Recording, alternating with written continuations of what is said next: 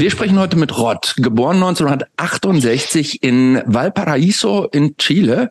Seine Eltern waren unter der damals herrschenden Diktatur unter Pinochet politisch verfolgt und die Familie floh nach Deutschland Hamburg. Dort wurde ihnen 1974 Asyl gewährt. In Hamburg ist Rod dann auch aufgewachsen und als Jugendlicher da in die Punk-Szene eingetaucht. Angeblich, laut seinem Wikipedia-Antrag, hat Rod schon mit 13 mit Mitgliedern von Slime und, und Schablonen und Autolack-T-Shirts hergestellt. Ich ja. Ich vermute in sehr großen Auflagen. Ähm, nee, nee, überhaupt nicht. Leider nicht. ähm, ja, schnell ging es dann auch mit Bands los. Massaker, ja. die Erben, äh, bei den Goldenen Zitronen hat er ein paar Jahre Banjo gespielt. Ja. Dann ja. war er bei den Rainbirds, kurzzeitig Schlagzeuger bei Stefan Remmler, bekannt von Trio. Ja, gut, ja, okay. Im Fernsehen, ja. Okay. Ja, Fernsehen ist Ja, aber es, ist, es, fehlen aber, es fehlen aber noch ein paar Bands, aber es ist nicht, nicht so tragisch, weil die haben gut. eh teilweise Bands, mit denen er nicht mal Auftritte hatte oder so. Die haben, die haben nur einen Proberaum und gespielt und gespielt und gespielt. Okay, aber es gibt, es gibt weitere noch bekanntere Bands, nämlich als Mitglied hm. der Kiss Army äh, hat, okay, Rod, ja. hat Rod einen wer das auch immer sein mag, einen Bela B kennengelernt und mit dem angebandelt und zusammen ja. mit dem die Band Deb Jones gemacht. Und genau. später so ab ja. 93 auch noch eine andere Band mit dem zusammen und einem anderen Typen. Genau. Ja. Ähm, und äh, seit 2004 spielt Rod auch bei Abwärts Gitarre. Und mhm. äh, seit 2014 ist er Mitglied bei seiner wohl bekanntesten und erfolgreichsten Band, nämlich der Band Mass Shake. die erfolgreichste ähm, Band, genau. Die erfolgreichste Band mit sage und schreibe 113 monatlichen Spotify-Hörern. Ja, nicht schlecht. Ja, oder? Nicht schlecht. Ja, nicht ähm, schlecht. Ja, Gott ist, Gott ist Multi-Instrumentalist, kann also alles und nein, nein, weil, ich kann nicht alles. Doch, du kannst alles. So und so und Achtung, äh. aber und weil es seit seinen frühen Erfolgen, äh, Rott ist halt einer, der hat sehr früh große Erfolge mit Massaker gefeiert und weil ja. es, weil es, weil es nach, weil es nach Massaker war die Karriere so ein bisschen wackelig. Deshalb musste genau. Rott auch sehr viele Sachen machen. Also Rott ist nicht nur Musiker, wie wir jetzt schon wissen, sondern ähm, er arbeitet auch als Musikproduzent. Er hat unter anderem Lucy Electric und Panda produziert. Er ist Miteigentümer ja. des Labels Rodrex. Rodrex, ja. Und er gilt als äh, Entdecker von Knorkator. Er hat außerdem, weil er einfach zu viel Zeit hat, hat er auch hier noch zwischendurch irgendwann auch mal Hörspiele gemacht. Und er ist regelmäßig auch gegen rechts aktiv. Das ist Rod. Und mhm. Rod lebt heutzutage immer noch, glaube ich, in Hamburg, oder? Nee, ich wohne in Berlin seit 1987. Das ist schon Mensch. wahnsinnig lange. Ja. Aber wie gesagt, ja, es sind sehr, sehr viele Gründe, mit, mit Rod zu sprechen. Aber tatsächlich ähm, äh, habe ich total. Ich lass mich raten. Ich, ich glaube, der ja. Hauptgrund ist Punk. Punkrock ist wahrscheinlich der Hauptgrund. Ne? Punkrock ne? ist auf jeden Fall ein Grund. Ähm, ist aber tatsächlich ist auch äh, Chile ein Grund, weil das knüpft okay. gut an. Und wir hatten letzte Woche äh, jemanden zu Gast, die äh, auch in Chile aufgewachsen ist, weil ihre okay. also eine, eine Deutsche, ihre Eltern sind da, äh, waren Lehrer da in einer so deutschen Schule. Ja. Dann auch äh, 73 nach äh, wieder zurück aus guten Gründen ja. natürlich. Ja. Das trägt ein bisschen an. Ähm, und ansonsten, ich finde es ganz spannend. Es, du bist gar nicht so präsent. So, es gibt. Äh, Hä? Präsent als wie? Naja, es, es ist immer, was, wenn man was über Rod hört oder findet, ist immer nur, ja, der Typ, der kann alles, das ist ein super Musiker und sowas alles. Es ist ganz viel mit Musik, aber es gibt ja. gar nicht so viel über dein Leben. Und da habe ich total Bock drauf, ein bisschen mehr zu lernen, was dich so angetrieben hat. Und natürlich soll es okay. auch schon um die frühen, frühen Sachen alle gehen, die uns natürlich als, mhm. als Punks interessieren. Ähm, aber auch, mhm. äh, weil wir ja schon Katharina von den Rainbirds zu Gast hatten, ja. äh, mhm. auch nochmal darum. Insofern, wir haben viel, viel zu reden, du hast viel gemacht und ich habe total Bock. Ich freue mich, dass du da bist. Schön, dass es geklappt hat. Ja, ich bin mal gespannt, ja, was ich mich noch erinnere.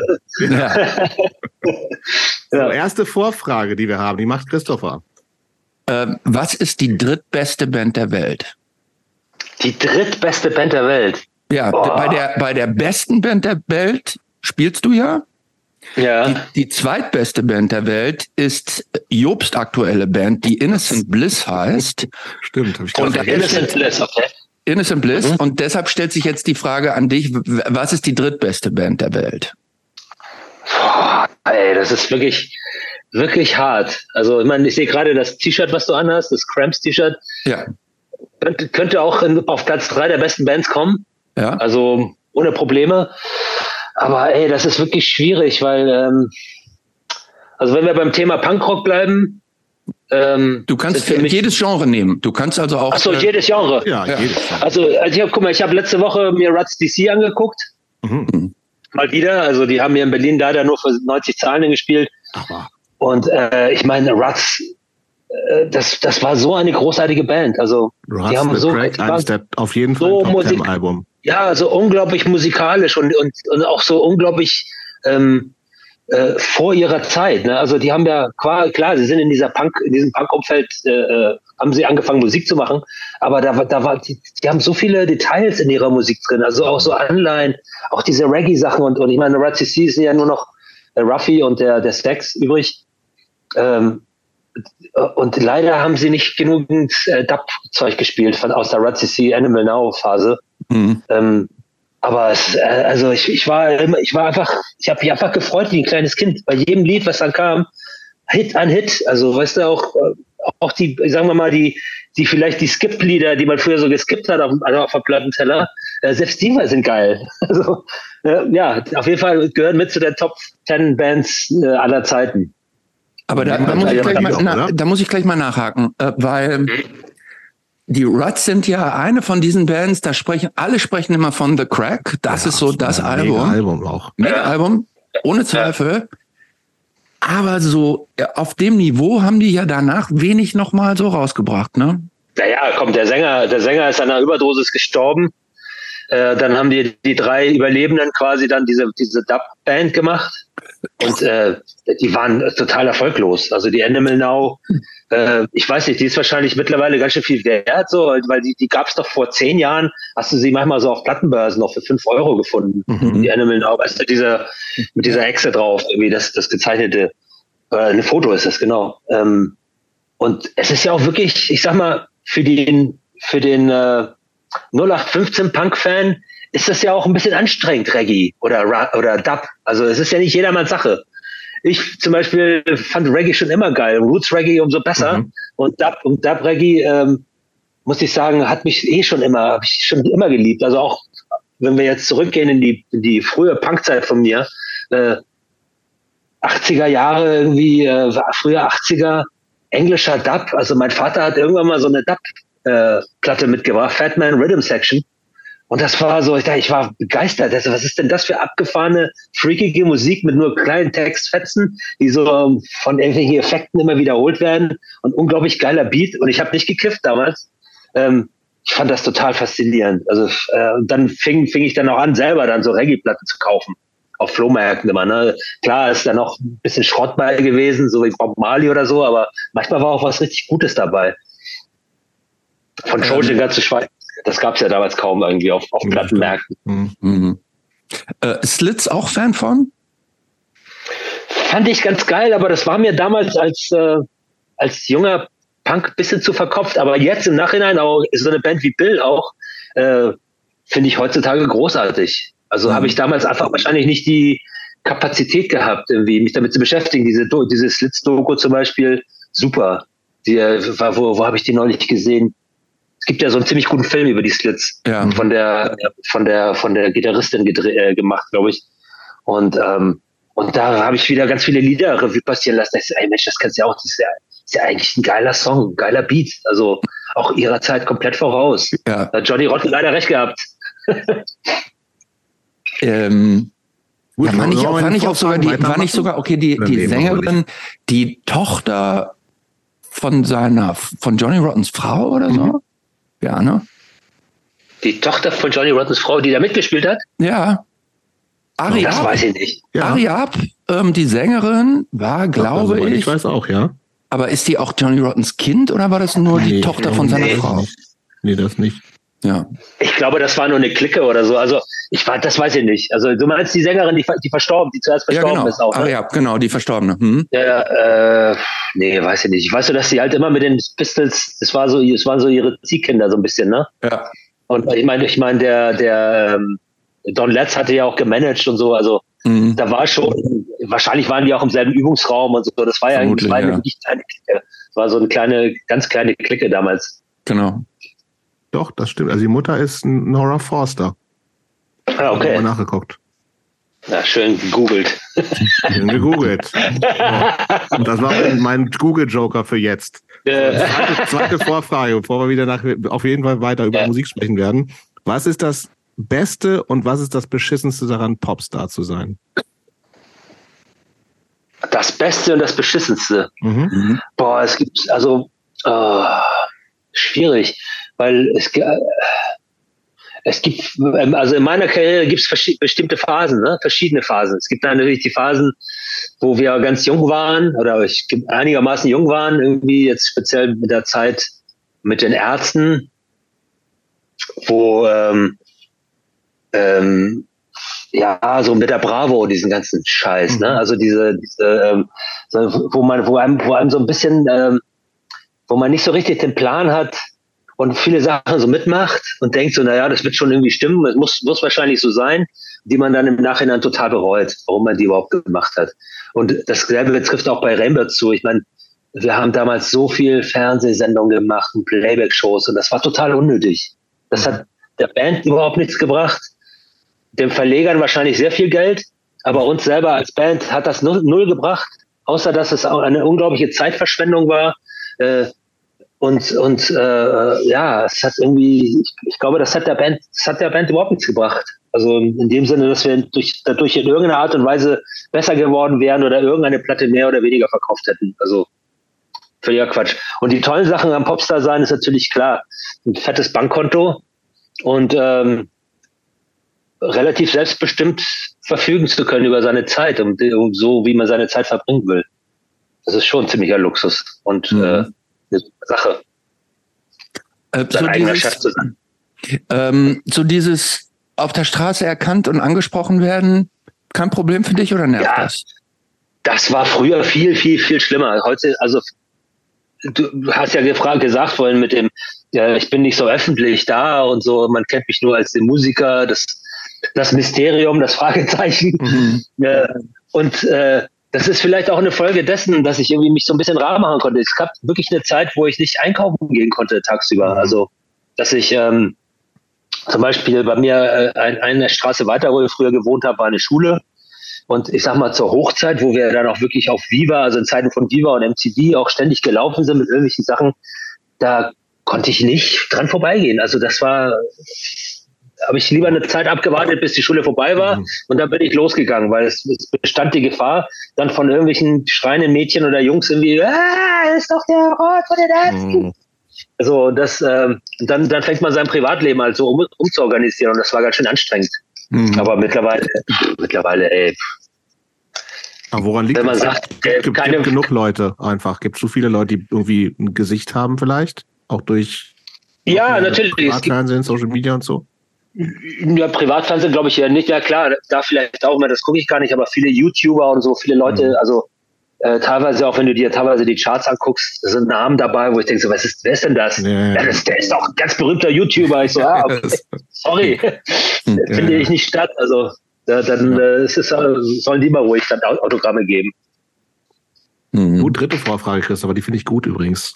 Also, Rod, angenommen, der Bundespräsident würde, würde dir bei seiner Neujahrsansprache zehn Minuten Zeit einräumen und du solltest ein Lied deiner Wahl spielen und eine Message ans Volk schicken. Welcher Song? Ein Lied Message? Welche Message? Boah, boah, ey, es ist ganz schön schwierige Fragen habt ihr hier. Ja, natürlich. Mhm. Und das ist erst der Anfang. Ein Song. Und eine Message. Und eine Message. Oh. Okay, ich mach's noch schwieriger, äh, schwieriger. Macarena darf es nicht sein. Nee, das ist ja, okay, du meinst wegen dem Text oder was? Oder was? Nee, ja, nee. Jetzt nur rein willkürlich. Ich habe dir jetzt angeblockt. Ja, ja, ja. ja ähm, boah, eine Message, ey. Also, ja, also Flo de Cologne würde mir einfallen. Der Kapitalismus stinkt. Mhm. Ähm, mir würde einfallen, Ähm, ah, vielleicht, vielleicht so platt wie es ist, aber vielleicht, vielleicht was von Tonsteine Scherben. Ich kann mir jetzt nicht, welches Lied ich mir aussuchen würde, aber wir haben ja immer so schöne platte, platte äh, Messages gehabt, die auch jeder begreift. Irgendwie. Ähm, ich will nicht werden, was mein Alter ist. Äh, ja, nee, bleiben wir doch, bleiben wir doch beim Ersteren. Gut. Claude Cologne. Message? Kapitalismus Äh, stinkt. Kap Kapitalismus stinkt. Gute Message. Lied, äh, kennt ihr das Lied? Äh, ich glaube, es ist auf der, Nee. Nee. ich es ist auf der Lucky, Lucky Strike ist die drauf, oder? Oder ist Keine es auf muss, ich, der, muss ich mal nachhören. ja, ey, Claude Cologne. Großartige Band. Also, Okay. das ist so der, der, ähm, also kann man sich wirklich mit beschäftigen und, und viele Sachen, ich meine, das ist klar, das ist äh, Politpop der ersten Güte irgendwie. Äh, aber so äh, viele Sachen, die die da besingen, sind immer noch so wahr, sind, Mhm. haben einfach immer noch nicht an Wert verloren. Und, äh, und gerade diese Lucky Strike-Platte, wo es darum ging, also so die, die jungen Menschen, die Azubis damals zu agitieren, dass sie doch sich gemeinsam, äh, gemeinsam streiken sollen und irgendwie dem Chef irgendwie die Leviten lesen. Ähm, ja, es hat immer noch Bestand. es ist immer noch leider, leider gut. Gut. Die Frage. Und musikalisch, Ja. musikalisch, das ist natürlich auch total geil. Also, ich habe das neulich jemand vorgespielt. Aber was ist so, das denn? Das ist, bitte? Was ist das denn? Ich habe es wirklich noch nie gehört.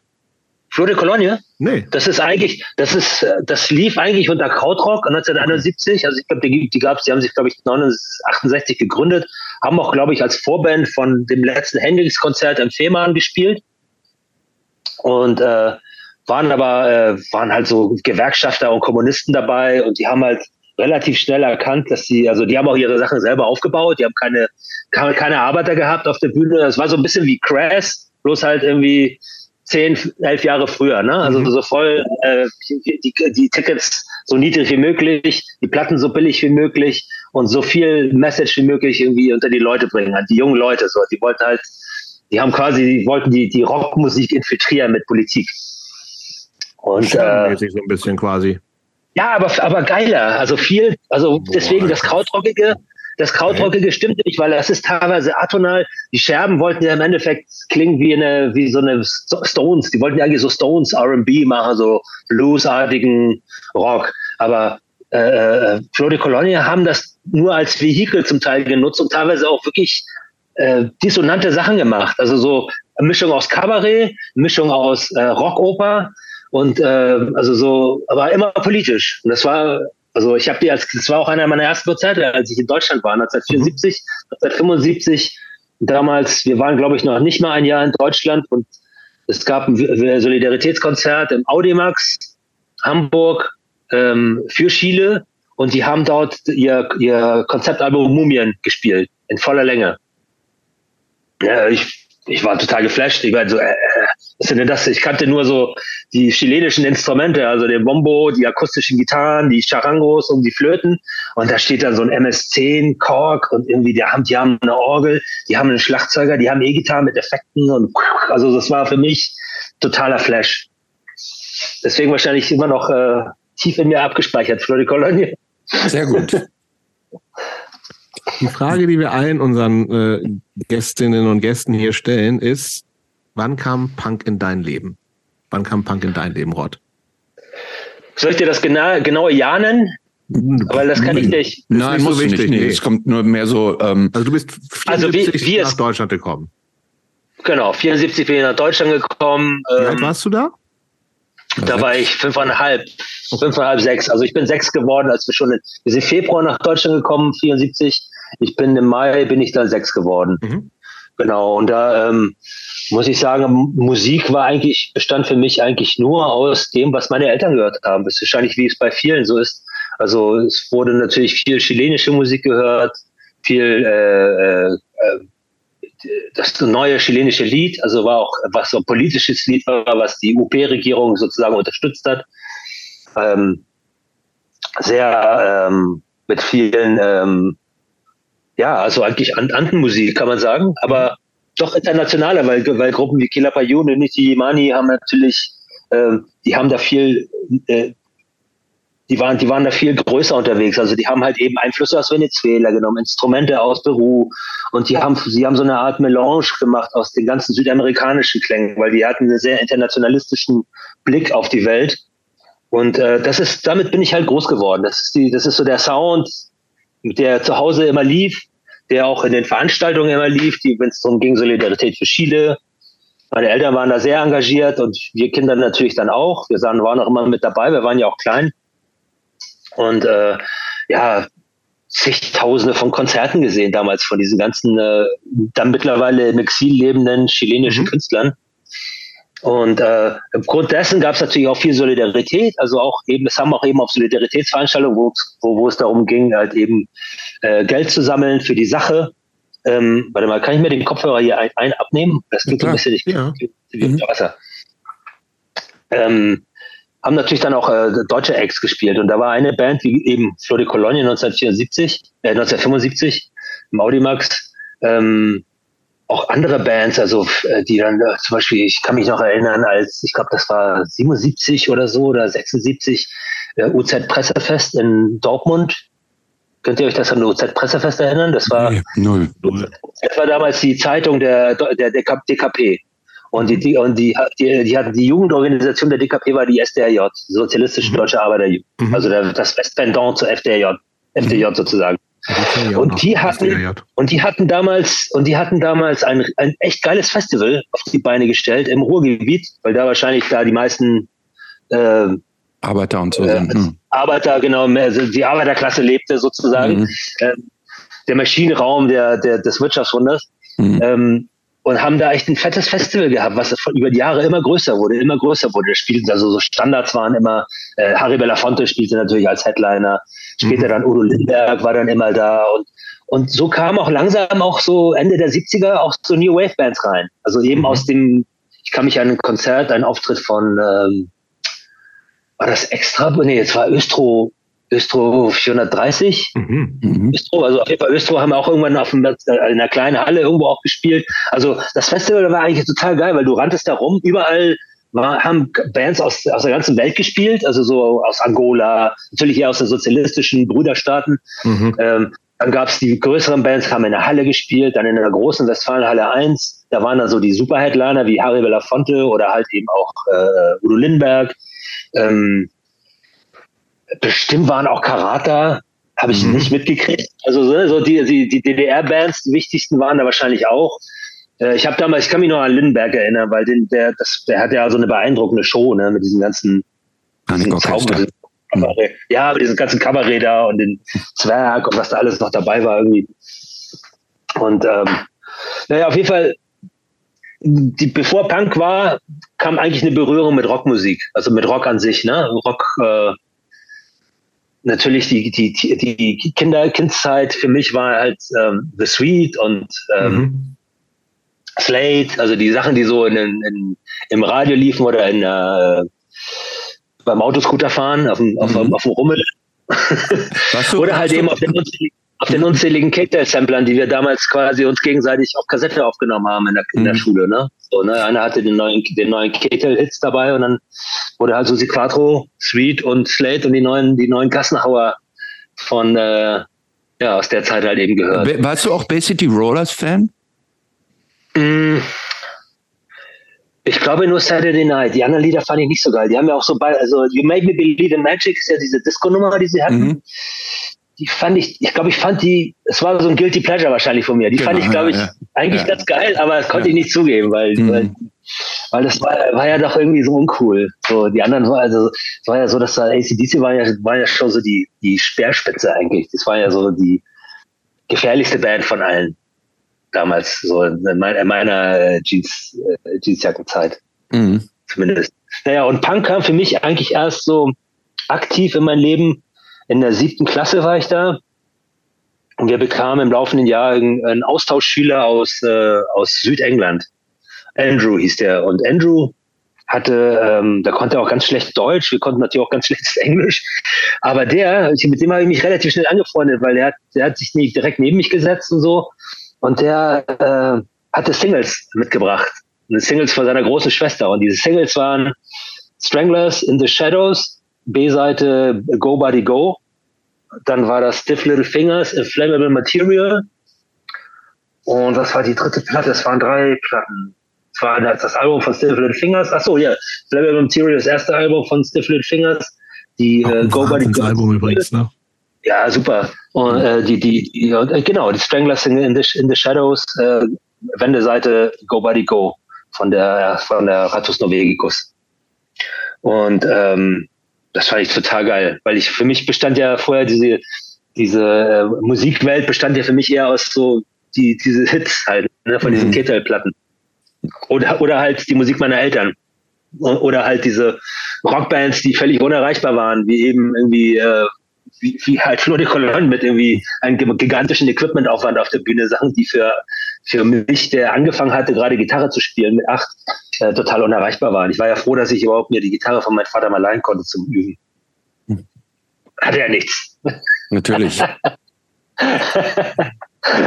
ja, ähm, also das, das war das war eigentlich mein Einstieg zum Punkrock, weil ähm, äh, ja, das habe ich rauf runter gehört. Also allein schon diesen der Sound, also da war das, ich glaube, was mich damals so gekickt hat, war, das war so, und meine und Stranglers war wahrscheinlich wirklich ein guter Einstieg, weil das war so klar, ne? Das war so, da war kein Ball, da war kein Bombast drauf, ne? Das mhm. war Gitarre, Schlagzeug, Gesang, zack. So, und das war zum ersten Mal konnte ich, konnte ich so eine Produktion äh, ganz einfach analysieren, ohne zu sagen, oh ja, da haben sie bestimmt im Studio getrickst und da war irgendwie, keine Ahnung, tausende von Spuren. Man hat ja damals so fantasiert, was so alles technisch machbar ist, so, so Zauberei im Studio und so. Und das war halt, da war halt überhaupt keine Zauberei, das war total straight. Und die, die Flammable Material von, von uh, Stiflet Fingers dachte ich auch so unglaublich. Allein schon diese, diese, diese äh, Bob Marley-Version, Johnny Wars, das ist unglaublich. Dieser Sound, dieser, dieser mhm. Gitarre, wie haben die das gemacht? Später dann erfahren, das war eigentlich ein Bass, aber das ist so Wahnsinn. Sind ewig dann probiert, mit Verzerrer und einem Kofferradio diesen Sound zu machen, das ging irgendwie nie. Also das hat mich total geflasht. Das, das habe ich rauf und runter gehört, rauf und runter gehört, bis mir dann irgendwann äh, klar wurde, ja, das. Ach genau, die Pistols hatte er natürlich. Natürlich. Die, äh, natürlich. die, hat er, die hat er aber nur auf Kassette. Die Nevermind the Bollocks, da hat er und das Lied, was wir rauf und runter gehört haben, wahrscheinlich wegen dem Text, war natürlich Bodies, immer noch eines der besten Lieder der Sex Hammer Song. Äh, an animal. wahrscheinlich wegen der Stelle Fuck this, fuck that. Mhm. Und, äh, und das, ja, das war, das war für mich der, der Punkt zu sagen, so, ey, das, okay, das, die Lieder das sind ja auch relativ einfach. Das war für mich auch so einfach nachzuspielen, weil das war halt jetzt eben nicht irgendwie, boah, was war das für ein Akkord, boah, scheiße, wie geht das und so, sondern da konnte man sich hinsetzen und irgendwie, äh, ich habe dann immer so eine, so eine ganz schrottige Akustikgitarre dann auch gehabt vom, vom Sperrmüll, richtig. Und da habe ich so ein Mikrofon reingemacht, ein Schallloch, also so ein, so ein Plastikmikrofon, wie es damals immer zu den Kassettenrekordern so dazu gab, so als wenn man so Diktat, so Diktat macht. Und das habe ich an mein, an mein äh, altes Röhrenradio angeschlossen. Das hat hier uns verzerrt. Das war die einzige Möglichkeit, wie ich so einen verzerrten Sound machen konnte. Und ich konnte wunderbar zu halt Go Buddy Go von Stranglers mitspielen und ohne, ohne groß nachzudenken, weil die Struktur des Songs war ja irgendwie auch total easy. Auch wenn ich textlich nicht wirklich wusste, worum es da geht, aber es hat mich musikalisch total gekickt. Sehr schön. Ähm, gehen wir noch mal einen kleinen Schritt zurück. Ähm, du, wir haben eingangs schon gesagt, ähm, deine Eltern sind aus, äh, aus Chile geflohen, weil die da politisch verfolgt waren. Ähm, ja. Was, weswegen waren die verfolgt? Naja, also, also es gab vor dem Putsch gab es tatsächlich äh, die sogenannte Volks, Volksfrontregierung, das war ein Zusammenschluss aus Sozialisten, Kommunisten und äh, wie ist die andere nochmal? Also auf jeden Fall aus den linkeren Parteien, demokratischen Parteien, die haben halt einfach, weil die Rechte in Chile sehr stark schon immer war, haben die gesagt, alleine haben wir keine Chance, wir müssen uns zusammentun. Wir stellen hier als Präsidenten Salvador Allende, das ist unser Kandidat, den wir unterstützen. Und dann haben die die Wahl gewonnen. Die, die, es war die Wahl, die Wahl in 70 war die, glaube ich, oder war das, war das 71? 71 war das, glaube ich. Ähm, war das 70? Jetzt bin ich total verwirrt. Ist egal. Jetzt geht's schon los. Jetzt ja, geht's schon ja, los mit dem Zeitstrahl bei mir im nee, Kopf. Das ist jetzt egal. Ja, das, das, kann man die, haben die, die, haben die, Wahl, die haben die Wahl gewonnen und die haben natürlich dann äh, Sozialisten, Gewerkschaften, alle haben diese, diese Volksfrontregierung, die Unidad Popular sozusagen unterstützt. Und es wurden relativ schnell Maßnahmen ergriffen, also Verstaatlichung des Kupfers, äh, ähm, äh, Schulpflicht, Einführung, kostenlose Schulen für, auch für, für die Armen, ähm, also lauter unangenehme Sachen, die die woran, sagen wir mal, die, die Oligarchen ganz gut verdient hatten die ganze Zeit.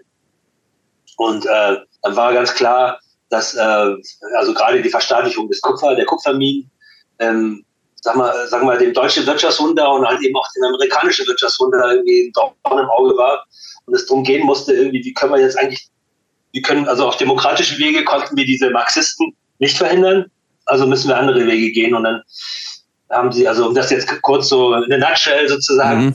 haben sie dann beschlossen, okay, dann müssen wir den nicht demokratischen Weg gehen, wir, wir äh, finanzieren halt eben paramilitärische Gruppen, wir finanzieren einen Aufruhr, wir finanzieren, also wie das, wie man das eigentlich so Playbook-mäßig, wie man halt so eine, so eine Bananenrepublik mal eben auf den Kopf mhm. stellt, indem man einfach sagt, okay, Demokratie ist so schön und gut.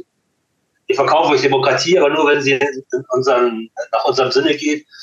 Äh, also haben sie dann beschlossen, dass, dass das gestürzt werden muss. Und haben das verhindert und dummerweise haben sie natürlich auf das Militär gesetzt, speziell auf einen ziemlichen Vollpfosten, nämlich Pinochet, der irgendwie der Meinung war, also nicht nur er, sondern eben, ist ja nicht so, dass einer da alleine entscheidet, sondern das, da, da stecken ja auch irgendwie auch Köpfe dahinter und, und äh, Thinktanks, die irgendwie eine Strategie vorgeben.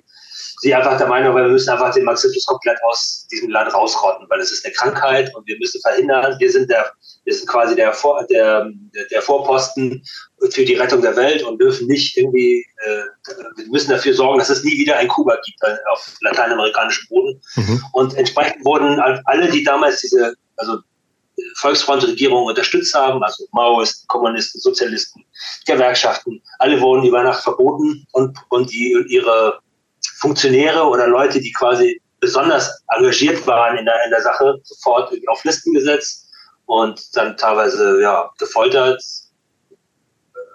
umgebracht, ähm, verschleppt. Das also so, äh, eigentlich wollten sie das, was in, was in Jakarta passiert war, 1968 eigentlich nochmal wiederholen. Und ähm, ja, also das. Wie, wie äh, schnell war denn, hast, hast du jetzt irgendwie im Nachhinein, vielleicht auch damals schon mitgekriegt, wie schnell für deine Eltern klar war, ey, wir müssen hier weg? Also wie, wie lange hat sozusagen dieser, war das ein Prozess oder war das wirklich so? Das ging sofort, das war sofort klar, das war sofort klar, dass äh, das, das, das ging ja relativ schnell. Die haben ja irgendwie äh, über Nacht fingen die an, die Wohnung äh, zu durchsuchen. Mhm. Die hatten Listen schon mit Namen.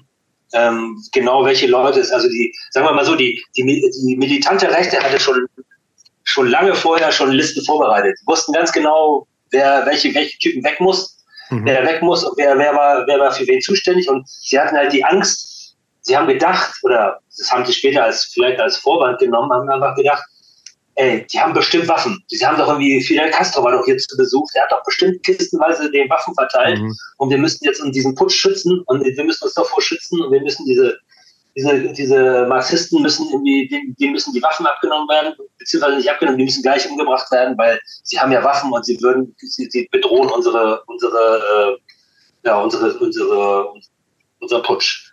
Und ähm, natürlich hatte die, hatten die Marxisten keine Waffen, aber das hat sie nicht daran gehindert, die Leute trotzdem irgendwie umzubringen. Und ähm, das war schnell was, klar. Was, weißt, was weißt du denn, was, erinner, was erinnerst du an, also was weißt du noch von der Flucht? Du warst fünf, fünfeinhalb, ne? Fünfeinhalb, ja, du, ich weiß noch, also ich weiß, dass ich über Nacht, also quasi, ich, also die Kinder, meine Schwester und ich wurden sofort außer, außer Hause gebracht. Wir wurden sofort, weil es war klar, wenn sie die Kinder haben, dann können sie meinen Vater, den, den haben sie sofort gesucht. Mhm. Äh, weil mein Vater auch mit, mitverantwortlich war bei einer Verstaatlichung eines, eines Autowerkes äh, in, in Valparaiso selber. Ähm, war der natürlich ein rotes Tuch für die. Mhm. Wir wollten den natürlich so also als Ersten haben, weil der war quasi dafür verantwortlich, dass der von, von CIA finanzierte Lastwagenfahrerstreik irgendwie äh, umgangen wurde, indem einfach äh, das Fortwerk verstaatlicht wurde und sozusagen die, die äh, die äh, politischen Träger im Endeffekt dafür gesorgt haben, okay, wenn ihr nicht, wenn ihr streichen wollt und die, die, die Waren nicht von A nach B liefern wollt, machen wir das halt selber. Und das war natürlich, äh, das war, war natürlich ein Dorn im Auge. Das heißt, der ist sofort untergetaucht. Meine Schwester und ich sind dann quasi in Sicherheit gebracht worden, auch getrennt voneinander. Mhm. Ähm, ich kam erstmal irgendwo in so ein Dorf, also ich, ich, kam, ich erinnere mich natürlich an, äh, dass dann man durfte abends nicht mehr auf die Straße, es, galt ja wie die Ausgehsperre und äh, Militärs auf den Straßen, ähm, eine, eine, eine bedrückende Stille. Ich meine, Chile, also die Stadt da, wo ich, wo ich geboren wurde, ist eine sehr laute Stadt. ich weiß noch, dass es da sehr still war. Also so, ich kannte das als Lautstadt und diese Lautstärke war irgendwie weg. Also Leute hatten Angst. Also, du hast den Erwachsenen angesehen, dass sie Angst haben. Ähm, ich wusste nicht worum, warum, aber es, mhm. also es war, war schon bedrückend. Aber und, hat dir das als ähm, Kind nicht gerade noch viel mehr Angst gemacht? Von den Eltern getrennt? Diese, die, du merkst irgendwie, da passieren irgendwie ganz große Dinge, die du selber nicht ganz verstehst. Ähm, ja. hat, hat, dich, hat dich das als Kind nicht dann auch noch, hat das nicht noch bestimmt. mehr Angst gemacht? Ja, bestimmt, aber ich, aber man hat ja auch diesen, man hat ja auch irgendwie so ein, so eine Reflex irgendwie, weiß nicht, ob das so ein Selbstschutz ist, wo man dann einfach, ähm, ja, keine Ahnung, man macht einfach weiter. Also, ich, ich weiß nicht, also, ja klar, wahrscheinlich hätte ich den ganzen Tag rollen können, weil ich, meine Mutter nicht da war oder mein hm. Vater nicht da war. Hm. Aber ich wusste ja, ich sehe sie irgendwann wieder. Also, hm. oder beziehungsweise ich dachte, dass ich das wusste. Hm. Äh, weil es, es hieß ja immer so, pass auf, du bist jetzt irgendwie so ein paar Tage bei denen und dann, äh, okay. äh, dann hole ich dich wieder ab irgendwann. Ah, okay. So. Hm. Und, und es wurden bestimmte Sachen wurden von den Kindern, also zumindest von mir nicht besprochen. Also das ja. heißt irgendwie, ich war immer dann irgendwie, du fährst dann mal zu denen zum Spielen, so. Mhm, ja? Okay. Mhm. Du kriegst aber trotzdem mit, dass es irgendwie auf der Busfahrt zum Beispiel von Valparaiso in den Norden, sind ja dann, äh, ich bin, ich bin ja dann quasi dann, meine Schwester und ich sind in der Wüste dann versteckt worden bei Verwandten im Norden von Chile, auch getrennt in verschiedenen Familien. Und ich meine, du kriegst es schon mit, du fährst irgendwie, steigst in diesen Bus, du fährst und dann fahren wir irgendwie ständig sind irgendwelche Checkpoints, wo dann irgendwie so ein Typ mit, äh, Masch mit einem Maschinengewehr reinkommt und wie die Leute nach Ausweisen guckt. Äh, das war nicht normal, das hat man noch mhm. als Kind schon gemerkt. Mhm. Ne? Und ähm, naja, auf jeden Fall, also auch diese Zeit ist bei mir so, ist ein großer Nebel darüber, wahrscheinlich auch aus, aus Selbstschutz. Naja, äh, ich kann mich an, an viele Sachen ähm, dunkel erinnern. Also ich habe viele Sachen versucht, so, so nochmal so abzuarbeiten äh, jetzt die Male, wo ich wieder in Chile war, auch speziell in den Orten, wo ich als, als Kind sozusagen untergebracht war. Und, ähm, und festgestellt habe, das war dann gar nicht so geil. also ich kann mich erinnern, ich habe da, ich war ja auch ganz viel alleine. Ich war wirklich alleine. Ich war da alleine. Äh, da war bei so einer Familie, das waren so Bekannte von, der, von meinen Eltern, von meinem Vater. Bei denen war ich quasi so mit unterge, untergepflügt. Die anderen Kinder waren in der Schule. Ich war ja noch ich war ja noch im Vorschulalter und äh, ich habe mich dann den ganzen Tag über alleine beschäftigen müssen. So, ich war dann mhm. da, habe Steine gesammelt und oder war dann am Fluss und habe dann irgendwie mich, habe dann Fliegen gesammelt oder irgendwie keine Ahnung. Ich konnte da den ganzen Tag verbringen mit irgendwie sinnlosen Tätigkeiten mhm. und äh, ich habe das noch als ganz spannende Zeit und es war alles groß und irgendwie und wunderschön und so. Ich war das gar nicht so schön. Es war halt einfach Wüste, ne? Wüste und da war so Fluss und da war so da waren noch nicht mal Tiere oder so. ja. Seid ihr, Fall, seid ihr zusammen nach Deutschland alle gekommen? Ging das? Oder? Nee, nur meine, meine Mutter, meine Schwester und ich. Mein Vater war ja quasi abgetaucht, der war ja okay. vorher schon abgetaucht, der hätte gar nicht, der, der wäre auch gar nicht, also die hatten ja damals auch die ganzen Botschaften umzingelt. Also die wussten ja, die Leute reisen meistens aus über die schwedische Botschaft. Die haben ja, die Schweden haben ja sehr viele Chilenen aufgenommen. Die italienische Botschaft. Natürlich äh, klar, die ähm, DDR hatte ja gar keine Botschaft. mhm. Die war ja, glaube ich, war ja, die waren ja in der Untermieter in der finnischen Botschaft gewesen. Das heißt, also die, Frankreich hatte auch, also die, die, die Botschaften waren, die waren schon übervoll. Und da wäre auch keiner mehr reingekommen, weil die Militärs haben die Leute direkt davor abgefangen. Und das wusste man auch. Also mein Vater ist da durch irgendeinen Trick, ich muss ihn nochmal genau fragen, wie er das angestellt hat, aber der ist durch irgendeinen Trick, glaube ich, über die ungarische Botschaft dann da rausgekommen. Mhm. Über Umwege, Fall haben wir uns dann in, in Deutschland wieder getroffen. In, äh, Und waren das dann äh, ähm, praktisch auch Flugzeuge von der Regierung, die euch rausgeflogen haben? Oder, oder äh, konntet ihr dann, als ihr ein Visum oder sowas gekriegt habt, konntet ihr dann normal über normal raus? Naja, also äh, so einfach war das nicht. Ich glaube, das lief über Kontingente der UN. Also, weil mhm. es, es war klar, das ist, das ist ein, das ist ein äh, das ist äh, eine humane Katastrophe, die da gerade passiert. Also mhm. Kinder, die keine Pässe haben, weil sie halt aber noch nicht im Passalter sind. Wie willst du die aus dem Land? Wie sollen die aus dem Land kommen? Mhm. Und meine Mutter hat da Himmel und Hölle in Bewegung gesetzt. Und wir haben zum Glück viel Unterstützung gehabt, dass es dann irgendwie ging, dass wir halt äh, in so einen KLM-Flieger gestiegen sind mit 50 anderen Chilenen, die dann auch alle in, äh, dann damals in Zürich gestrandet sind, weil da irgendwie ein Fluglotsenstreik war. Ist der Flieger in in Zürich gelandet und er musste mit der Bahn dann weiterfahren nach äh, Deutschland. Bin dann irgendwo auch in Köln gestrandet, aber das Ziel war eigentlich immer Hamburg. Weil die Was, hatten halt Kontingent so. Du, das kann man sich gar nicht aussuchen. Ich glaube, dass, okay. dass die Kontingente werden einfach gestellt. Damals, okay. also ich weiß nicht, wie es heute läuft, aber damals war das so, okay, hier 30 Leute können hier hin, 40 äh, da, Familie bitte zusammenbleiben, so, ne? Und äh, mhm. äh, hier, hier, die 30 gehen nach Frankfurt, hier können welche hin. So, die wurden dann einfach verteilt. Mhm. Also das konntest du dir nicht aussehen. Es war nicht so, dass wir dachten, ah, wir wollen ja. nach Hamburg. Das wäre auch okay gewesen, wenn wir in Unna gelandet wären oder in Recklinghausen oder in äh, Göttingen oder so. Ja. Kannst du dich noch daran erinnern, wie war das für dich in Deutschland anzukommen? Es ist ja schon, muss ja äh, schon auch vermutlich ein kleiner Kulturschock irgendwo gewesen sein, oder? Ja, absolut. Ja, klar war das ein Kulturschock. Ich meine, ähm, ja, es war so sauber alles und so aufgeräumt. Mhm.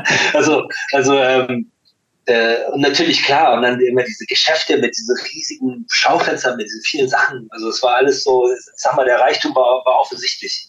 Man mhm. konnte wirklich sehen, man, die Leute haben echt Geld, hier dicke Autos und so. Hier scheint ja jeder irgendwie Millionär zu sein. und ich kann mich noch an eine Szene erinnern, wir sind dann irgendwann, wir waren gerade, ich weiß nicht,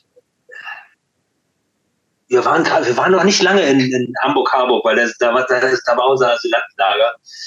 Ähm, da sind wir in den, in den, äh, in den Karstadt in der Innenstadt gegangen, mit der, in der Gruppe mit anderen Chilenen, so, ne, die, die auch mit ihren Kindern und so. Und wir sind rein und da habe ich zum ersten Mal eine Rolltreppe gesehen. Der Rolltreppe so, oh, ey, krass, die Leute gehen einkaufen, die steigen auf so ein Ding, das bringt sie nach oben. Und dann, äh, das war, muss so ein Scherzartikel-Ecke gewesen sein. Also ich meine, wir haben da Februar, Februar gehabt, eigentlich Karnevalszeit. Mhm. Und ich, da war ich total fasziniert. Da war so an einem Stand, war so eine Brille und die Brille hatte so Scheibenwischer. Da dachte so, ey, das ist, das ist krass, die haben sogar Scheibenwischer für ihre Brillen hier. Die sind so, das ist so Wahnsinn. ja, ich kann es nicht glauben. Meine Mutter gesagt, ja, sag mal, ey, guck mal, die haben Scheibenwischer auf den Brillen. Oh ja, die sind wirklich, die sind fortschrittlich hier. Du hast ja eben schon gesagt, es gab zumindest dann irgendwie relativ fix so auch viel Unterstützung, ne? Also diese ganze. Ja, total. Total. Also, ich sag mal, dies, so, ihr habt euch quasi. Das war von Anfang an so. Also da muss ich sagen, da haben wir als Chilen echt so ein Schwein gehabt, dass, das, dass, diese, dass dieser Putsch die Leute so empört hat. Also wirklich mhm. weltweit, aber auch durch, durchweg. Also durch nicht nur, sagen wir, nicht nur, nicht nur im linken Spektrum, sondern auch der rechte CDU-Spektrum, die fanden, die fanden das zum Teil empörend, was da mit den Menschen gemacht wird. Mhm. Also so wollten wir das eigentlich nicht haben. Und ähm, ja, also äh, da, das, das war die, die Solidarität war wirklich riesig. Also mhm. ich glaube sogar weltweit. Ich meine, äh, wenn man sich teilweise so Sachen anguckt, so ähm, ähm, ich sammle ja manchmal noch so, so alte Bücher irgendwie aus den, aus den 70ern, wo dann so, äh, so bestimmte ähm, gerade in der DDR gibt es ja ohne Ende Publikationen, so Solidarität mhm. mit Chile und so. Und dann siehst du so Bilder aus Frankreich, so Massendemonstrationen von Menschen, so zigtausende gehen auf die Straße und demonstrieren für die Sache in Chile und, und irgendwie fordern Freilassung der politischen Gefangenen. Ich meine, stell dir das heute mal vor. So, ich mhm. meine, so, wer, wer, geht denn auf die Straße und demonstriert für Flüchtlinge heutzutage? Ja, vor allem für irgendwie für ganz woanders halt so, ne? Also wenn dann ja. geht man eher so für eigene Belange, das heißt überhaupt. Ja, so. ja, aber ich meine, dass das, das, äh, die, die, diese chilenische Utopie des, des, äh, des, des demokratischen Sozialismus war ja wirklich, das war ja wirklich eine, eine für viele Leute auch wirklich so ein Modell hier. Ne? Die haben gesehen, so, guck mal, ist die, mhm. man, kann den, man kann den Sozialismus auch ohne äh, gewalttätige Revolution hinkriegen und den Leuten geht es besser und die Kinder haben jetzt Milch zum Trinken, die Kinder in die Schule kostenlos. Also so, ähm, äh, das haben viele unterstützt. Ne? Und die sehen das auf einmal mit, mit einem Schlag irgendwie äh, komplett umgekehrt. Und ähm, das hat viele Leute entsetzt und, und äh, hat sie dazu bewegt, äh, eben auch die Chilenen aufzunehmen, die Chilenen zu sagen, ey, komm, könnt ihr, braucht ihr Hilfe, wie können wir euch helfen? Mhm. Christopher, du bist ja, du hast das damals wahrscheinlich auch nicht so richtig mitgekriegt, oder? Was jetzt? Die, also, Was ihr mit Chile? Also. Mit Chile, also weil ich, nee, ich, ich, bin dafür, ich bin 73 geboren, ich bin dafür total, also ich habe das gar nicht mitgekriegt. Nee, ich hab du hast es gar ja. ich habe das, ich habe das auch nur so äh, nur sehr peripher mitgekriegt. Ich habe schon irgendwie mitgekriegt, aber tatsächlich auch noch äh, nur relativ äh, peripher. Und später, also, es, äh, bei, also mein Vater hatte irgendwie so eine also das war ein paar Jahre später, als ich es mitgekriegt habe, gab es irgendwie, also ich glaube, so eine ähnliche Situation in Nicaragua. Ne? Ja, mit Sandinista und so, ja, ja. Genau, genau. Und da war es irgendwie so. Ja, aber das, das, da das war ja dann schon, das war dann schon 80er Jahre, ne? Das, war dann das so muss in den 80ern gewesen sein, mhm. genau. Mhm. So, aber ja, deswegen, genau, aber Chile hat überhaupt keine Rolle mehr gespielt. So. Mhm. Also, aber auch so ein, äh, deswegen meine, meine Frage. Nee, das klang ja, das klang, das klang ja dann auch ein bisschen ab, weil man genau, dachte ja immer so, dass, dass das, dieses, dieses, äh, äh, natürlich meine Familie oder meine Eltern waren immer dabei. Ne? Also noch ein Infotisch und noch eine hier noch eine Veranstaltung und hier noch eine noch eine Rede vom Blablabla am DGB und so und so. Äh, und irgendwann, es hat sich aber nichts geändert. Also mhm. die Leute, die Leute, die Leute wurden in Chile immer noch niedergeknüppelt und verschwanden immer noch. Und hier ist man auf die Straße gegangen, hat irgendwie noch Sachen gesammelt, Gelder gesammelt und Klamotten verschickt und so. Aber es hat an den, an den politischen Zuständen überhaupt nichts geändert. Also, mhm. Pinochet? 20 Jahre oder so, ne? Ja, wann war das Plebiszit, glaube ich, 90, 89? Okay. Also ja, ja, war schon, hatte schon, hatte schon seine, seine, seine fetten Jahre da. Mhm. Äh, und danach ja auch noch. Mhm. Inklusive London. naja, auf jeden Fall, ähm, ja, das war das, das zu dem Thema. Äh, mhm. Zu dem Wie Thema, war das für äh, dich hier dann so in äh, Schule zu kommen und so? Ähm, nachdem wir Deutsch gelernt hatten, meine Schwester und ich, und das ging, ging überhaupt ziemlich schnell eigentlich. Ja? ja, ja, das ging sehr schnell. Das, äh, gefühlt hat man, hat man das so spielend gelernt. Ne? Äh, bin ich dann auch relativ schnell eingeschult worden. Also sind dann aus Harburg aus dem Asylantenheim raus. Das fand ich auch eine tolle Sache, dass die, äh, die Leute, die uns geholfen haben, gesagt haben, ey, ihr müsst ja auch ganz schnell weg. Ihr dürft, nicht, ihr dürft gar nicht hier äh, Asylantenlager, das macht euch fertig. Müsst ja mhm. ganz schnell weg. Und ähm, mein Vater hatte dann eine Arbeitsstelle wir hatten auch relativ schnell irgendwie eine Wohnung. Dann sind wir nach Langhorn gezogen.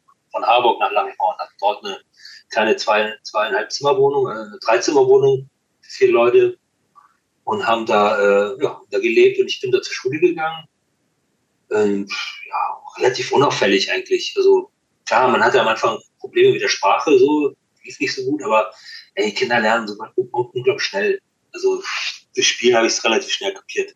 Hm. Hast du heute noch irgendwas, irgendwelche Gebräuche oder irgendwelche, irgendwas, was du mit diesen chilenischen Wurzeln verbindest? Gibt, gibt's noch, hat, hat Rott 2023 außer Interesse, hast du irgendwas, wo du sagst, irgendeine Eigenschaften, die du, die du mit Chile unmittelbar so in Verbindung bringst? Weil die aus der Zeit so noch stammen? Oh, Meinst du jetzt so musikalisch oder meinst du jetzt so, von so mehr so als keine Ahnung, muss gar nicht musikalisch sein, irgendwie, dass du hier zum Beispiel unsere die Gästin, die wir das letzte Mal hatte, die meinte, dass ähm, in in Chile das wäre das Leben deutlich lebendiger gewesen. Ne? Die Leute hätten mehr gefeiert. Ach so.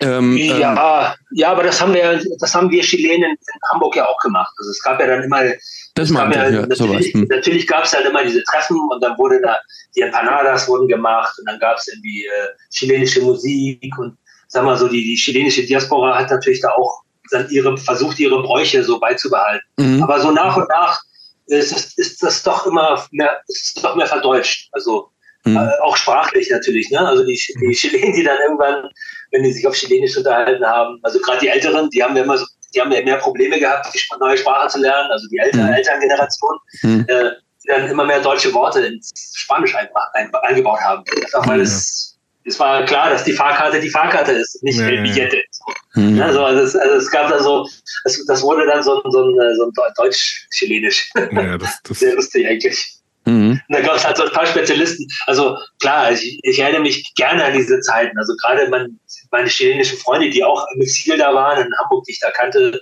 zu manchen habe ich noch Kontakt, also einen entfernten Kontakt noch, aber ähm, denke ich gerne an die Zeit zurück, weil wir hatten ja auch viel Spaß. Weißt du, die, die Alten haben da irgendwie stundenlang in irgendwelchen ewigen Reden und dann hat noch der Genosse so und so noch eine Rede gehalten und dann kam noch der Blablabla und wir Kinder sind dann einfach abgehauen und haben dann in diesen die meisten Veranstaltungen fanden ja immer in ähnlichen so riesigen Gebäuden statt, Unimensas oder weißt du, so, mhm. so Dinger, wo es ganz viele Gänge gibt und irgendwie da haben wir da Verstecken gespielt und haben uns da die Zeit vertrödelt, bis die Alten dann irgendwann fertig waren mit der Veranstaltung und dann begann manchmal eine Party, also wurde dann so, oh, guck mal, wurde der Rotwein nochmal gereicht, wurden nochmal Lieder angestimmt und ähm, dann ging es spät nach Hause. also mhm. das habe ich noch ganz gut in Erinnerung. Das ist so, das, äh, der Brauch ist, ist immer sehr lange noch geblieben bei den Chilenen. Mhm. Aber in der Schule warst du schon der, der auch Einzige. Dieses, auch, dieses, auch dieses Zusammen musizieren. Ne? Also wenn dann zu später Stunde und der Rotwein dann schon am, äh, so ein bisschen geflossen war, dann hat immer irgendwo einer eine Gitarre hergeholt und mhm. los. Die Jam-Session. Aber in der Schule warst du schon so der Einzige mit chilenischen Wurzeln. Ja, war der einzige Chilene. Das war bei meiner Schule, meiner Grundschule damals, gab es eh. Also ich, ich, war der, ich war der Chilene, war sowieso ein totaler Exot, weil Chile, was ist das? China? Nein, Chile. So wusste keiner, wo das ist. Ja. Hat auch keinen so richtig interessiert. Und dann hatten wir, glaube ich, zwei Türken an der ganzen Schule. Mhm. Ein, ein, Mädchen und ein Junge. Und äh, das war's. Das war's mit der Ausländeranzahl in Langhorn damals, 1975, 74. Äh, das waren also, ich sag mal, äh, Nicht-Deutsche waren da ja nicht, nicht so, war nicht so üblich. Wahrscheinlich mehr so in der, in der, in der Innenstadt und so, aber Langhorn war eigentlich doch sehr gut bürgerlich, so bürgerlich. Du, du, hast da auch, klingt so, als ob das du relativ schnell aber auch Anschluss da gefunden hast und jetzt nicht so, also zwar irgendwie der Exot in Anführungsstrichen warst, aber ja, ein ja Außenseiter-Typ warst du, glaube ich, nee. nicht, oder? Nee. Nö, Außenseiter-Typ war ich nicht. Ich war ja so ein Eigenbrötler, kann man mhm. sagen, bin ich heute immer noch.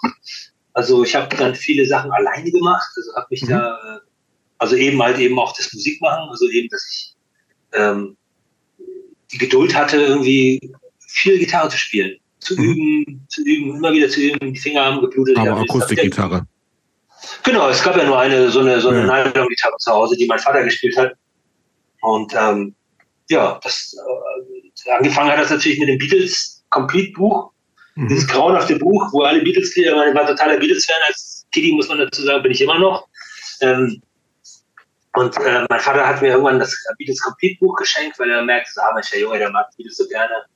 Dann kann, kann er ja ein bisschen Englisch lernen, ne? Den mhm, Texte ja. jetzt. Das kann ja helfen für die Schule und so. Ja. Und äh, das Blöde war, dass dieses Beatles Complete Buch, was wahrscheinlich total viele Haushalte haben, sind die Akkorde komplett falsch. Das heißt, wenn man die Platten aufgelegt hat, konnte man gar nicht dazu spielen, weil die Akkorde nicht stimmen.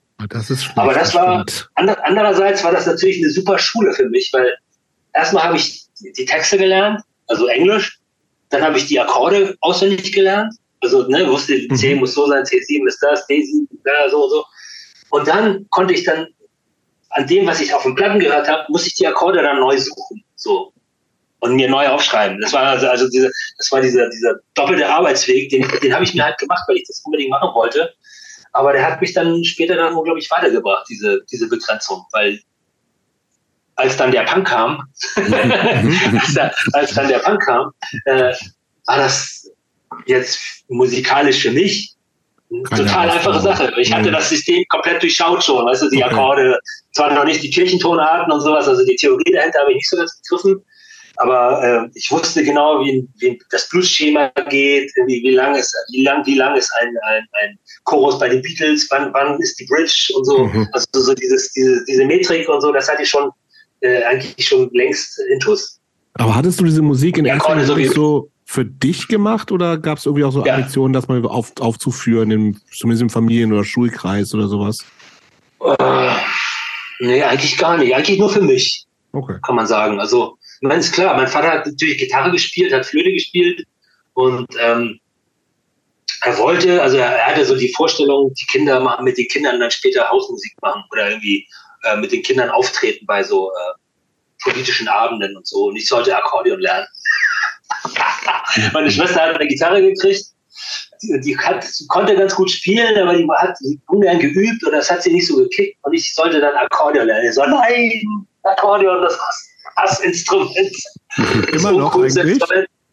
Ja, aber ich meine, das ist ein Riesenkoffer, den du mitschleppst. Ja, das ist total beschissen. Weißt du, du hast dann irgendwie so, das ist, weißt du, dieser, dieser gigantische, ich meine, eigentlich das coolste Instrument, kann man sagen, ist die Geige immer noch, weil es ist klein, es ist handlich, kannst du mitnehmen. Vielleicht noch der Charango oder vielleicht noch eine Trompete. Das ist ein kleiner Koffer, ne? Kannst du schnell, dü, dü, dü. so. Gitarre ist schon schwierig, aber ja, Akkordeon und Kontrabass, das ist so, ah, nein. Harfe, noch schlimmer. Ja, Harfe, das kannst du ja ganz vergessen. nee, also ich habe dann einfach für mich Gitarre gespielt, okay. weil ich dachte, so, das macht mir, hat mir Spaß gemacht. Ich habe das wahrscheinlich erst auch, auch, vielleicht auch aus Langeweile gemacht, weil das, mich, hat, mich hat das nie so interessiert, irgendwie die anderen äh, Fußballspiele draußen und so. Fußball fand ich irgendwie hat mich nie so gekickt. Also kein Fernsehen gucken, ja, aber so das mhm. dann rumlaufen, dann auf diese Riesenplatz irgendwie, nur, wir sind nur 22 Leute, muss man ja tierisch viel rennen. Ah, ja, und alle, alle anderen, so meine Mitschüler, die waren, waren alle im Sportverein und haben dann so Trompete gelernt und die waren alle, ich hatte immer das Gefühl, die sind alle so ein bisschen frustriert, weil sie müssen jetzt ein Instrument lernen, die Eltern wollen das, weil die sollen dann irgendwie zu Weihnachten dann irgendwas auf ihrer Klarinette oder sonst was spielen. Aber so richtig Musik haben die nicht gemacht. Mhm. Ich habe zum Beispiel Musik gemacht, aber ich konnte dafür keine Note lesen. Okay. Aber du hast, die, hast du dir das selber beigebracht, das Gitarre spielen, oder ja, hattest du richtig alles, Unterricht? Alles selber beigebracht, alles selber beigebracht. Nur mit diesem Beatles Complete Buch. Du hast schon gesagt, dann kam irgendwann Andrew mit den äh, Syphilid Mit den Syphilid Fingers, Stranglers und, äh, und Sex äh, Pistols. Genau. genau. Wie bist du denn dann, äh, Christoph hat es ja eingangs schon gesagt, du bist ja irgendwie dann da auch relativ früh, siebte Klasse, achte Klasse mit 30, ja. 40 dann auch so schon auch in die mhm. Punk-Szene reingekommen. Das muss ja dann irgendwie genau. auch Anfang der genau, gewesen sein. Genau, genau, das war 80, 80, 81. Ähm, es gab eine ganz kleine Clique. Ähm, meine Schwester war, also ich war auf dem, auf dem Gymnasium Fortkamp. Jünger oder älter, deine Schwester? Älter, die ist zwei Jahre älter. Okay. Meine, meine Schwester war auf, auf, dem Gymnasium Heidberg. Das war eins, was mehr so im Norden von Langenhorn war. Mhm. Und in ihrer Schule waren eigentlich, da waren eigentlich die cooleren. Also auf meiner, auf meiner Schule gab es zum Beispiel ganz wenig Punks. Also ich kannte da, ähm, die haben vor allen Dingen auch keine Musik gemacht. Aber auf ihrer Schule waren, waren, äh, waren ähm, Elf Meyer, Elf, also von okay. Slime, der Gitarrist, mhm. okay. waren Eddie, Eddie Rether, der Bassist mhm, von Slime. Slime ja. Dann äh, war Andy Siegler, Gitarrist von Razzia, mhm. Peter Siegler, Schlagzeuger von Razzia, ähm, also da waren, waren einige Band, äh, Typen, okay, die ja schon in Bands, Bands waren. So. Mhm. Und, äh, und über meine Schwester, ähm, die, die hing dann mit denen auch ab. Also das, das war, man muss sagen, dieses Punk-Ding kam irgendwie so, brodelte aus allen Ecken, so aus mhm. allen Schulen waren auf einmal Leute mit kurz geschnittenen Haaren und Lederjacken mit Badges und irgendwie äh, äh, Sach, andere Sachen, also mal andere Sachen auf den Jacken aufgemalt als die üblichen ACDC-Kiss oder, äh, äh, oder ähm, was war, stand noch immer auf Jacken? Äh, ACDC, doch eigentlich, eigentlich ACDC-Kiss. Und dann diese Boston oder irgendwelche anderen so, okay, äh, so ja, ja, Yachtrock-Bands, ne? Ja, ja. Ähm, und ähm, ja, und diese, und sie hing halt mit dieser Clique ab und sie hat mich natürlich als kleinen Bruder mitgenommen, so, ne? Dann haben wir uns da, da hatten die, waren Razzia dann im Übungsraum von Slime in der Gärtnerstraße. Und äh, ja, kommt doch mal mit auf eine, auf eine Jam-Session. Jam-Session, also äh, nicht mhm. Session, aber wir machen eine Session und so.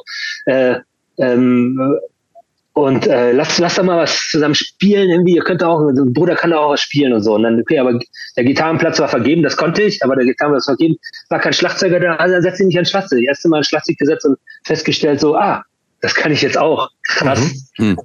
Und, ähm, und so also diese Clique ist dann quasi immer, wir hingen dann immer mehr zusammen ab. Also wir waren dann irgendwie äh, in unserem Stadtteil irgendwie dann, ach guck mal, da ist eine Party, komm, da gehen wir mal hin. Also so, man ist dann irgendwie in dieser Clique immer von Haus zu Haus gezogen. In dieser Clique war auch Thomas Harm, mit dem ich dann später die Band Massaker gegründet mhm. habe, 1984. Und Thomas Harm ist heute immer noch einer meiner besten Freunde, Gitarrenbauer, Syrian Guitars, und, mhm. äh, und irgendwie hat es mit ihm total Klick gemacht und wir haben einfach sehr, sehr viel abgehangen. Und er war ja auch vorher Razzia-Gitarrist gewesen, er hat ja quasi Razzia mitgegründet damals und ist dann relativ schnell ausgestiegen und wollte eigentlich was Geileres machen. Und äh, mit mir hat er dann so einen Mitstreiter gehabt, so, hey, dann lass uns doch mal was Geiles starten. Und so haben wir dann Massaker gemacht. Aber war das für deine Schwester eigentlich so total klar, den kleinen Bruder mitzunehmen? Das kann ja auch total nervig sein, so einen kleinen Bruder mitzuschleppen? Oder wart ihr so dicke, dass das überhaupt gar nicht so ein äh, Thema gewesen ist? Also erstens waren wir ziemlich dicke und, und zweitens war das auch so, ich kann mir, kann mir auch vorstellen, man, ich war ja auch, ich war ja nicht, ich war ja vielleicht so vom Alter her der kleine Bruder, okay. aber ich war schon ziemlich groß. Also mhm. ähm, vielleicht auch als eine Art. Gefühlt gar nicht so ein Unterschied gewesen. Genau, also zu, also vielleicht, vielleicht von der inneren Reife her, aber so körperlich war ich schon groß. Also ich konnte irgendwie mit zwölf auch in die Busliefilme gehen. Also ich mhm. ging auch als 16-Jähriger durch. Ah, weißt du, das war jetzt so der mhm. kleine Piepe so. Mhm. Äh, und hier so Bartansatz und so, ein bisschen mhm. so, hatte ich relativ früh auch schon. Und ähm, das heißt irgendwie, ja, ich, ich war einfach, ich gehörte, ich war mit dabei, so okay. in dieser Clique. War, ähm, was war das erste Konzert, was du dich äh, erinnern kannst? Das erste Konzert, meinst du jetzt so überhaupt oder? Mhm. Ja, nee, so oder Punkkonzert. So Punkmäßig. Punkkonzert. Ähm, das war, warte mal, ich glaube, das war wirklich Östro 430 oder Östro 340. 430. ja. 430. Hm. War das Östro? Es kann aber auch, äh, aber wahrscheinlich war es dann doch ein Razzia-Konzert. Okay. Aber das, oder, oder Slime oder so, in der, damals in der, in der Aula, Schulaula von der, vom Heidberg-Gymnasium. Aber ich glaube, so das erste richtige, richtige, richtige Konzert, wo ich auch eine, eine Karte mir gekauft hatte und so, eine, eine, eine Hardkarte, war UK Subs auf der Crash Course Tour in der Markthalle. Das war das erste richtige, richtige Konzert, wo ich mich auch total drauf gefreut habe, weil ich kannte das, hatte das Crash Course Album, hatte ich. Das war ja die Zeit, wo man sich, äh, wenn man vor der, vom Plattenladen stand und man hatte überhaupt kein Geld irgendwie, hat sich für eine Band interessiert. Was kaufe ich mir? Ich kaufe mir das Live-Album, weil da spielen sie auf jeden Fall die Hits. So, ne? Und ich hatte von UK Subs hatte ich das Crash Course Album und das Crash Course Album ist ja auch wirklich geil. Das sind, das sind wirklich die, bis dahin die Hits, die sie hatten und äh, auch richtig zügig und gut gespielt. Und die, das Konzert war der Knaller. Also, das war wie die Platte. Ich war total geflasht. Mhm. Ähm, ich finde auch tatsächlich, dass äh, das ist eins der besten Live-Alben. Ne? Äh, also so insgesamt. Es gibt häufig stinken Live-Alben hier ab, aber ich finde tatsächlich, dass das ähm, eins so ein richtig saugutes Live-Album ist. Super, ja, finde ich auch. Total, ja, finde ich auch. Aber ey, aber natürlich Ramones Live ist natürlich äh, auch nicht zu verachten. Auch nicht zu verachten. Und, und äh, auch die, die, die, die Fingers hatten doch auch ein ganz frühes Live-Album. Wie hieß das noch? Auch ja, die äh, und, ähm, äh, äh, Hanks. War das die genau. Hanks? Ja, ja, Hanks spielt. Auch super. Ja. Habe ich, ja, hab ich auch gehabt. Ja, ja, Nobody's Hero, uh, Inflammable Material und die Hanks, genau. Mhm. Wo er, War eigentlich wo er, damals. Kriegt er, nicht, er nicht da das Konzert auch irgendwann ab, weil eine Schlägerei ist und so? Das, das ist doch alles mit auf der Platte drauf. Ja, ne? ja, ja, kann gut sein. Ja. Alter, die so an, so, äh, und dann spielen sie weiter. Ja. Geil. Ähm, war eigentlich sowas wie Hafenstraße für euch jeweils ein Thema, so als Hamburger?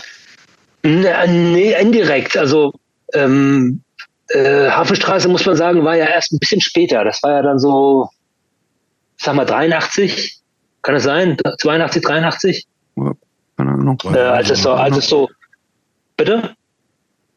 Du, hab, hab ich nicht verstanden. Also, egal, also, sicher. Wir sind unsicher. Also, wie gesagt, frag mich, nicht nach, frag mich nicht nach einem Zeitstrahl. Ja, ja. Mhm. Google das nochmal nach. Ja, ja. Ähm, aber die, in, der, in der Hafenstraße gab es die Volksküche. Die Volksküche war, ist ja, weil wie der Name schon sagt, war eine Küche, wo alle Leute essen konnten. Mhm. Also speziell Obdachlose oder Leute, die, die in, den, in den besetzten Häusern wohnen und so.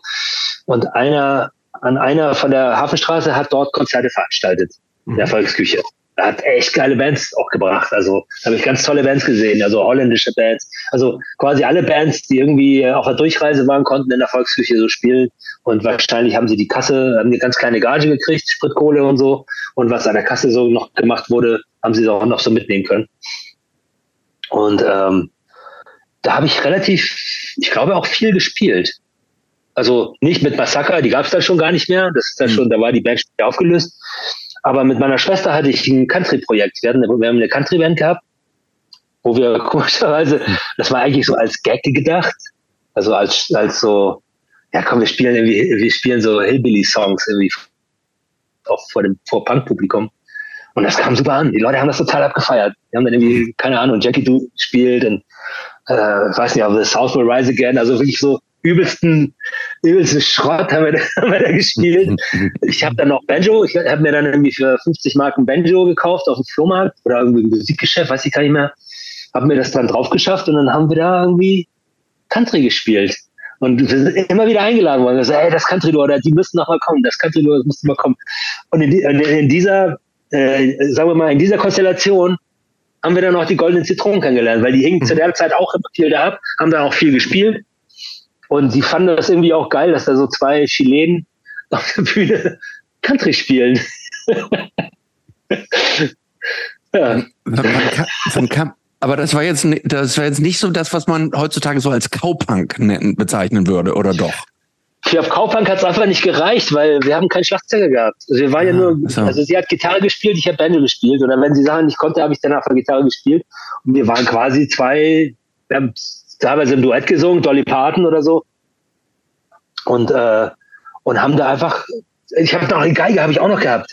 Ich habe eine Geige ausgeliehen und dann habe ich noch gefiedelt. Also wir haben alles gemacht, um den Show-Effekt zu erhöhen. Und die Leute sind durchgedreht. Das war echt so, wow, krass. Hast du dich in dieser Zeit ja, aber so. Dann, wir haben es ja dann noch, auch noch ausgebaut. Dann ist dann äh, Ted Geier ist ja dann nach Schlagzeuger geworden. Also wir haben Aha. die Band dann auch vergrößert.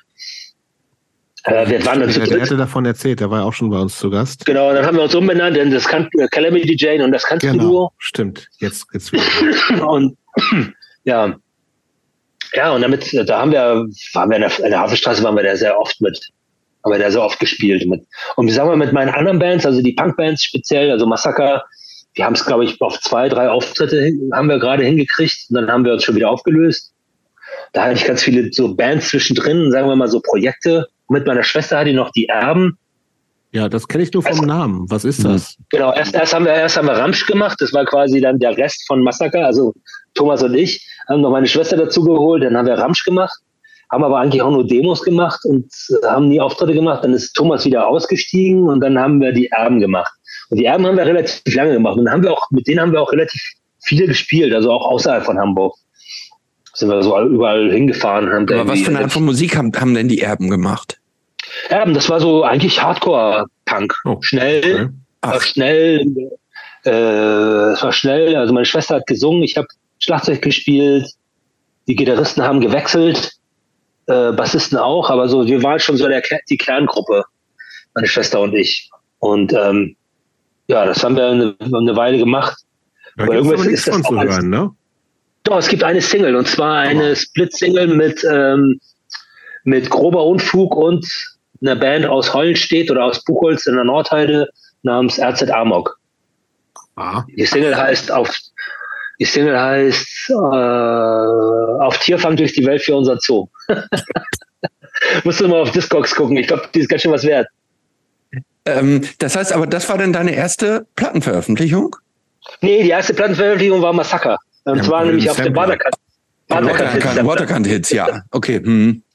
Das, das Sampler mit diesem grauenhaften ja, Donald Duck Cover. Das ist ja, furchtbar. Als ich das, das gesehen habe, dachte ich so, ach nein. ja, das sieht auch gar nicht aus, als ob das so, das, ich habe das, mir war das Cover total bekannt, aber ich, das sieht so nach 90er aus irgendwie so. Nee, so, findest du? Ja, das sieht irgendwie scheiße aus. Es sieht fußgemalt aus, es sieht einfach total beschissen. Das hat doch thematisch nichts mit Hamburg zu tun. Weißt du, das nennt sich Waterkant-Hits ja. und dann siehst du drauf so Donald Duck oder was in der Markthalle. Was soll denn das? So, das ist doch nicht Entenhausen. So heißt ja nicht Entenhausen-Hits, sondern Waterkant-Hits. Das, das, das, ist so, ja, haben wir nicht begriffen. Später hat man so ja dann bessere Cover gemacht für seine Sampler. Hier dieses äh, Haifischbar-Sampler oder was. Und das, das ist ja alles schon ein bisschen geiler, Donald Duck. Hm. Ähm, ja, das war, das war meine erste Veröffentlichung, genau. Und wie war das? Wie hat sich das so angefühlt? Praktisch so erste, also eine Platte veröffentlicht zu haben? War das, war das schon was Besonderes? War, oder? Natürlich war das, war das geil, logisch. Ja, ne? Nein, da hat jeder, jeder seine fünf Exemplare bekommen. Die wurden natürlich erstmal verschenkt. Und ähm, ja, aber irgendwie, da ist ja nichts weiter passiert. Also es war jetzt nicht so, dass wir dachten, so, jetzt, jetzt starten wir durch, mhm. sondern wir waren einfach happy, einfach mal ins Studio gehen zu können und was aufzunehmen. Und wir waren dann so angekickt, dass, dass Thomas und ich dann auch gesagt haben, so, ey, komm, wir nehmen noch jetzt mehr auf. Wir werden auch dann irgendwie richtig Programm, wir wollen auch mal ein paar Konzerte spielen. Aber irgendwie haben wir uns festgefrickelt. Also erst stieg der Sänger aus, der hatte keine Zeit mehr, der wollte nicht so viel proben. Dann sind wir ins Studio gegangen, dann kam der Sänger gar nicht, dann mussten, mussten wir selber singen, also ohne mhm. ihn. Und das wurde dann, das zerfasert immer mehr. So, zum Schluss sind Thomas und ich alleine übrig geblieben. Das war dann irgendwie auch so, ja, scheiße. Irgendwie so, warum? Ja. Und es, es gab ja zu der Zeit auch noch andere geile Bands, die irgendwie, äh, ich meine, auf dem äh, Waderkant jetzt sind ja auch äh, es ist Ultramotal, mhm. Superband, mhm. Ähm, E605, lustige mhm. Band, äh, Razzia auch. Die hießen ne? die anderen, die äh, Platz Razzia, ja genau, die waren ja, die Razzia war ja schon, gehörten ja schon zu der, zu der ersten Liga der Punkbands. Also mhm. Slime war natürlich so der, das, die Speerspitze, dann kam, kam so Razzia und darunter kam erstmal lange gar nichts. Und dann kamen so eher die anderen kleinen Bands. Die, aber ist vielleicht aber auch ein Hamburger Aspekt. Nee, aber das wundert mich. Also die, man, man redete damals schon von Ja, erzähl. Das wundert mich so ein bisschen. Waren nicht damals auch die Buttocks und Razors in Hamburg ziemlich groß? Ja, aber Razors hatten da, glaube ich, ich weiß gar nicht, waren die Razors waren damals gar nicht aktiv. Also, okay. Aber, aber Buttocks waren die. Razors ja auch von dem, von dem äh, Geräusch für die 80er-Sampler. Mhm. Also ich habe die, glaube ich, nur zweimal gesehen in meinem Leben. Also einmal, das war aber relativ gegen Ende, ähm, habe ich auch neulich Fotos gesehen auf einer auf einer äh, Seite von ähm, äh, der hat so Fotos irgendwie, da habe ich ein Foto gesehen von äh, Buttocks live in der Rampe in, am Stadthausmarkt ähm, da war ich, Big Balls als Headliner und Buttocks als Vorband. Was heißt Vorband? Also zwei Bands halt und, und Big Balls haben danach gespielt. Und da war ich. Und, und das war auch wirklich das einzige Buttocks-Konzert, was ich gesehen habe. Danach haben die, glaube ich, auch nie wieder gespielt. Und ich habe neulich im Internet gesehen, dass sie jetzt, äh, äh, also Stefan, Stefan Larsson, äh, der Schlagzeuger, macht ja, macht ja wieder eine Band, die heißen äh, Bad Job Boys oder so. Bad, äh, nicht Pet Shop Boys, sondern Bad ja, Job Boys. Ja, ja. Und, und da ist auf YouTube ein Video, wie er, äh, da spielen sie, glaube ich, in der, in der Hedi oder so, auf diesem, auf diesem Kutter. Und äh, da ist eine Szene, wie er äh, Mike Stanger, den Sänger von Buttocks, und dann singen sie zusammen irgendwie ein altes Buttocks-Lied. Das ist ja wie, da ging mein Herz auf. So, ah, schön. ja, egal. Ähm, kleiner, kleiner Nebenexkurs. Nee, aber ähm, die Razors waren damals, glaube ich, gar nicht mehr aktiv. Die sind ja dann später, glaube ich, Ende der 80er wieder, hat Danka beschlossen, die Band wieder zu machen. Ja, die gibt es ja aktuell auch, glaube ich, immer noch, oder? Die gibt es, glaube ich, immer noch, oder? Glaube ich auch. Wieder, ja, die gibt es ja. wieder, wieder. Nee, die waren lange Zeit, lange Zeit haben die gar nichts mehr gemacht. Mhm. Also wahrscheinlich klar, ich meine, die haben alle, sind, mussten alle arbeiten. Mhm. Und dann haben sie wahrscheinlich dann einen guten, guten Job und dann haben sie wieder Zeit, äh, die Band als Hobby zu machen. Mhm. Ich weiß gar nicht. Ich, ich glaube, glaub, relativ so schnell war allen klar, dass man davon nicht leben kann. Ja, manche schaffen es, im anderen nicht, ne? Ja, du klar, Slime, also ich glaube, elf lebt immer noch davon. Das ist auch, das ist ja auch cool. Man, der, der ackert ja auch wie ein Blöder, man, wie viele Bands der schon gemacht hat irgendwie und äh, mhm. man muss sich halt viel bewegen, um da irgendwie im Punkrock äh, die Miete zahlen zu können. Mhm. Oder ausschließlich vom Punkrock. Weil wenn ich, wenn ich so an andere Leute denke, hier, äh, ich meine, Danke von, wenn du gerade sagst Razors, ne? Ich meine, ich glaube, hm. Danke ist, glaube ich, ist er nicht so ein Werbemann? Macht er nicht so Werbung und so? Keine Ahnung. Ist er nicht eine Agentur? Weiß ich nicht, aber auf jeden Fall, also die haben alle ein ganz gutes Business am Laufen und können sich halt den Punkrock als Hobby leisten. Ich habe die äh, Razors habe ich glaube ich so vor fünf Jahren hier noch im Wild at Heart gesehen.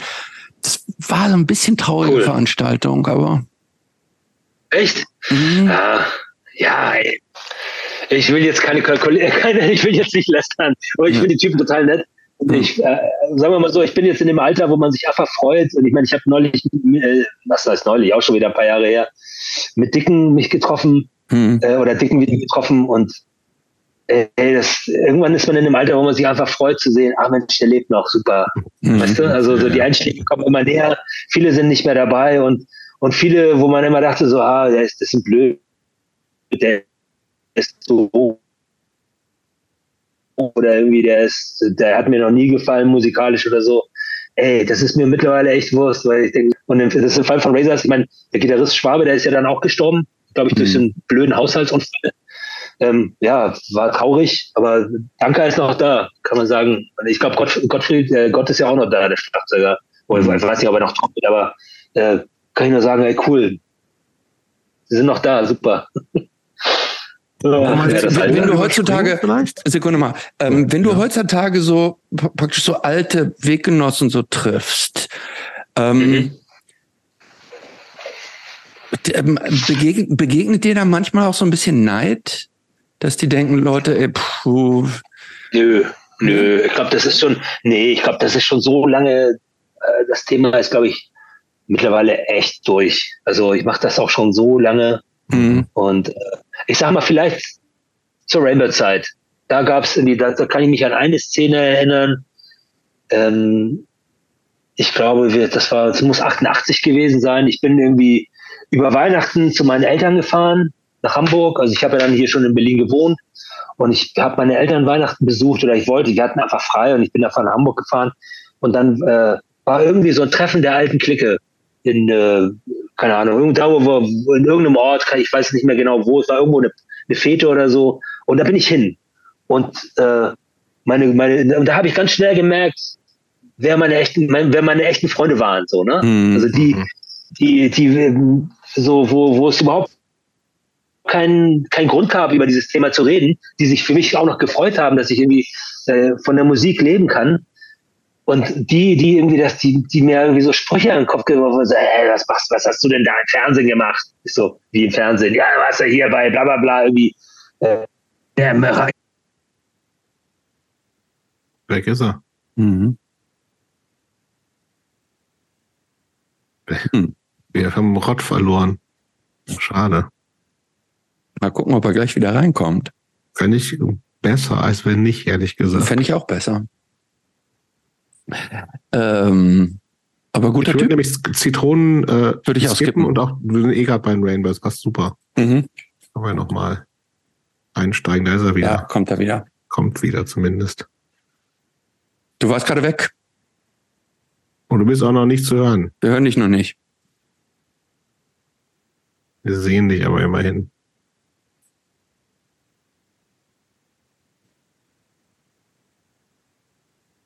Hm, nein. Nein. Mhm. Aber du hörst uns.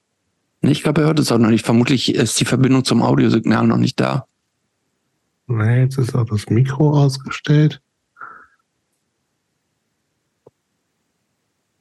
Wir hören dich immer noch nicht. Mhm. Aber er spricht ja auch gar nicht. Na klar. Meinst du? Bewegt sich auch der Mund. Ich sehe keine Mundbewegung. Bei dir sehe ich die.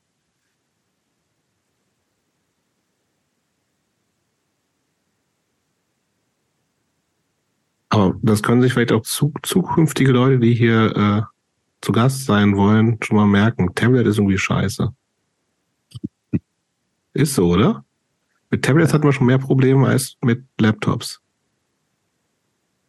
Ja, ich weiß es jetzt gar nicht mehr, wen wir jetzt alles auf, auf welchem Device so dabei hatten. Ob jetzt Handys hatten ein paar Mal. Ich glaube, es ist A und O ist die Internetverbindung. Das stimmt. Aber jetzt für alle, die zuhören, ist er schon wieder weg. Eben haben wir ihn kurz gesehen.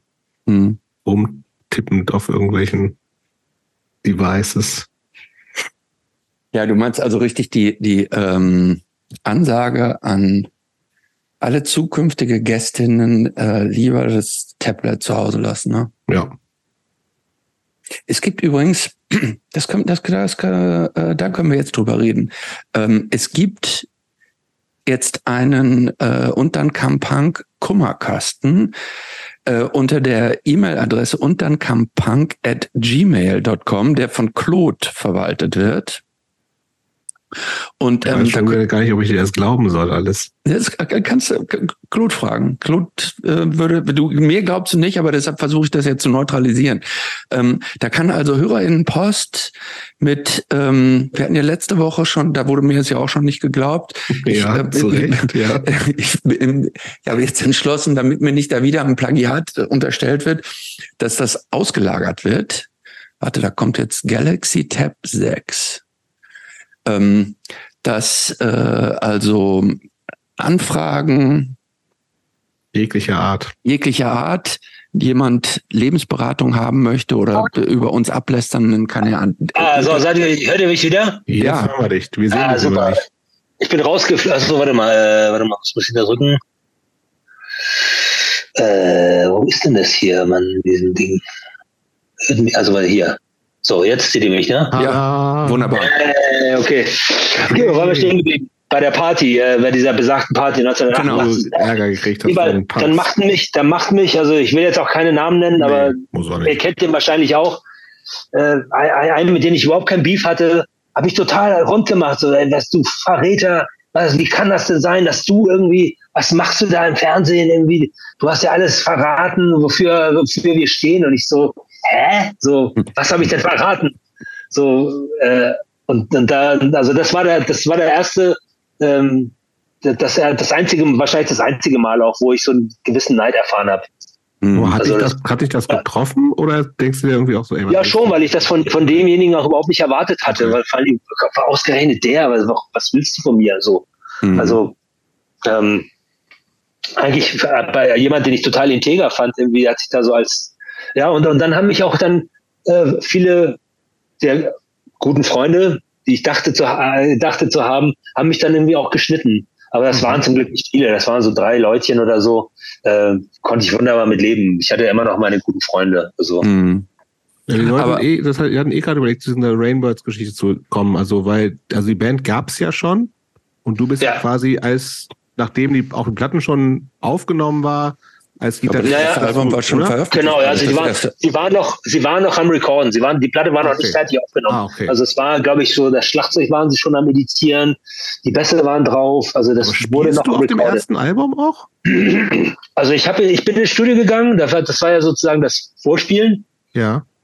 Das war auch eine krasse Situation, weil ich meine, ich wie kamst du denn dazu? Band. Also ähm, okay, wie kam es dazu? Ich habe mit dem Country Duo ähm, wie kam es denn dazu? Also mit dem Country-Duo, was wir heute hier erzählt hatten, wir vergrößert. Wir hatten ja dann, aus dem Country-Duo haben wir dann Calamity Jane and the Country-Duo gemacht. Ja, und so. Mhm. mhm. Kaya, Kaya äh, meine Schwester und ich. Meine Schwester war dann Calamity Jane. Mhm. Und, ähm, und, mit, ähm, und mit denen haben wir eine kleine Tour gespielt. Warte mal, haben wir eine kleine Tour gespielt? Nee, Cartier Latin haben wir, glaube ich, gespielt. Mhm. Wir haben eine Show gehabt im Quartier Latin. Ich weiß nicht, ob es ein Soli-Gig für Heino war oder irgendwas. Es war wieder irgendeine, irgendeine Geschichte und wir haben gespielt. Und im Publikum waren Beckmann, mhm. Katja, also Katharina Frank mhm. und äh, und ich, war, und ich, ich muss Beckmann, glaube ich, schon gekannt haben. Den kannte ich, glaube ich. Jobius. Beckmann kannte, kannte, äh, kannte den Ted über äh, die We Are the Champions Tour mit Sobias damals, mhm, genau. Okay. Und ähm, Genau, über die Soviets kam das. Und, und ich glaube, Beckmann hatte, hatte den gesagt, hier, guck dir mal den Gitarristen an, irgendwie, der wäre doch was irgendwie für die, für die, weil die Kanada-Tour stand da, glaube ich, schon fest. Also es war, Aha. die hatten ja den Senatsrock-Wettbewerb gewonnen, genau. im, im glaube ich, im Frühling oder im Sommer davor. Und, äh, und der, sie hatten den Gitarristen gerade geschafft, den, den Michael Kosawa. Der war dann irgendwie bei der Platte nicht mehr dabei. Übrigens ganz interessanter Typ, der Kosawa, ne? Der hat irgendwie ein ganz geiles Buch geschrieben, nämlich damals den der große Schwindel. Mhm. Ach, der ist das. Geschrieben. Das ist Michael Kosawa, das war der Rainbows-Gitarrist. Also auf jeden Fall, auf jeden Fall, äh, die müssen mich klar im Quartier gesehen haben. Und es war alles, es ging alles holter die Polter, weil ähm, dann hieß es, ey, sag mal, Rott, ähm, wir wollten eigentlich am nächsten Tag wieder zurückfahren nach Hamburg. Also sag mal, hast du Zeit, äh, mit nach äh, Lichterfelde zu kommen ins Studio, dass du da mal vorstellen kannst, wenn du, wenn du dir mal vorstellen könntest, vielleicht äh, bei uns auszuhelfen als Gitarrist und so. Ich so, ja klar, logisch, wir zahlen dir auch ein Bahnticket. Und, ähm, und dann bin ich da hingefahren und, und dann hieß es auch gleich so, ja, hier, nimm mal die Gitarre, hier, guck mal, jetzt ein Lied, äh, spiel mal mit, spiel mal, spiel mal was. Und das war, ich kann mich erinnern, das war, glaube ich, das Lied Fireworks, das ist ja auch auf dem, auf dem Album drauf. Und dann habe ich so, äh, okay, so, ja, gut. Äh, und dann habe ich, glaube ich, erstmal ein paar Tage oder eine Woche oder so oder länger nichts mehr von denen gehört. Und irgendwann hieß es so, ja, hier, ähm, wenn du Interesse hast, wir würden dich gerne als Gitarristen haben wollen oder, oder es ging vielleicht sogar schneller, weiß ich gar nicht mehr. Auf jeden Fall ähm, war ich dann gebucht für die, für die Kanada-Tour und ich sollte dann irgendwie nach ein paar Wochen, irgendwie, wenn sie noch im Studio waren, äh, zum Proben kommen. Weil die Band natürlich ihre, die Stücke, so wie sie auf Platte waren, überhaupt nie geprobt hatte. Die waren ja, die waren in der Live-Form früher ganz anders gewesen. Also nicht so gekürzt und die Tempi waren anders und so. Und dann kam ich zu den Proben in das, in das Audiotonstudio und war eigentlich top vorbereitet, weil ich kannte ja das Album, sie nicht. Ich kannte ja quasi, ich hatte die, ich hatte die Raffen, eine Kassette mit den Raffmixen bekommen und äh, so Leadsheets, also von die, die irgendwie ein Studioassistent da irgendwie aufgeschrieben hatte mit den Akkorden und so. Das heißt, ich kam in, in zur Probe und kannte die Lieder alle schon. Ja, du warst, du warst immer noch sau jung, ne? 8, 19? Ja, ich war, ich war, na, ich war, glaube ich, an den 19 einfach, ja genau, ich bin dann im Mai nächsten des Jahres darauf nicht 20 geworden, oder? Krass, ja. ja. Okay, das war am Anfang aber halt irgendwie irgendeine Art von Alternative Band. Das war ja von diesem Blueprint-Erfolg war ja überhaupt noch nichts zu erahnen, sondern es war irgendwie eine Band, wo du sagst, ich krieg da ein bisschen Kohle und kann eine Tour mitspielen. Also genau, es gab es irgendwie nichts anderes. War ganz klar, es gibt, es gibt 1400 Mark so okay. für die für die fünf Wochen. Äh, ich glaube, Kostenlogie ist, glaube ich, bezahlt, aber glaub, nee, ich glaube, das war, das war mir da, glaube ich, war mir gar nicht so bewusst, dass wir das erst selber bezahlen mussten. Okay. Das heißt, mein Geld war relativ schnell alle. Ich habe mich, da, ja. ich habe mir dann erstmal eine Gitarre gekauft, eine, eine richtige Gitarre, eine Gibson SG und haben dann den Rest, den Rest der fünf Wochen von Hot Dogs und, äh, und hier Coffee Free Refills gelebt. Aber Wohnen gegen, also Wohnung hatten wir bestellt bekommen für, für, über, über das Goethe-Institut da in, in Montreal. Aber war toll. Ich meine, das war, das war mein, mein erstes richtiges Engagement und irgendwie, ja. Äh, wo man sagen konnte, ey, cool, da kriegst du auch Geld für und nicht nur Spritkohle. Ja. das ist schon ganz geil. Und dann, als ihr aus Kanada zurückkamt, ähm, dann. Äh, nee, wir waren noch in Kanada. Ja. Oder wir waren noch. Ihr wart noch in Kanada und da war dann schon der große, war der Durchbruch von Blueprint oder wie? Naja, ja, damals war das ja so, dass, ähm, dass äh, also wenn du, also in den 80ern oder wahrscheinlich vorher auch noch erst, erst recht noch viel mehr, war das ja so, dass wenn du ein Album gemacht hast, wurden ja die, wurden quasi die, wurde die Presse bemustert, also quasi die, die, die Schlüsselmedien, also die mhm. wichtig sind für den Verkauf. Also in, in dem Fall war das der Musikexpress. Die hatten eine Vorab, äh, CD bekommen, oder CD gab es ja damals nicht, eine Vorabkassette, Album. Und die haben das Ding äh, auf der, das ist die sogenannte MÜF-Liste gewesen, das ist so eine Art, ich weiß nicht, machen die das immer noch, wo sie, wo dann die Redakteure oder die, die Journalisten, die ihre Beiträge da haben, hm. so die, die, die Platten des Monats irgendwie auflisten. Ne? Also mhm. so wie schauen. Und da waren wir auf Platz eins. Ah. Und das, und das war, ich meine, das, das hieß damals, wenn die MÜF dich auf den, in den ersten fünf Plätzen hast, hat in der Musikexpress das Magazin, wonach der Handel auch sofort bestellt hat, irgendwie geordert hat, war natürlich klar, da, da passiert jetzt richtig was. Ne? Wenn mhm. der, der Musikexpress eure Platte geil findet, äh, dann müssen wir jetzt schnell ein Video für Blueprint machen, weil es war irgendwie mhm. relativ schnell, schnell klar, Blueprint wird vielleicht, das könnte eine Single sein.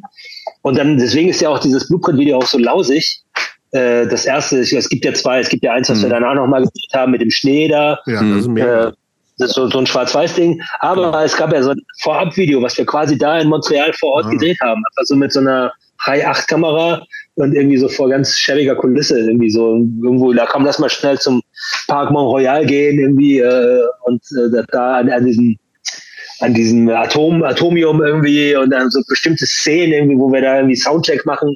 Also ganz lausige Qualität. Und das haben wir dann da einfach gemacht und kam wieder und dann war wirklich so, dass diese, dass das äh, Blueprint dann wirklich schon im Radio lief. Mhm. Also das äh, ist total gut angekommen und dann ging es auch stark auf stark. Hier eine Fernsehshow, da eine Fernsehshow, da noch eine. hier müsst ihr noch hin, ah, ihr geht mal zu Donnerlippchen. Aber wie, wie, ja, genau, stimmt, ja, ja. Gott, Jürgen von der Lippe, Halleluja. Ja, ja, aber ey, aber auch da muss man sagen, haben wir so ein Schwein gehabt, weil Jürgen von der Lippe, seine Show war total wichtig. War ja, also, ja. wir haben echt einen guten, wir haben damals echt einen sehr guten äh, Fernsehpromoter gehabt, weil der hat uns da platziert und was bei Donnerlippchen lief, also der hat ja auch wirklich die Sachen, der hat sich die Sachen ja auch selber ausgesucht. Mhm. Ist ja mhm. nicht so, dass er irgendwie sagt, hier, äh, Plattenfirma XY hat Band XY und äh, die, die, die, die nehmen wir jetzt irgendwie so, sondern der hat sich ja die Band explizit ausgesucht und er sagt, er hat ja auch immer seine musikalischen Beiträge immer unglaublich cool angesagt. Also da, da wirklich so auch, du hast wirklich das Gefühl gehabt, der steht total darauf.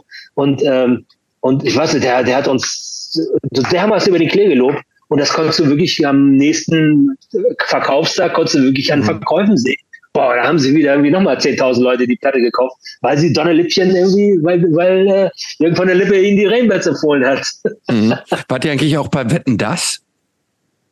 Nee, da waren wir nie. Da waren wir nie. Ich weiß nicht, es kann sein, dass, dass Gottschalk uns dann doch nicht so geil fand. Kann ich, kann ich mir vorstellen, man, der hat ja da auch ein Wörtchen mitzureden gehabt. Hm. Oder es kann auch sein, dass es zu der Zeit die, kann das die Zeit gewesen sein, wo Gottschalk eine Pause gemacht hat und andere irgendwie die Moderation. Ich weiß es auch nicht mehr. Also ich war auf jeden Fall auch bei Gottschalk, aber das war mit Stefan Remmler. Okay. War das so, dass Stefan Remmler eigentlich für seine der ist ja nie live aufgetreten, der hat ja eigentlich immer nur diese Fernsehshows gehabt, weil er diesen Schockschlager da gemacht hat. Und, äh, und der hatte halt, äh, er wusste, der musste irgendwie äh, wetten das machen, für, weil er irgendwie sein, sein neues Album, äh, Lotto hieß das, glaube ich, promoten muss. Und äh, brauchte er halt so Backing-Musiker, also die so im Vollplayback irgendwie dann so tun, als ob sie spielen. Und haben gesagt, ey, komm, Beckmann und ich. Beckmann hat es ja schon mal bei ihm gemacht weil, glaube ich, alles hatten Ende nur die Wurst hat zwei. Ist ja, glaube ich, in einem Video dabei und noch ein paar Fernsehshows. Und dann haben wir gedacht, hey, komm, lass doch zu zweit als zwei, zwei Schlagzeuger irgendwie äh, bei diesem einen Lied mitmachen.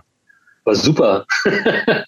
also haben wir mit, mit Billy Ocean. Lass, lass uns noch mal kurz bei, bei Rainbirds bleiben. Das heißt, Ja, okay. am Anfang. Ja, aber ich wollte gerade noch eine Anekdote zu, wollte gerade eine Anekdote zu, äh, wetten das erzählen. Ah ja, Weil das komm, war der, hau noch raus. das war der Abend, das war der Abend, wo äh, wir mit Billy Ocean, ihr kennt ja auch Billy Ocean, oder? Ja, klar. Super Soul. When the going gets tough. When the going gets tough, Going. super netter Typ, super netter Typ. Und ich meine, man muss sich vorstellen, diese, diese Veranstaltung, diese, diese Wetten das und so, das sind ja so richtige, das, da, da bist du zwei Tage da und langweilst dich zu Tode, weil die wollen dich zur Kameraprobe, zur Lichtprobe und da musst du immer da sein. Und in der Zwischenzeit kannst du nichts weiter als anderes machen, als dich volllaufen zu lassen oder mit Billy Ocean kiffen. Ach, jetzt ist er schon wieder draußen. Was ist da los? Aber Internet in Berlin ist halt auch einfach schlecht, ne? Ja, Wahrscheinlich. aber ähm, du, du tust, wo, du bist doch auch jetzt hier in Berlin. Bei mir ist ja auch manchmal schlecht. Letzte Ja. Woche bin ich auch rausgeflogen. Ich weiß auch nicht, was da los ist. Bei, bei, äh, bei mir waren die letzten zwei Tage Stromausfall immer wieder. Ja, siehst du? Es geht abwärts. Ja. Wir müssen umziehen, vielleicht. Warte mal. Ach, ihr müsst wieder. umziehen vielleicht? Ja, wegen, ja jetzt bist du doch da, oder? oder? Ja, Ja. wieder. Ja, sehr gut. Keine Ahnung, ich fliege immer raus. Ja, auf jeden Fall, äh, ja, mit Billy Ocean kiffen. Das, das ist halt sehr viel, sehr viel, es ist sehr viel Leerlauf in diesen, bei diesen Shows. Die sehen dann immer so unglaublich pompös aus, aber die meiste Zeit sitzt man da im Green Room oder in irgendwelchen Garderoben und äh, äh, säuft. Wie, Aber was so der mal, wie, wie, hä? Ist es gut bezahlt, so ein? Auftritt bei Wetten das? So als, als, Äh, als Stage Also wir waren ja, wir, wir waren ja nur, genau, wir waren ja nur die, die, äh, die Hampelmänner, also 500 Mark, glaube ich, gab es pro Tag. Okay. Was damals viel Geld war, finde Ja. ich, für mal eben Ja. ein, eingeflogen werden, gutes Hotel irgendwie, schön, schönes Essen und Kiffen mit Billy Ocean, gerne. So, dann lass uns noch mal zu, Rainbirds kommen. Also du, wie gesagt, du bist Ja.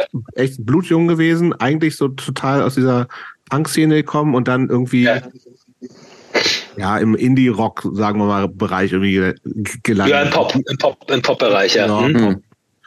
Ja, wie ich habe hab das schon in, in der Folge mit äh, Katharina erzählt. Also für mich war das schon so eine Einstiegsband. Also wie gesagt, ich bin ja wie gesagt einen Ticken jünger und das war Mhm. so der ersten so, was ich damals auch im Fernsehen gesehen hatte über in irgendwelchen dritte Programmen irgendwie welche Sachen da lief das. Donnerlippchen? Nee, nee, nee. Das war irgendwie, es war diese so eine Berlin-Sendung, ich habe vergessen, wie die hieß, so mit, wo immer die, die drei aus der Zwischenzeit und so waren. Ah, ja, ja, ja, okay. Ja, ja, ja. Ey, So, und da, da lief Äh, das, ja, ja. fand's super und hab's irgendwie noch mit Kassette aufgenommen und so. Deswegen was, Mhm. Und ich habe schon gemerkt, das ist irgendwie was anderes als das, was ich sonst an Chartmusik gehört habe. So. Ja. Das hatte schon so, Ja, so ein Vibe. Finde es immer noch super. Mhm. Ich habe jetzt gerade sind ja aktuell diese bescheuerten Spotify-Jahresrückblicks-Gedöns, ne? Ist jetzt bei mir jetzt gewesen. Mhm. Blue Print ist dabei dieses Jahr. Ey, Ich schlecht. viel, viel, viel gehört wegen dem äh, äh, Katharina äh, Ja. Podcast immer aufgenommen. Interview. Aber genau. Aber wie gesagt, es, es war ja, also du, du bist irre jung, kommst eigentlich aus einer ganz anderen Szene, bist da so irgendwie so reingerutscht. Wie hast du, wie, Ja. aber und das war das einfach dann auch so so geil, wie man sich das auch vorstellt, irgendwie alles für dich total super oder irgendwie auch komplett fremde Welt und du musstest dich da erstmal so ein bisschen reinleben, wenn du das versuchst. Ich musste, natürlich musste ich mich erstmal reinleben. Also, aber da ist, es gab auch aber nicht wirklich viel Zeit, drüber nachzudenken, weil es, es ist ja, wie gesagt, wir kamen aus Kanada wieder und dann ging das alles holter die Polter. Eine Tour, die dann auch sofort ausverkauft war und dann noch eine Tour. Und dann hieß es auch schon, wir brauchen ein neues Album. Also wir wurden eigentlich ganz gut äh, so gehetzt. Mhm. Also wir hatten einen Verleger, der auch zeitgleich Manager war und der hat uns wirklich, wir mussten die äh, von einer äh, Fernsehshow zur nächsten irgendwie. Wir waren eigentlich mehr im Fernsehen, als wir dann irgendwie auf irgendwelchen Bühnen standen. Also mein Eindruck, speziell zum zweiten Album, weil das nicht so gut lief, wurde dann noch, mussten wir dann noch mehr Fernsehen machen, versucht Fernseher ranzuholen, weil das ja früher wohl der Garant war für viele verkaufte Platten oder so. Also ich glaube, da habe da hab ich auch vieles nicht hinterfragt, weil ich überhaupt keine Ahnung hatte. Aber so im Nachhinein ähm, wäre das völlig, war das völlig unnötig. Also da Mhm. haben wir uns irgendwie auch irgendwie ganz schön äh, verheizen lassen. Ja, ich finde, man, das ist irgendwie hatte das nach dieser Folge mit Katharina irgendwie, weil wir dann auch so ein paar Sachen so auf Facebook und so gepostet hatten. Es gibt so Mhm. zwei oder es gibt halt echt Unterschiede und das haben so Leute so, als ich mir das angeguckt habe, habe ich total nachvollziehen können. Es gibt so ein Live-Ding von dieses irgendwie äh, in Berlin irgendwo, meinst du im, im Weißen See, das Ding? Dieses weiße Ja, See-Ding, genau. Ja, Total F99. alle happy, Spielfreude so Ja. und dann irgendwie zwei ja. Jahre später oder irgendein Fernsehauftritt, wo es einfach nicht mehr so leicht wirkt und so. Und ja. was Katharina uns ja auch erzählt hat, ist, dass es auch echt in der Band ganz schön Spannungen gab und ihre Rolle äh, schwierig war. Wie, wie hast du das erlebt? Ja, natürlich, das war also, ich sag mal, ich glaube, das Problem war, dass, dass viele Sachen im Vorfeld nicht geklärt waren. Also mhm. wie man die Band sieht. Also mhm. ich glaube, es gab dann zwei Lager, wie man, also kann, man kann wirklich sagen, Beckmann, Wolfgang und ich haben in der Band was ganz anderes gesehen, als Katharina was in der Band gesehen hat. Sie wollte, sie ist ja dann auch, sie wollte absichtlich weg von diesem Pop. So, ich glaube, dieses, dieses, der Erfolg vom Blueprint, der hat ja alles überschattet. So, das war ja mhm. irgendwie, also, meine, klar, ich meine, das ist Zufall. ne? Ja, Aber ja. der, hat alles, der hat alles überschattet und sie wollte so ein bisschen weg davon. Sie hat sich, glaube ich, vielleicht eher als eine ernsthaftere oder eine etwas introvertiertere Künstlerin gesehen als eine, die da irgendwie die Fernsehshows macht und eine laute Backingband hat, irgendwie, mhm. die vielleicht Spaß verbreitet. Die hat sich da in, in einem ganz anderen Ding gesehen. Und das, und, und diese, die Schere wurde auch immer größer. Das haben wir auf der letzten Tour dann auch gemerkt, dass es irgendwie, äh, wir waren vorne, war, wollten Rock'n'Roll, also weißt du, wir waren auf Tour, waren irgendwie, ja. Enthusiasmus, wir haben uns gefreut, ah geil, heute Kassel, morgen bla bla bla und so. Und, und sie war eigentlich ja so in sich gekehrt und mhm. vielleicht auch haben wir auch den Fehler gemacht, Ulrike Hage dann in die Band mit reinzuholen. Die, äh, dann hat, dann, dann gab es halt dann diese bewussten zwei Lager, Lager. sie und, mhm. und, und, dann die, und, der, und die Jungs. So. Mhm. Und wir waren irgendwie dann, oder zumindest hatte ich das Gefühl, wir waren dann auch nicht mehr so erwünscht weil sie wollte dann doch leisere Musik machen. Also mhm. ich erinnere mich an ein Konzert in, ich glaube, das war sogar Kassel. Äh, da haben wir ein Lied gespielt und das war jetzt kein leises Lied und so und du hast die Leute husten hören vorne. So, weißt du, ne? ja, das, der Spruch von Katharina war immer, hey Jungs, ihr müsst nicht immer alles totrocken. Wir haben nicht, mhm. wir haben gar nichts totgerockt, wir haben einfach nur gespielt. Also vielleicht, wenn es die Band immer noch geben würde, würden wir wahrscheinlich in so in so Plexiglas-Hauben spielen, weißt du, so, so mhm. Pete Townsend-mäßig oder so, weiß ich nicht, aber äh, das, das, war, das war dann irgendwie nicht mehr das Ding, wo ich damals angetreten war. Also es war mhm. einfach, es war, ja, die, die Stücke wurden auch immer introvertierter und immer verkopfter, kann man sagen. Ich meine, die, die, die Single-Auskopplung vom zweiten Album Sea of Time, ich meine, wie lang war das Ding? elf Minuten oder so. Sehr lang, ja, wurde dann, es wurde dann auf eine drei Minuten oder eine vier Minuten Version runtergekürzt, äh, runtergeschnitten. Aber äh, das, das ist aber auch live ganz schön anstrengend, das zu spielen, weil du musst dich da auch ganz schön konzentrieren. Das ist so ein, so ein waberndes Ding irgendwie und das, das ist so, ja, das ist anstrengend gewesen. Dann die letzte, letzte Platte und speziell die letzte Tour war auch für uns nicht mhm. cool. So, das war, das war nicht. Ja, wenn es nicht passt, passt es auch nicht einfach so, ne? Genau, genau. Ja. Und sie war ja dann auch glücklich, dann mit Ulrike alleine weiterzumachen, mit Klavier und irgendwie ja. so die Sachen. Ja, ist ja was ganz anderes jetzt auch, ne? Ja, na klar, aber, aber, aber, das, aber das lief ja immer noch unter dem Namen Rainbirds. Also ja, ja. sie hätte ja auch, sie hätte ja auch sagen können, wir lösen die Band auf und ich mache irgendwie mein Kram und ihr macht euer Kram. Ähm, Wäre auch völlig legitim gewesen, aber wahrscheinlich wollte die Gunfirma oder der, ihr, ihr Manager und Verleger unbedingt die, die, die Rainbirds weitermelken. Mhm. Aber siehst, ich habe sehr, ich, ich habe sehr, ich hege große Sympathien für unseren damaligen Manager slash Verleger. Aber war das, das, das ist wirklich, hm, war das ja? für dich auch ähm, dramatisch, als du gemerkt hast, oh, ich habe hier, äh, du kamst aus diesen kleinen Bands und auf einmal dieser riesige Erfolg. Ja. Hat sich das, war das ähm, schwierig für dich zu merken, dass dieses große was da entstanden war, so ein bisschen weggebröckelt ist? Äh, Oder nee, eigentlich da, gar nicht. war das so, es kommt und geht und irgendwie egal? Ich meine, wie alt war ich da? 21? Oder mhm. doch, da war, muss ich schon 21 gewesen sein. Also mhm. ähm, ich habe immer gedacht so, ey, pff, du, ich habe ich hab die Reimers überlebt. Mhm. so, ich, ich wusste, ich, mach Back, ich will mit Backman was weitermachen. Mhm. Wir wollten irgendwie was zusammen machen, weil wir irgendwie wir hatten aber Bock aufeinander und wussten irgendwie, da ist, da ist etwas noch nicht, da ist etwas äh, gewesen, was wir noch nicht, mhm. genau, dass wir noch nicht auch ausfüllen konnten mit den Rainbirds irgendwie. Und ähm, in welcher Art und Weise das hätte sein können, war, war mir damals völlig unklar. Ähm, ich hatte eh die ganze Zeit immer das, und meine Eltern haben sich natürlich auch gewünscht, dass wenn der Junge dann, dann hat er dann irgendwie, spielt er dann ein paar Jahre da mit dieser Band, hat vielleicht Erfolg, kommt zurück und studiert dann was, was wird dann was Vernünftiges. Ja, so, ich hatte ja. eigentlich ich immer, man darf ich hatte ja auch, ne? 21, genau, genau, und ich hatte ja, ich hatte ja eigentlich auch, ich hatte ja eigentlich schon bevor, also in der Zeit, wo ich dieses Angebot bei der Ravens bekommen hatte, hatte ich mich, glaube ich, hatte ich mir schon die Unterlagen, die Immatrikulationsunterlagen geholt, für die äh, Technische Fachhochschule Berliner Tor Hamburg. Hm. Und äh, ich wollte eigentlich so irgendwas mit Elektrotechnik machen, wollte eigentlich in dem Bereich äh, Musik, also hier irgendwelche, irgendwelche Sachen machen mit Musik. Ne? Mhm. Also Musik war schon das Hauptding. Da wollte ich eigentlich hin. Das hatte mich total interessiert. Aber dann kamen halt die Rainbirds und dann war das Ding relativ schnell vergessen. Also mhm. selbst wenn die Rainbirds nicht mehr weitergemacht hätten, ich hätte, ich hätte schon gewusst, womit ich mir meine, mein Leben, also womit ich was ich weitermachen kann und mich, was mich weiterkicken kann. Und auch wenn ich nur die Musik nebenbei betreiben muss, weil ich davon nicht leben kann, ich hätte mir wunderbar auch vorstellen können, in der, ähm, das habe ich ja dann Ende der 80er dann auch viel gemacht. Ich habe dann auch viel im Studio gearbeitet, mhm. habe dann äh, Destination Zero produziert. Ja, ja, und, so, äh, okay, ne, ja. Mhm. Da habe ich so, da habe ich so äh, meine, meine ersten Erfahrungen im Studio gesammelt. Also in dem Bereich an, anfangen zu arbeiten, was mich schon immer interessiert hat. Also nicht nur dieses auf, sich auf die Bühne stellen und spielen, sondern halt eben auch Musik aufnehmen. Dieses, das Technische dahinter hat mich immer total fasziniert. Und ähm, das hätte ich halt gerne studiert. Stefan Larsson zum Beispiel von Buttocks, der wollte ja auch äh, Tonmeister machen damals. Und äh, das Tonmeisterstudium ist ja eins der, oder damals zumindest, war das super schwer da reinzukommen. Also das gab viel, also ich weiß nicht, wie viele tausend Bewerber und es wurden dann immer nur pro Jahr 100 Leute genommen mhm. und so. Du musstest Klavier vom Beispiel, also es war nichts, Partitur lesen. Also da war so ein riesen, es war ein Riesenbohai, irgendwie überhaupt da in diese, in diese Schule ranzukommen. Und, äh, und hat es natürlich nicht gemacht, aber er hat trotzdem, das war, fand ich eigentlich einen ganz guten Weg. Das hätte ich wahrscheinlich auch gemacht wie Larsson. Also so, so ein Ingenieurstudium gemacht an der FH. Mhm. Das hat er nämlich auch gemacht und ist dann später bei Yamaha untergekommen.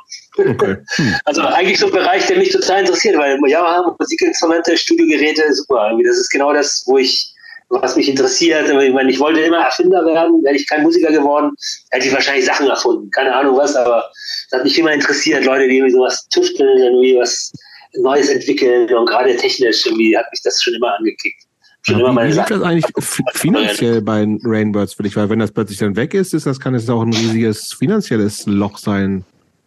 Ja, war es denn ja so, aber so viel haben wir da auch nicht verdient. Also okay. wir hatten einfach, wir hatten einfach einen normalen Künstlervertrag mit äh, was war, das so, so ein Monatsgehalt quasi ausgezahlt oder wie lief das? Nee, nee, nee, der Künstlervertrag ist, du kriegst dann pro verkaufte Einheit okay, abzüglich, ja. technischen, äh, abzüglich technischer Kosten, ich weiß nicht, sowas wie 8% vom Handelsabgabepreis. Mhm. Also äh, das ist so und dann Album wahrscheinlich nicht mehr so viel gewesen. Naja, es gab einen Vorschuss, der okay. wurde aber eigentlich auf den Kopf gehauen für Videos und die, und die äh, ziemlich langwierige Produktion mit drei Produzenten. Äh, das hat natürlich alles Geld gekostet, äh, alles recoverable natürlich, alles mhm. Quasi ab, abziehbar. Und dann ist das Album ja auch noch gefloppt. Also ähm, ich glaube, was heißt denn gefloppt? Was, was, was heißt denn gefloppt? Hat, hat das nicht immer noch irgendwie 100.000 Units verkauft? Ja, aber äh, ich glaube, anvisiert waren mindestens 250.000, weißt mhm. du? Mhm. Gold war wenigstens anvisiert und das haben wir einfach definitiv nicht geschafft. Und, äh, und das Schlimme war ja auch noch, wir haben uns ja dann noch aufgelöst. Weißt du, ich meine, mhm. Spielmann, unser damaliger, unser damaliger Plattenfirmenchef von Phonogramm damals, der, ähm, ich weiß nicht, wir, wir haben noch dieses Konzert im Marquis gespielt in London. Ne? Also die hatten, das war ja, es ging ja immer darum, ey, diese Band singt Englisch, das ist ein internationales Thema. Sie mhm. waren in Kanada, wir waren irgendwie, in Griechenland waren wir Top 10 oder so. Weißt du, also so mhm. in der Schweiz waren wir irgendwie auch Top, naja, Top 5 oder so. Das heißt, wir waren ein internationales Thema und, äh, und Louis hat wirklich drum gekämpft, uns irgendwie auch in, in englischsprachigen Raum zu veröffentlichen. Frankreich waren wir schon veröffentlicht und überall lief das ja auch gut. Wir haben Festivals in Frankreich gekriegt, haben irgendwie, wie gesagt, Charts, wir waren in den mhm. Charts in Griechenland und, äh, und in Mexiko auch, waren wir auch mit dem Album in den Charts. Mhm. Und dann, und dann, also wir kommen ins äh, Marquis, wir sollen halt, es war ein Showcase, damit die, der, die Polygram oder, also die Head, Head-Offs Polygram waren irgendwie da. Und, äh, und Louis hat dafür gekämpft, dass wir jetzt Priority werden, dass wir eigentlich, mhm. dass er jetzt aber uns durchkriegen kann, dass wir jetzt das, das erste Album und das neue Album jetzt auch äh, in den USA und in, in England äh, released wird, die größten Märkte der Welt, so, ne? Und ich weiß noch, wir, uns war klar, die Band ist eigentlich durch. Und, und der arme Louis, der kommt irgendwie ins Backstage, ey, Leute, ihr seid, ihr seid World Priority! Und wir, wir gucken nur so betröppelt auf den Boden und es gab, da, da ist ihm das wahrscheinlich auch aus dem Gesicht gefallen, so, oh, scheiße, ich glaube, hier, hier ist die, glaub, die Band gibt's gar nicht mehr jetzt gerade okay. in dem Moment. Mhm. Ne? Und ähm, ja, es war traurig. Das hat mir für Louis auch leid getan, aber ähm, ja, habe ja Jahre später wieder mit ihm was machen können. Deswegen bin ich da eigentlich auch, das ist mein Karma da eigentlich wieder ganz, ganz gut. Ähm, Sollen wir mal Rainbirds mal Rainbirds sein lassen? Ja. Mhm. Ja, aber nochmal zum Thema, dann war das Geld nicht mehr da. Also es war ja nie richtig viel Geld da. Verdient haben wir eigentlich mehr von den Konzerten. Und das war eigentlich, das war, das hat mir eigentlich am meisten, äh, da, da habe ich eigentlich am meisten dran zu knabbern gehabt. Also diese, das, das, was für ein Luxus das vor allen Dingen war, mit so einer Band, mit englischsprachigen Texten, wirklich überall spielen zu können. Also Voll. was das ausmacht irgendwie. Ne? Ich meine, mit den Ärzten spielen wir jetzt auch, können wir auch überall spielen, aber es kommen immer nur deutsche Fans. Voll, ja, ja, so, ne? die, kommen dann, die, kommen dann nach, die kommen dann nachgereist oder, oder ja, sind die Leute aus der, die Botschaftsangehörigen oder so oder die Goethe-Institutsschüler. So, aber äh, mit Rainbows konntest du wirklich in, keine Ahnung, in Frankreich irgendwo spielen oder irgendwo oder selbst in London haben wir als Vorband von den Hothouse Flowers gespielt, im Roundhouse äh, die Leute haben das verstanden. Also so, ne? Mhm. Dieses, äh, du hast einen ganz anderen Zugang. Und das, äh, das habe ich, das, da war ich traurig, dass das nicht mehr möglich war. Also ja, aber so. du hast jetzt kein großes Mitleid äh, von uns, dass du mit den Ärzten nein, so nein, nein, bist. Nein, nein, nein, nein, ja, das ist, ja, das ist äh, klar, das ist Jammern auf sehr hohem Niveau. Ja. okay, das, das aber, ist nicht den aber das ich aber, aber kannst in dem kleinen Dorf da. Schade. ja, ja, genau. Ja. Ja, aber vielleicht, vielleicht äh, romantisiere ich das gerade, weil ich meine, ich war 20, weißt du, ich fand das halt ja, total geil. Außerdem hast du, wir haben es eben ja schon angekündigt, du hast ja sowieso noch, du darfst es jetzt nicht unter den Tisch kehren, Mass Shake, damit ist, steht dir ja noch alles offen. Ja, ja, genau. Ja, ich genau. kannte das übrigens nicht. Ne? Die Weltkarriere ist quasi. Ich kannte das auch nicht, aber ich finde es mega geil. Wir, wir pushen, wir müssen jetzt mal Must Shake ja, pushen, Charts, dass, da, damit die mehr als, 100, noch, ne? mehr als 113 äh, äh, monatliche äh, äh, Spotify-Hörer unser, haben. Unser Ziel ist 200. unser Ziel ist 200, würde ich sagen, oder? 200 meinst du? Das nee, können wir knacken. Glaub, das ist zu wenig. Nee, nee, nee, nee, ich glaube, wir sollten auch ich sollten selbst ein bisschen unter Druck setzen. Sagen wir, sagen wir 350 anpeilen. 350, okay. Ja. Wenn das genau. ist, wollen wir die Woche drauf mindestens, komm, sagen wir 500 monatliche Hörer haben. Okay. Das ist unser Ziel. Und, aber wenn wir, aber wenn wir die 500 kriegen, Gott, sorry, dann musst du uns aber auch ein bisschen von den massigen Spotify-Ausschüttungen, die es genau ja, für diese Song, da müssen wir auch einen Share für kriegen, ne? Ja klar, da kriegt ihr, da gebe ich euch 20 Prozent von äh, 0,004 Cent. Genau. okay. Das wird jetzt richtig geil. Wir, wir sind jetzt im Business mit Rod und Must Shake. Ja. Übrigens, damit die Leute auch richtig suchen. Must schreibt man MAS. So schlecht läuft, was? ehrlich was? gesagt. Was, was, was, was? Warum das nicht mehr Leute hören, verstehe ich gar nicht. Ja, das wird jetzt alles anders. Das war also, ja, aber es war, war ja nie für, Marseille gibt's nicht mehr. Also erst, oder sagen wir mal so, wir haben uns, wir haben uns nicht aufgelöst, also aber wir haben einfach seit, wir haben seit, äh, wann haben wir das letzte Ding gemacht? Auch schon bestimmt fünf Jahre oder so, vier Jahre. Aber da, also schon lange her. Da geht noch was. Fünf, sechs Jahre her. Da geht ja, noch was. Na, fünf Jahre. da geht noch was, meinst du? Da, da ich glaube noch, noch länger, ich weiß.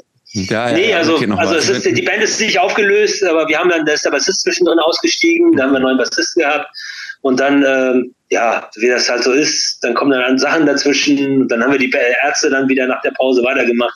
Und äh, dann hatte ich ja, habe ich mit Abwärts ja auch noch irgendwie nicht wenig zu tun manchmal. Ja, so viel.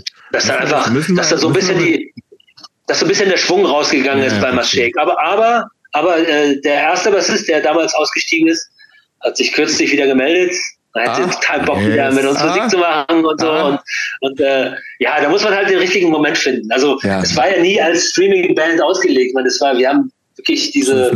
Tausender, ne? Tausender Auflage, ja, ja, live und diese Tausender Auflage äh, Vinyl gemacht, jeweils pro, pro Single oder pro EP kann man sagen, sind es ja. Ähm, Und das ist also ein Liebhaberding eigentlich immer gewesen. War jetzt nicht noch, so, ich wollte, noch, wir wollten damit noch, nicht, wir wollten damit nicht im Rock am Ring spielen. Liebhaberding. wir machen das jetzt zur, zur Okay, wir müssen aber leider zu, zu meinem Leidwesen auch ein bisschen über Depp Jones sprechen. Ja. Ist ja. das ein dunkles Kapitel in deiner musikalischen Karriere? Nee, eigentlich gar nicht, gar nicht so, also dunkel, dunkel, dunkel im Sinne von erfolglos, ja. Das, da, in dem Sinne ist es sehr dunkel. Aus gewesen. meiner Sicht zu Recht, ehrlich gesagt. ja. ich fand es ganz schön hart, zum Nachhinein. So 20 okay. Jahre später mir das nochmal anzuhören. Ich habe es damals auch so aktiv mitgekriegt. Also ich war zu ja. deiner Info, ich war Die Hard Ärzte-Fan mit von 13 bis 14 oder 15 oder ja. so. Also vor ja. deiner Zeit auch noch und so. Ich mhm. bin so ein, so ein äh, Sani und äh, Hagen-Typ gewesen. Ja, okay. Ja. Ähm, und dann äh, habe ich natürlich auch mit, mit, äh, mit großer Vorfreude und Hoffnung sowohl King Kong als auch Depp Jones versucht gut zu finden. Ist mir beides nicht gelungen. Ging's, so ging es vielen anderen auch. genau. ja, ja. So ging es äh, zigtausenden auch. Und ich habe gedacht, ja. okay, vielleicht war es auch nur so, weil ich eine andere Erwartung hatte. Hast mir jetzt in Vorbereitung nochmal angehört und ich finde es immer noch äh. grauenhaft.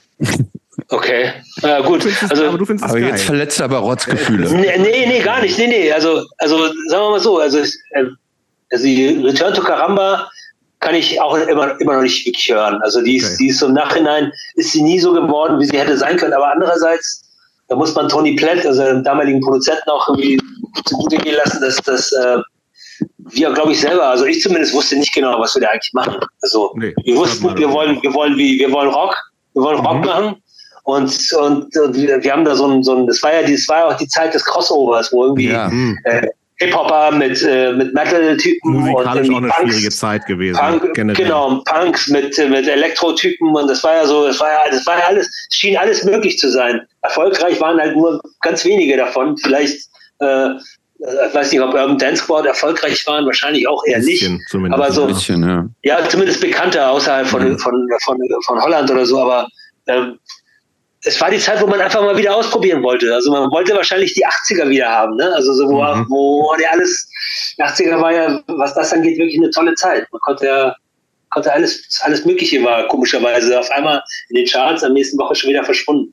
Aber das sollte ja, ja schon auch ein richtigen, das sollte ein großes Ding werden, ne? Oder nicht? Hm. Nee, eigentlich nicht. Okay. Also ich, ich habe nicht dran geglaubt, dass es jetzt ein Riesending wird. Okay, ich habe nur dran geglaubt, okay, wir, wir spielen uns jetzt unser, wir spielen uns unser Publikum so peu à mhm. peu und wir haben ja, wir haben ja nicht irgendwie große Hallen gespielt, wir haben ja eher so kleine Sachen gespielt, die wir leider auch noch nicht mal voll gekriegt haben. Aber so, wir haben gedacht, so, okay, das, das müssen wir erst mal beackern. So, ne? Da muss man irgendwie, okay, okay. man fängt halt bei null an. Und es war mir zumindest klar, das hat nichts mit Ärzten zu tun, das hat auch nichts mit Rainer zu tun. Nee. Und das war, das war ja auch mit Absicht, das sollte ja auch nichts damit mit dem zu tun haben. Aber wir haben da wahrscheinlich zu weit aus dem, ja, wir haben einfach, wir haben uns dann doch zu weit entfernt von dem, was wir eigentlich wollten, weil wir, also ich wusste selber nicht ganz genau, wo es hingeht. Ich wusste nur, ich will irgendwas machen, was so ein bisschen ist wie Kiss, aber auch mhm. ein bisschen ist wie Metallica, aber auch ein bisschen ist wie, weißt du, so, also so, man hat alles in so einen Topf geworfen, was man so geil fand und davon allem sollte ein bisschen drin sein. Und, ähm, und natürlich sollte es geile Songs haben, äh, und ja, und dann sollte es eine geile Produktion sein, aber wer denn, wer kann denn das denn produzieren? Und es war so, also speziell Ende der 80er war für mich, da konnte ich, jede Woche konnte ich eine andere Band geil finden. Mhm. Es war auch wirklich die Zeit, also es war auch die Zeit, wo ich auch in Berlin unglaublich viele Konzerte gesehen habe. Man, da konntest du quasi auch fast jeden zweiten Tag ins Loft gehen oder äh, irgendeine coole Band hat irgendwie Café Swing gespielt oder weißt du, du konntest was ständig Fight Mauer quasi irgendwie auch. Ja, alles war irgendwie geil. Oh, das war, gestern habe ich Mordred gesehen. Die hatten ja einen geilen, das war ja, die hatten einen DJ auf der Bühne, ist ja sehr geil. Kann man mal gucken, ob wir sowas auch mal machen oder so. Weißt du, so, mhm. Es war einfach so, so der, sag mal so, der, der Wunschkasten war gigantisch. Und das, was wir dann im Endeffekt auf Platte gekriegt haben für das Debüt, man muss sagen, das ist auch ein Debüt gewesen. Ähm, dafür ist es schon ganz okay, aber es hätte viel besser Wann sein können. Wann hast du das letzte Mal gehört?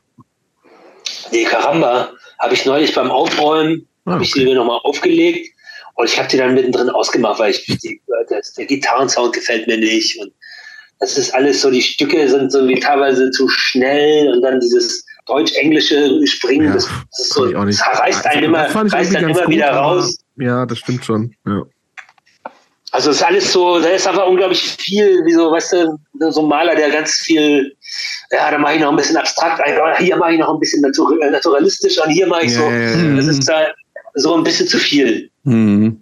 Ich fand zum Beispiel, dass äh, wir haben danach noch, also als, als dieses äh, Karamba-Album total ge, gefloppt ist oder beziehungsweise einfach an der, an der Öffentlichkeit vorbei äh, released wurde, äh, haben wir danach noch so eine, Moment, so eine Moment, Moment Entschuldigung, warte mal eben, du spielst gerade mit irgendwas rum, was den Sound äh, gerade. Oh, sorry, sorry. ja, ja, sorry. haben wir eigentlich haben wir noch so eine Mini-EP oder so eine EP gemacht, äh, die, die Welcome to Hell. Mhm. Das ist, die ist auch leider auch keine große Auflage. Die finde ich zum Beispiel viel geiler. Also okay, die ist, vielleicht muss ich mir die nochmal anhören. Hm. Aber du kennst die, ne? Nee, hm. weiß ich nicht. Nee, ich habe so ein paar die, Sachen, die, ist damals, die ist damals auf, äh, haben wir damals bewusst gesagt, weil wir das Problem gesehen haben, beziehungsweise unser, unser, unser Label damals, die Sony, äh, die tolle Idee hatte, so, ja, wir müssen irgendwie hier Crossover und was von denen ja auch ständig, hier, guck mal, die Band haben wir jetzt auch alles in Chains und mhm. hör dir das mal an und hier so, ne? Von überall kamen dann diese Einflüsse und dann so, ja, der, das neue Ding, Indie ist das neue geile Ding und so. Wir machen, wir machen jetzt mal so ein ganz, ganz geiles Ding. Wir bringen, äh, äh wir bringen so eine Maxi raus auf einem Indie-Label. Äh, natürlich, ne, von zwar Sony ist zwar dahinter, aber damit können wir das Ding nochmal so geiler von unten aufbauen. So. Dann haben wir diese, haben wir auch wieder auch mit Toni gemacht. Und ich, ich finde die viel, also da ist auch eine Coverversion von Madonna drauf. Also so natürlich Crossover at its best, aber mhm. zur Karamba eine viel geilere, stringentere Platte. Ja, und dann ist, dann ist dann Beckmann auch ausgestiegen.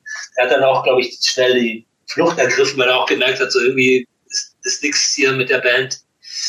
Nix und dann haben wir das noch zwei Jahre. Bitte? Nichts zu reißen mit der Band. Aber gut, dann höre ich mir nix, die gleich nochmal an. Nichts zu reißen mit der Band.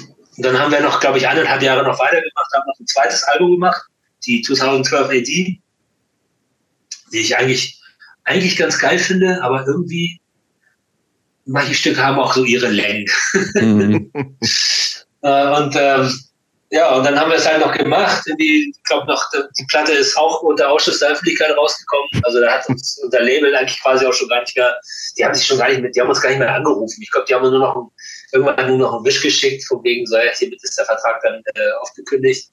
Und dann haben wir noch ein paar Konzerte gespielt. Und ich weiß, die letzte Show war dann irgendwie auf einem auf einem Fest, also Fest in Anführungsstrichen Festival der IG Metall Hagen oder so, also irgendwo im Ruhrgebiet, vielleicht auch Mülheim oder so. Und wir haben gespielt und äh, Rage, die Metalband Rage haben gespielt. Mhm, mhm, mhm. Das war unser letztes Konzert. Danach war Depp Jones quasi beendet. So, und danach, man hätte ja meinen können, das war es jetzt mit deiner musikalischen Karriere. Nö, überhaupt nicht. Ich habe ja dann irgendwie, habe ja im Studio dann immer mehr gearbeitet. Ah, okay, ja. ja. Ich habe ja, äh, ich glaube, kam die zweite Destination Zero Platte. Dann kam noch quasi kurz nach der zweiten Depp Jones Platte bin ich ja mit Slime ins Studio gegangen, habe die Viva la Malte produziert mit denen. Mhm. Stimmt. Verdrängt, ja. Ja, ne? Ja, Mist, ja. Also ich war parallel immer, immer was am Machen, so mhm. was äh, hab dann ähm, Beckmann ist ja dann in die Werbegeschichte reingegangen, massiv irgendwie äh, Musik für Werbung und so mhm. und äh, und der hat da, der hat da mir auch immer so Sachen zugeschanzt, irgendwie so hier mach mal, Rod, mach doch mal schnell, wir brauchen hier Musik für äh, Smirnoff Wodka oder keine Ahnung für irgendeine Zigarette oder so. Okay. Machst nicht mal schnell mal was machen und so. Und ähm, ja, also ich habe immer da, ich habe quasi mein kleines Homestudio gehabt und da habe ich echt mit wenig Mitteln echt relativ viel gemacht. Ah, okay. Mhm. Bands auch irgendwie produziert, irgendwelche Demos von irgendwelchen Bands und auch Geld für gekriegt, weil das war ja wirklich so, bin mit denen im Studio und habe dann die Sachen aufgenommen und gemischt und so. Und so nach und nach so sprach sich dann um, Mensch, den Gonzales, der ist doch ganz schnell, das, das wird immer Mhm. Ja, aber dann ging es ja rein, also dann kamen ja die Ärzte irgendwann an und sagen, wir machen jetzt mal wieder weiter. War das genau, sofort klar, habe ich Bock drauf und wusstest du, was dich erwartet überhaupt? Mm, nee, das wusste ich überhaupt nicht. Also es war, äh, ich sag mal so, ich wusste, dass mich, dass mir diese Studioarbeit total Spaß macht. Mhm. Also dieses Arbeiten im Studio, egal auf welcher Art, so wieder als Produzent oder als, als Mitmusiker oder so. Ähm, und das Technische hat mich halt immer schon super interessiert, tut es immer noch. ähm, und dann fragt mich BLRB, ähm, wir haben, glaube ich, irgendwann so, Spa so Spaßauftritte noch gemacht, so irgendwie irgendwelchen Freunden, irgendwie, weiß nicht, Rubbermaids waren ja so Freunde von uns, die aus mhm. Hamburg, mhm. Punk, äh, Pop-Punk-Band. Und die haben uns dann immer wieder mal eingeladen, hey, sag mal, habt ihr nicht Lust, irgendwie, wir machen hier eine Party, wollt ihr nicht We Are the Champions mit uns singen und so. Und äh, war, war so ein Ding in, in Berlin und äh, dann ging der so, ging der so pinkeln und irgendwie nimmt er mich so, ey, es ist gerade keiner da, sag mal, Rott, äh, ich will mit Jan die Ärzte wieder machen. Ich so, ja, cool, super. Ja, mach doch. Aber sag mal, hättest du nicht Bock, äh, kannst du dir vorstellen, da was zu spielen? Ich so, äh, was? So, bin doch Gitarrist. Was ich ja mit ihm Band gemacht, wo ich Gitarre ja, gespielt habe. Bin doch Gitarrist und so. Ja, ich weiß und so, aber irgendwie, äh, Jan hat sich vorgeschlagen, irgendwie, also, der, wenn du das machen würdest, das wäre super, irgendwie Bock mit dir weiter eine Band zu machen, aber irgendwie so, so, ne? Und ja, habe ich gesagt, ja, mal gucken. So, ich lass mir, lass mir so ein bisschen Bedenkzeit irgendwie. Ja, alles klar, kein Problem. Und er hatte sich in der Zwischenzeit, also das hatte ich auch gar nicht mitgekriegt, er hatte sich schon mit Jan mehrmals getroffen und wir war schon so am Demos am Austauschen, also so hier zum Anhören und so. Für neue Sachen. Mhm. Bitte? Neue, neue Sachen, Songs. genau. Ja, ja. Mhm. Neue Songs, genau. Es war, sollte auch ein Album werden, weil sie wollten nicht jetzt einfach nur live spielen und irgendwie nochmal das Live-Album nochmal zum Besten geben, sondern sollte schon eine neue Platte sein irgendwie. Und äh, die, die Songs halt spielen. Natürlich auch alten Kram, aber äh, quasi ein neues Album haben. Ja, nach einer Woche Bedenkzeit habe ich dann gesagt, ja, weißt du was, ey, ich habe Bock mit dir weiter eine Band zu machen. Ein paar spielen kann ich auch. Warum nicht? Lass probieren. Und dann ähm, ging es eigentlich relativ Schlag auf Schlag. Das glaube ich so schon zwei Wochen später waren wir dann bei Conny Plank im Studio. Conny Plank Studio mit, mit Hoffmann mhm. und den damaligen Produzenten und haben das Album aufgenommen. Mhm. Das war, das der, beste, beste, der beste Menschen gestaltet wurde. Mhm. War, war genau. das von äh, war das von Anfang an klar, dass die Band an diesen riesigen Erfolgen würde anschließen können oder war das ey, auch so ein bisschen wackelig, dass ihr dachtet, das war total wackelig. Das war, das war total wackelig, weil ey, du siehst es ja, King Kong war erfolglos, der Jones war erfolglos. Das heißt, äh, man hat relativ schnell gemerkt, dass irgendwie so, wo viele dachten so, ja, das, das ist doch eine sichere Bank. Der mhm. hat doch mal hier bei den, bei den Ärzten gespielt, also der, da kommen doch bestimmt 2000 Leute. Und dann kamen nur 20, weißt du? Also, mhm. sag mal so, das Vertrauen war schon ganz schön eingebrochen. So. Mhm. Und deswegen, das sieht man ja auch daran, dass die Tour, die wir quasi gebucht hatten für diese Reunion, ne? weil es war ja mhm. alles, alles geheim, es sollte alles so äh, in letzter Sekunde veröffentlicht werden und äh, die Vorverkaufsstellen sollten dann nur einen kleinen Zettel haben und keine Plakate, also so klein wie möglich irgendwie. Ähm, das waren ja so Sachen wie äh, PC 69 mhm. in Bielefeld. Bielefeld. Oder, mhm. Haben, haben wir denn in Berlin gespielt? Was haben wir da gebucht? boah, weiß ich gar nicht mehr, aber es waren so kleine Sachen. Es war wirklich so 800er, 600er Läden. Ich dachte, ey, wenn wir die so kleiner als das Esso. Ist doch, ja, ja, sowas, genau, ja. so, so, kleine Dinger. Hm. Und äh, dachte so, wenn wir die voll haben, ist doch super. Weißt du, wir, waren, wir waren schon viel, weniger Zuschauer geworden. Wir hätten uns über 800 Leute gefreut. Und dann waren diese Tickets sofort weg. Also die, die diese Vorverkaufsstellen, es gab damals ja noch überall Vorverkaufsstellen, und diesen Zettel angeklebt, irgendwie, erste Tour, bla bla bla, zack, sofort waren die Tickets weg. Und dann, da haben wir dann schon gemerkt, okay, das, das könnte was Größeres werden. dann mhm. kam das Album raus, dann ist ja Schreiner Liebe so tierisch durch die Decke gegangen. Zu Recht.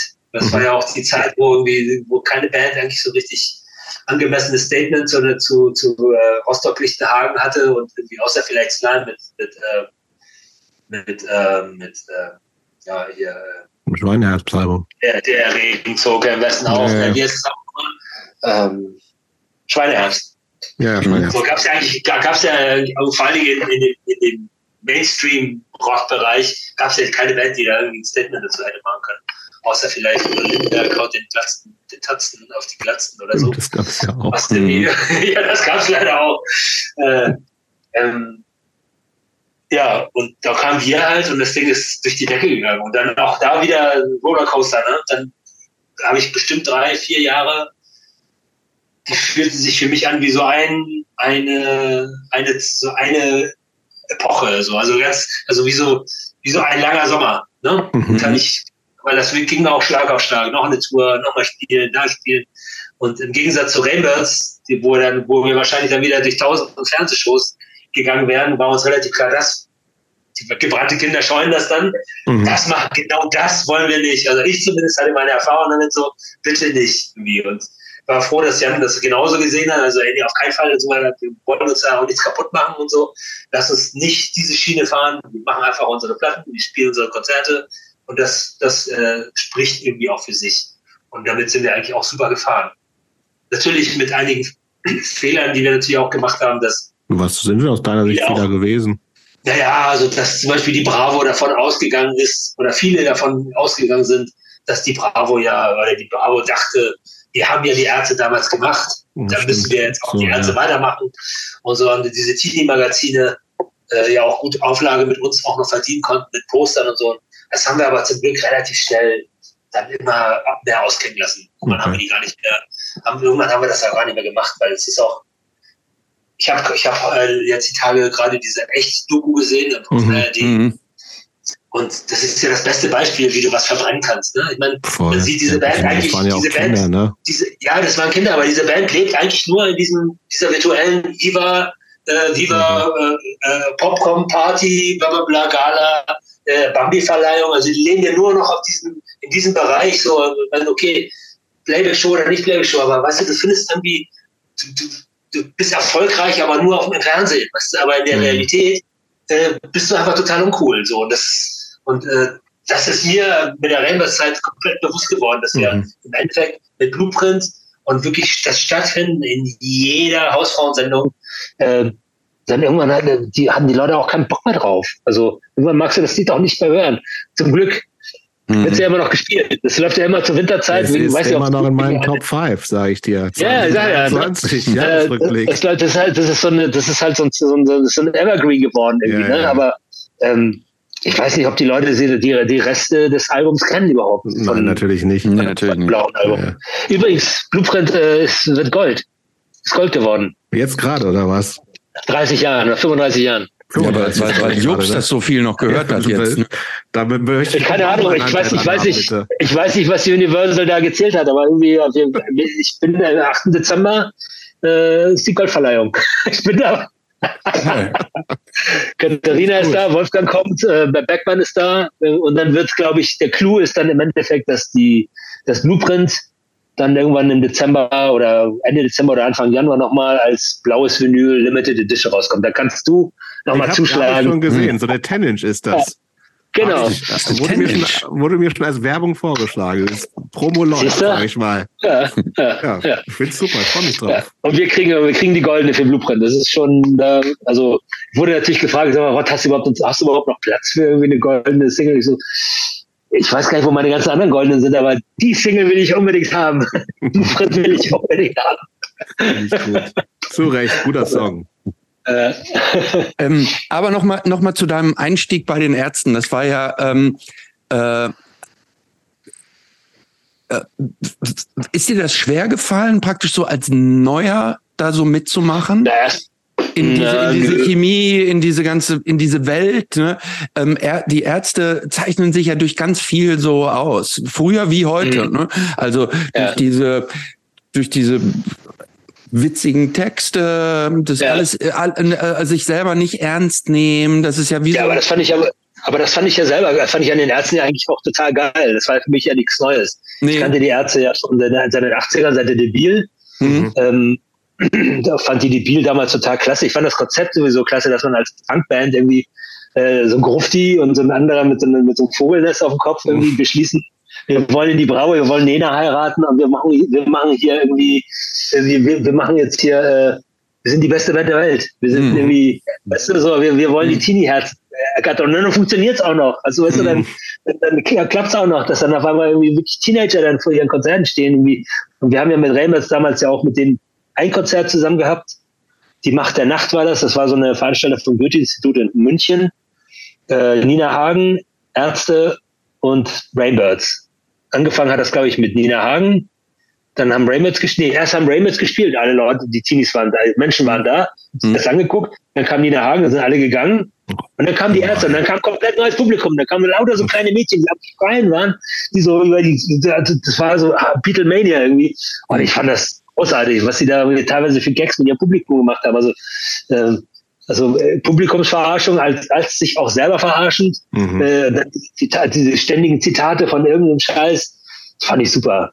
Und äh, also das heißt, das war, das war mir nicht unbekannt. Mhm. Das Einzige, was am Anfang schwierig war, war Bass spielen und singen. Also weil ich war, war ja vorher Gitarrist nur mhm. und dann auf der Bühne stehen und das und, und ich sag mal die die Chorgeschichten bei Ärzten sind ja doch sehr anspruchsvoll. Mhm. Jan hat ja, ja schon irgendwie zu dritt, das ist ja schon wirklich immer noch. Genau, also man macht, man muss Lärm machen für fünf. Massenhaft genau, man muss Lärm, man macht, macht Lärm für fünf. Man macht, man ja. muss Lärm machen für fünf irgendwie. Und äh, das war am Anfang doch ganz schön schwer. Also singen und Bass spielen, weil gerade Bass ist ja nun ein Kontrapunkt irgendwie oftmals. Aber das, äh, ich bin da dann, dann doch relativ anpassungsfähig. Ich habe mich dann da schon schnell reingearbeitet. Ja, gefühlt warst du, gefühlt warst du dann auch sofort ein sehr anerkanntes Mitglied. Ne? Viele andere, also wir hatten zum Beispiel hier äh, Vom Ritchie von den Toten Hosen hatten wir auch schon ja. hier. Der ist ja 20 Jahre später immer noch der Neue. Bin ich auch noch. Bin nee, auch. irgendwie gefühlt also, anders, oder? Fühlst du dich als der, als anders so? Fühlst du dich als der Neue? Ähm, Wirklich? also ich weiß nicht, wie Hagen sich gefühlt hat oder wie Sani sich gefühlt hat. Ich äh, Hagen, Hagen hat ja eine ganz andere Karriere irgendwann eingeschlagen. Ähm, ja, ich sag mal, vielleicht liegt es daran, dass, dass ich auch eigene Songs habe. Also, mhm. weißt du, mein, wenn Wom jetzt mehr Lieder schreiben würde oder überhaupt Lieder schreiben würde auf, auf den Hosenplatten, wäre das vielleicht auch was ganz anderes. Mhm. Aber so, ähm, ja, weiß nicht, eigentlich sollte er mal ein Lied schreiben und ein Lied singen, finde ich. Ja, schon, ne? Eigentlich hat er es drauf, eigentlich kann er das. Aber dass du das machst, war relativ den anderen auch total war cool für die anderen und auch klar, dass du das. Das also das war das fand das war ihn das fand die auch total wichtig, dass sie auch mhm. was beitragen irgendwie. Also das ist nicht so ist hat wie ja jetzt ja nicht gemacht, glaube ich, ne? Hagen 2, nee, Hagen hat glaube ich gar nichts abgeliefert. Ich meine, zur Verteidigung von Hagen muss man sagen, der hat auch gleichzeitig studiert, der hat ja parallel ja, studiert, ja. wenn die da waren. Also der hatte schon, der wollte ja Musikjournalist werden. Das war ja schon sein, das ist ja dann auch geworden. Auch sehr erfolgreich. Ähm, also ja, äh, ich war halt Vollmusiker, ich habe ja nur Musik gemacht. Mhm. mhm. Und äh, Sani ist ja dann irgendwann auch, äh, weiß nicht, was er dann später gemacht hat, glaube ich, irgendwie BWL oder so. Mhm. Ja, den, ich habe den schon zweimal angefragt. Ich hätte total Bock, den hier auch im Podcast zu haben, aber er hat abgesagt, leider. Der macht irgendwie was mit erneuert. du hast den Kontakt. Ja. Ah, okay. Ja, okay. Ich dachte, ich kriege ja, dass wir aus der gleichen Heimatstadt kommen, äh, beide aus Hameln in Niedersachsen kommen, aber selbst das hat nicht ah, gezogen. Ah, okay. Ich habe jede Karte gezogen, die ich habe, aber okay. Sani, okay. blieb hart. ja, aber ich weiß auch gar nicht, wie viel er dazu erzählen könnte, weil ich meine, er war ja jetzt von der von der von der Zeitleiste her gesehen, nicht war der ja nur eine kurze Zeit dabei. Ne? Also ich mhm. meine, äh, und und jetzt Songs geschrieben für die Ärzte. Hat er eins geschrieben? Sahnebonbon war, glaube Es gab aber noch ein Soloalbum, dürfen wir nicht vergessen. Ja, ja, Ärzte Sahne. Ärzte ja, Sahne. Ja, ja. Ärzte Sahne, ja, ja, klar. Nee, aber, aber selbst, aber selbst die, aber selbst Lieder, so ein Lied, was ich ja auch immer, immer wieder singen musste, die Kamelrallye von der Debil, hat er ja auch nicht komponiert. Also das hat ja auch Jan für ihn geschrieben oder, oder wie ein, wie ein Kind hat ja auch Micha Wahler von Sobies geschrieben. Also, okay. sagen wir mal so, sagen wir mal, sein Input in die Band war, war nicht, nicht so viel für welchen, die Alben. Welchen Ärzte-Song kannst du eigentlich, möchtest du eigentlich am liebsten nie wieder spielen?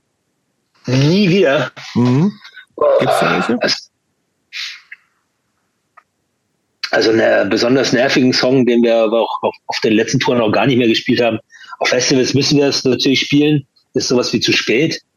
Das sind also mhm. Lieder, die wir, Westerland ist auch macht. Also also man spielt es, aber man ist ja gar nicht, geistig gar nicht dabei. Okay. Also es, es, wird automatisch abgespult. Also es gibt so ein paar Lieder, Elke war auch so ein Lied, was ja irgendwie ja. auch überhaupt nicht mehr, da hatte keiner mehr Bock drauf. Irgendwie so. Ja. Ich meine, das ist auch äh, mit Body Shaming und so hat sich das, so hat sich so ein Lied ja sowieso heutzutage auch ein bisschen erledigt. Ja, zum Glück. Aber äh, ja, aber es, es hat auch wirklich auch keinen Spaß mehr gemacht. Es wurde dann so mhm. runtergeprüft, lustlos irgendwie. Ja, aber das sind, ich sag, sag mal, da, da ziehen wir auch alle an einem Strang. Es gibt so bestimmte Lieder, auf die wir drei ja keinen Bock mehr haben. Okay. Die versuchen wir dann auch so zu umschiffen. Versuchen die Songs jetzt. Ich, ich habe hier einen, ich hab hier einen Ärzte. So. Äh, mhm, sorry. Ja. Mein äh, Lieblingsärztelied ist ja Kopfhaut. Kopfhaut, ja. Hm. Aber das wird auch, auch gar nicht mehr gespielt, oder? Doch, haben wir gespielt. Also haben wir mehrmals versucht zu spielen, aber es ist nie angekommen. Also wir ja. haben immer gedacht, so, oh, dann gehen die Leute ab wie Sau. Und, äh, und packt Jan das Banjo aus, wir spielen und das passiert im Publikum so gut wie gar nichts. Freuen sich also 20 Leute freuen sich, drehen total durch und der mhm. Rest so, äh, äh, hm. Keine Ahnung. Ja, also, ja, gut, dann wir haben es wir es immer wieder probiert und ich, ich finde auch, ich habe da damals äh, zur Debil-Tour war ich auch in der Fabrik damals in Hamburg als Zuschauer und da waren auch nicht viele Zahlen, also da waren vielleicht so 150 Leute oder so in der mhm. Fabrik und äh, als er das Banjo da auspackt, und es war ist ja mein Metier gewesen, ich war ja auch Banjo-Spieler. Ja, ja, na klar. Ne? Und ich so, ah, cool, er hat ja ein richtiges Tenor-Banjo mit fünf Seiten und er kann das auch richtig spielen. Mit, er hat ja richtig mit diesen, mit diesen Fingerpicks irgendwie gespielt. Äh, super. Fand ich, fand ich damals geil. Es hat keiner getanzt oder so, mhm. aber da waren ja, da waren die Teenies auch noch nicht da. Ich glaube auch, als die Teenie-Zeit kam, haben sie auch Kopfhörer auch gar nicht mehr gespielt. Weil das ja auch irgendwie mit dem Banjo und so, das Pickup-Systeme gab es damals keine guten und so. Also mhm. wir haben es wir haben's immer wieder probiert zu spielen auf der Clubtour und äh, hat irgendwie überhaupt nicht gezündet. Ja. Wir versuchen es immer wieder, aber irgendwie vergessen wir immer wieder, dass es nicht gut ankommt. aber wenn, schon, wir jetzt, wenn, wir jetzt, wenn wir jetzt spielen würden, würdest du abgehen? Ja. Würdest wahrscheinlich einfach nur schmunzeln und nicht freuen. So. Nö, nee, ich würde da, würd dafür abgehen, ja. Doch. Ja? ja. Gleich wie hier Moshpit und so. Schön. Natürlich, ja. Circle Jerk. Aber wo wir schon gerade so bei äh, Fette Elke und so sind, was ja irgendwie zum Glück auch nicht mehr gespielt wird und das gab ja irgendwie auch dann aber auch gerade dram dramatische Schlagzeilen drumrum und bla, also auch riesen aufgeblasen von allen möglichen Seiten so. Ähm, also ich hab, ich war neulich in der Columbia Halle mhm. vor ein paar Wochen seit Ewigkeiten mal wieder. Ich glaube, das letzte Mal irgendwie Anfang. Jetzt bei den Ärzten oder wo warst du? Genau, ja, ja. Okay. Mhm. So, und ähm, das, da habt ihr ja eher so nicht so die großen Hits gespielt, so, sondern irgendwie auch so ja. eher so. Das fand ich eigentlich gut, aber ich habe auch gemerkt, dass ja. viele Sachen, wo ich jetzt irgendwie sage, ja, oh, 2023 inhaltlich ja. ist schon so, Text. schwierig textlich so. Ist das irgendwie ja. Thema bei euch auch so? Jetzt ja, absolut. Da machen wir uns schon Gedanken drum irgendwie, aber, aber bei welchem Lied speziell? Weiß ich gar nicht. Es war sehr allgemein. Ich, ich fand es irgendwie auch nicht so richtig. Ich fand es nicht so richtig gut, muss ich leider nochmal sagen. Okay. Aber ist ja auch Tagesform von mir natürlich auch ja. so, ne? Ja, ja, ja, vielleicht weiß ich auch nicht so. Ich war irgendwie, dachte mir irgendwie so, ah, ich weiß auch nicht so. Und es war viel so, ich denke, ja, ich fand die Texte, also, und das macht natürlich auch, wenn man selber damit groß wird, so, ja. ne, hat man, reflektiert man sich auch eigenes Verhalten nochmal so, ne? Weil natürlich mhm. ist es nicht mehr also bin ich keine 15 mehr, ihr seid ja. keine 20 mehr, ist nicht mehr 95 und so. Ja. Und das ist irgendwie so, und das frage ich mich auch, äh, auch nicht nur bei euch, sondern bei so ganz vielen mhm. Leuten, wenn du sagst, ich spiele halt Songs, die ich als 20-Jähriger geschrieben habe, mit einer Perspektive ja. von 20-Jährigen. Und jetzt mache ich halt was, das kann aber auch genauso eine Hardcore-Band von, kann Youth of Today sein, die irgendwie, so, weißt du, so, wo ich denke, die, das sind ja ganz, man ist ja in einer ganz anderen Welt heutzutage so, ne? Ja, wie, wie geht man, also, und im Zweifelsfall, und die, ja, die Welt hat sich auch geändert gleichzeitig so, ne? Eben, dass ja, früher noch alle irgendwie bei die fette Elke äh, gelacht haben, bis zum geht nicht mehr und jetzt ja. merkt, ey, das ist auch einfach scheiße gewesen, so, ne? Und, ja, ja, Also ich, Claudia hat einen Schäferhund oder was weiß ich von was noch alles gab, so, ne? Also auch nachvollziehbar, diese irgendwie. Aber komm, Claudia hat einen Schäferhund ist auch wirklich ein lustiges Lied. ah, ich weiß nicht so. Aber das heißt, die Tabubrüche, die man halt auch das machen wollte, und die ist, aber die ja, aber, aber das, das, ich glaube, das Lied war als Tabubuch damals gar nicht gedacht. Das war eine witzige Nummer, eine witzige Geschichte. Also es gibt, es gibt bei den Ärzten immer wieder so Schwachsinnsgeschichten, einfach, ja. die dann in so eine Textform verpackt sind. Ne? Also wenn ich jetzt zum Beispiel an Anneliese Schmidt denke, ist natürlich auch eine Nummer, die, die Jan wahrscheinlich geschrieben hat, als er irgendwie 15 war oder so, ja, mit, seinem, mit seinem Rekorder und seiner Akustikgitarre. Ähm, aber äh, das ist zeitlos. Das ist zeitlos absurder Quatsch irgendwie. Und, äh, und ich meine, klar, ich gehe auf die 60 zu und dann stehst du da und spielst so einen Scheiß wie eine dieses. Du musst dich dann auch selber lachen, weil du denkst auch so, ey, das ist so ein Schwachsinn, irgendwie cool. cool, dass man das überhaupt noch machen kann. Weiß nicht, also ähm, äh, es gibt, es gibt ein paar Lieder, die wir absichtlich nicht mehr spielen. Mhm. Also aus, aus besagten Gründen halt. Ne? Mhm. Also äh, zum Beispiel wie manchmal haben Frauen zum Beispiel, was ja auch eine Hitsingle von uns war. Riesensing äh, war das spielt ja. wir gerade nicht. Weißt du? Ich meine, in Zeiten von MeToo ist das irgendwie ähm, ja, also geht vielen Leuten wahrscheinlich etwas schwer runter, so, ne?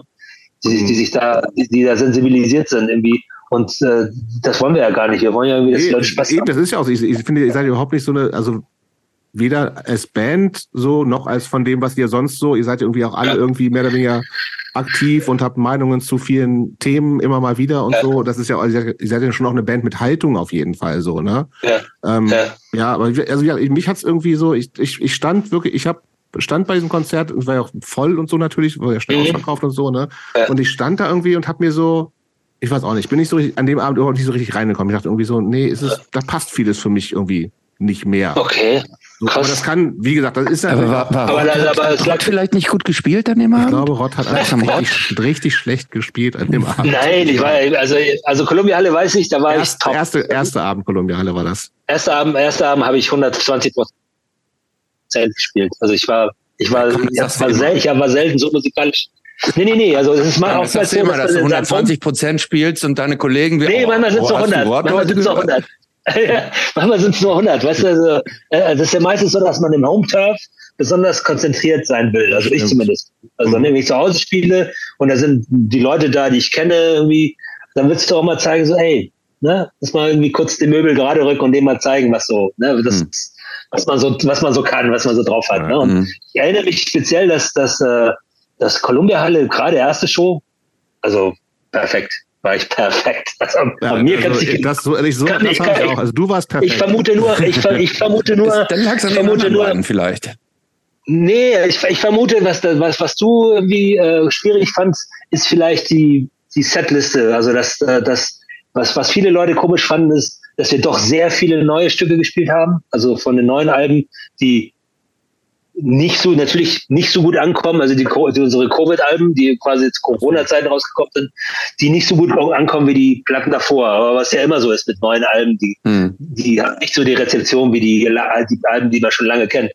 Und äh, wir haben wirklich sehr, sehr viele neue Stücke gehabt in der Setliste. Es ist dann ein bisschen weniger geworden zum Ende hin, aber ich fand auch, dass äh, da, da waren viele Bremsen drin. Also wir haben äh, natürlich kann man jetzt auch nicht nur die ganzen Hits spielen. Das können wir, das werden wir auf Festivals oder auf Bühnen ja, auf jeden Fall tun. Äh, Aber gesagt, wir wollten ja auch mal was, wir wollten, auch so.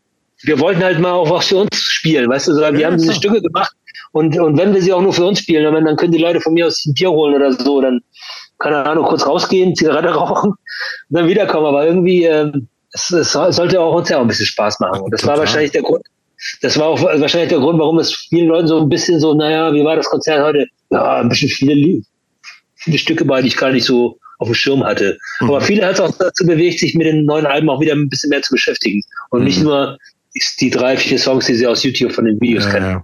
Ja, ja. Ähm, ja, wie ist das überhaupt? Schwierig. Ähm, wenn ihr live, wenn, wenn ihr so eine Tour plant, mhm. was sind die Kriterien für euch? Wo äh, ihr spielt, wann ihr spielt, also insbesondere wo und in welchen Größen ihr spielt. Ihr variiert ja auch sehr stark. Ne? Ihr habt die großen, macht die großen Festivals, dann macht ja. ihr, dann macht ihr auch immer so kleinere Clubshows. Ihr habt hier auch nach ja, Corona Geschichten immer, was du auch schon gesagt hast, ne? Nach ja. Corona habt ihr ja auch so eine reine Berlin-Tour gemacht und habt ihr in, in, ja. in, in, habt ihr, habt ihr in jeder Schenke hier der quasi gespielt. Ähm, ja. so, wie, wie wählt ihr die Orte aus, wo ihr spielt?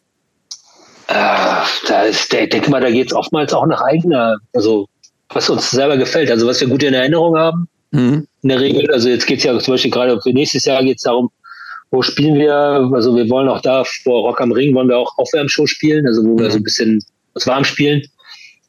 Ihr könnt übrigens, wenn ihr da keinen Ort, ihr könnt gerne auch immer hier mal zu mir ins Wohnzimmer kommen, um euch warm zu spielen. Ja, klar. Also, wenn, ja, ihr, das da, wenn ihr keinen Ort habt, also da ist meine Tür ist immer offen für euch, um, um euch warm zu spielen.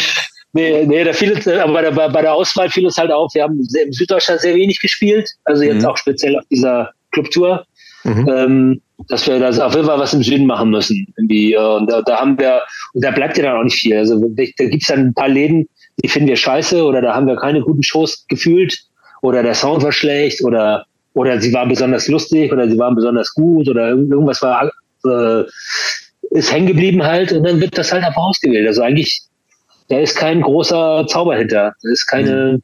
eigentlich eher, eher einfach nur um Präferenzen. Was, wo fand ich es geil, wo fand ich es ungeil. Mhm. Und äh, jetzt, was die Größenordnung angeht, ist es, ähm, es ist klar, dass wenn du große Open Air spielst, ich meine, wir spielen nächstes Jahr dreimal Tempelhofer Flughafen, ne? das ist, das ist riesig. Das ist, quasi, das ist quasi dreimal Rock am Ring hintereinander weg. Ähm, und dann spielen wir noch Rock am Ring und Rock im Park. Du, also, und da kannst du nicht noch eine, Hallen, eine große Hallentour machen. Also das ist einfach, das ist, das ist, glaube ich, Irrsinn. Also das, mhm. meine, da wird es wahrscheinlich klar Verrückte geben, die kaufen sich auch dafür die Tickets. Die gibt's ja immer irgendwie bei uns, diese Irren, die uns auch hinterherfahren durch Europa. Ähm, aber äh, das, das ist Quatsch, dann irgendwie nach so großen Open Airs, wo du quasi so Sammelbecken hast von allen Leuten, die da können dann überall hinfahren, sich das dann mal so reinziehen, dann noch eine Hallentour zu spielen, wie jetzt irgendwie, ich sag mal, Größenordnung äh, äh, Mercedes-Benz Arena oder hier äh, Barclay James Harvest Halle in Hamburg oder Köln Lanexess Arena in Köln. Mhm. Äh, das ist dann, das macht dann keinen Sinn, weil das, das ist einfach, das Risiko ist zu groß, dass da irgendwie, dass das nicht voll wird.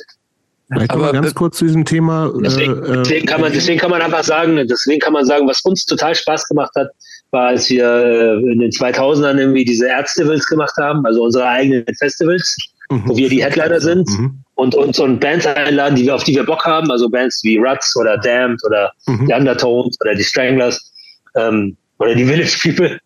ähm, und, und, da, und das, das, sind so, das sind so Sachen, die uns, die, die, die wir total geil fanden und das machen wir auch weiterhin.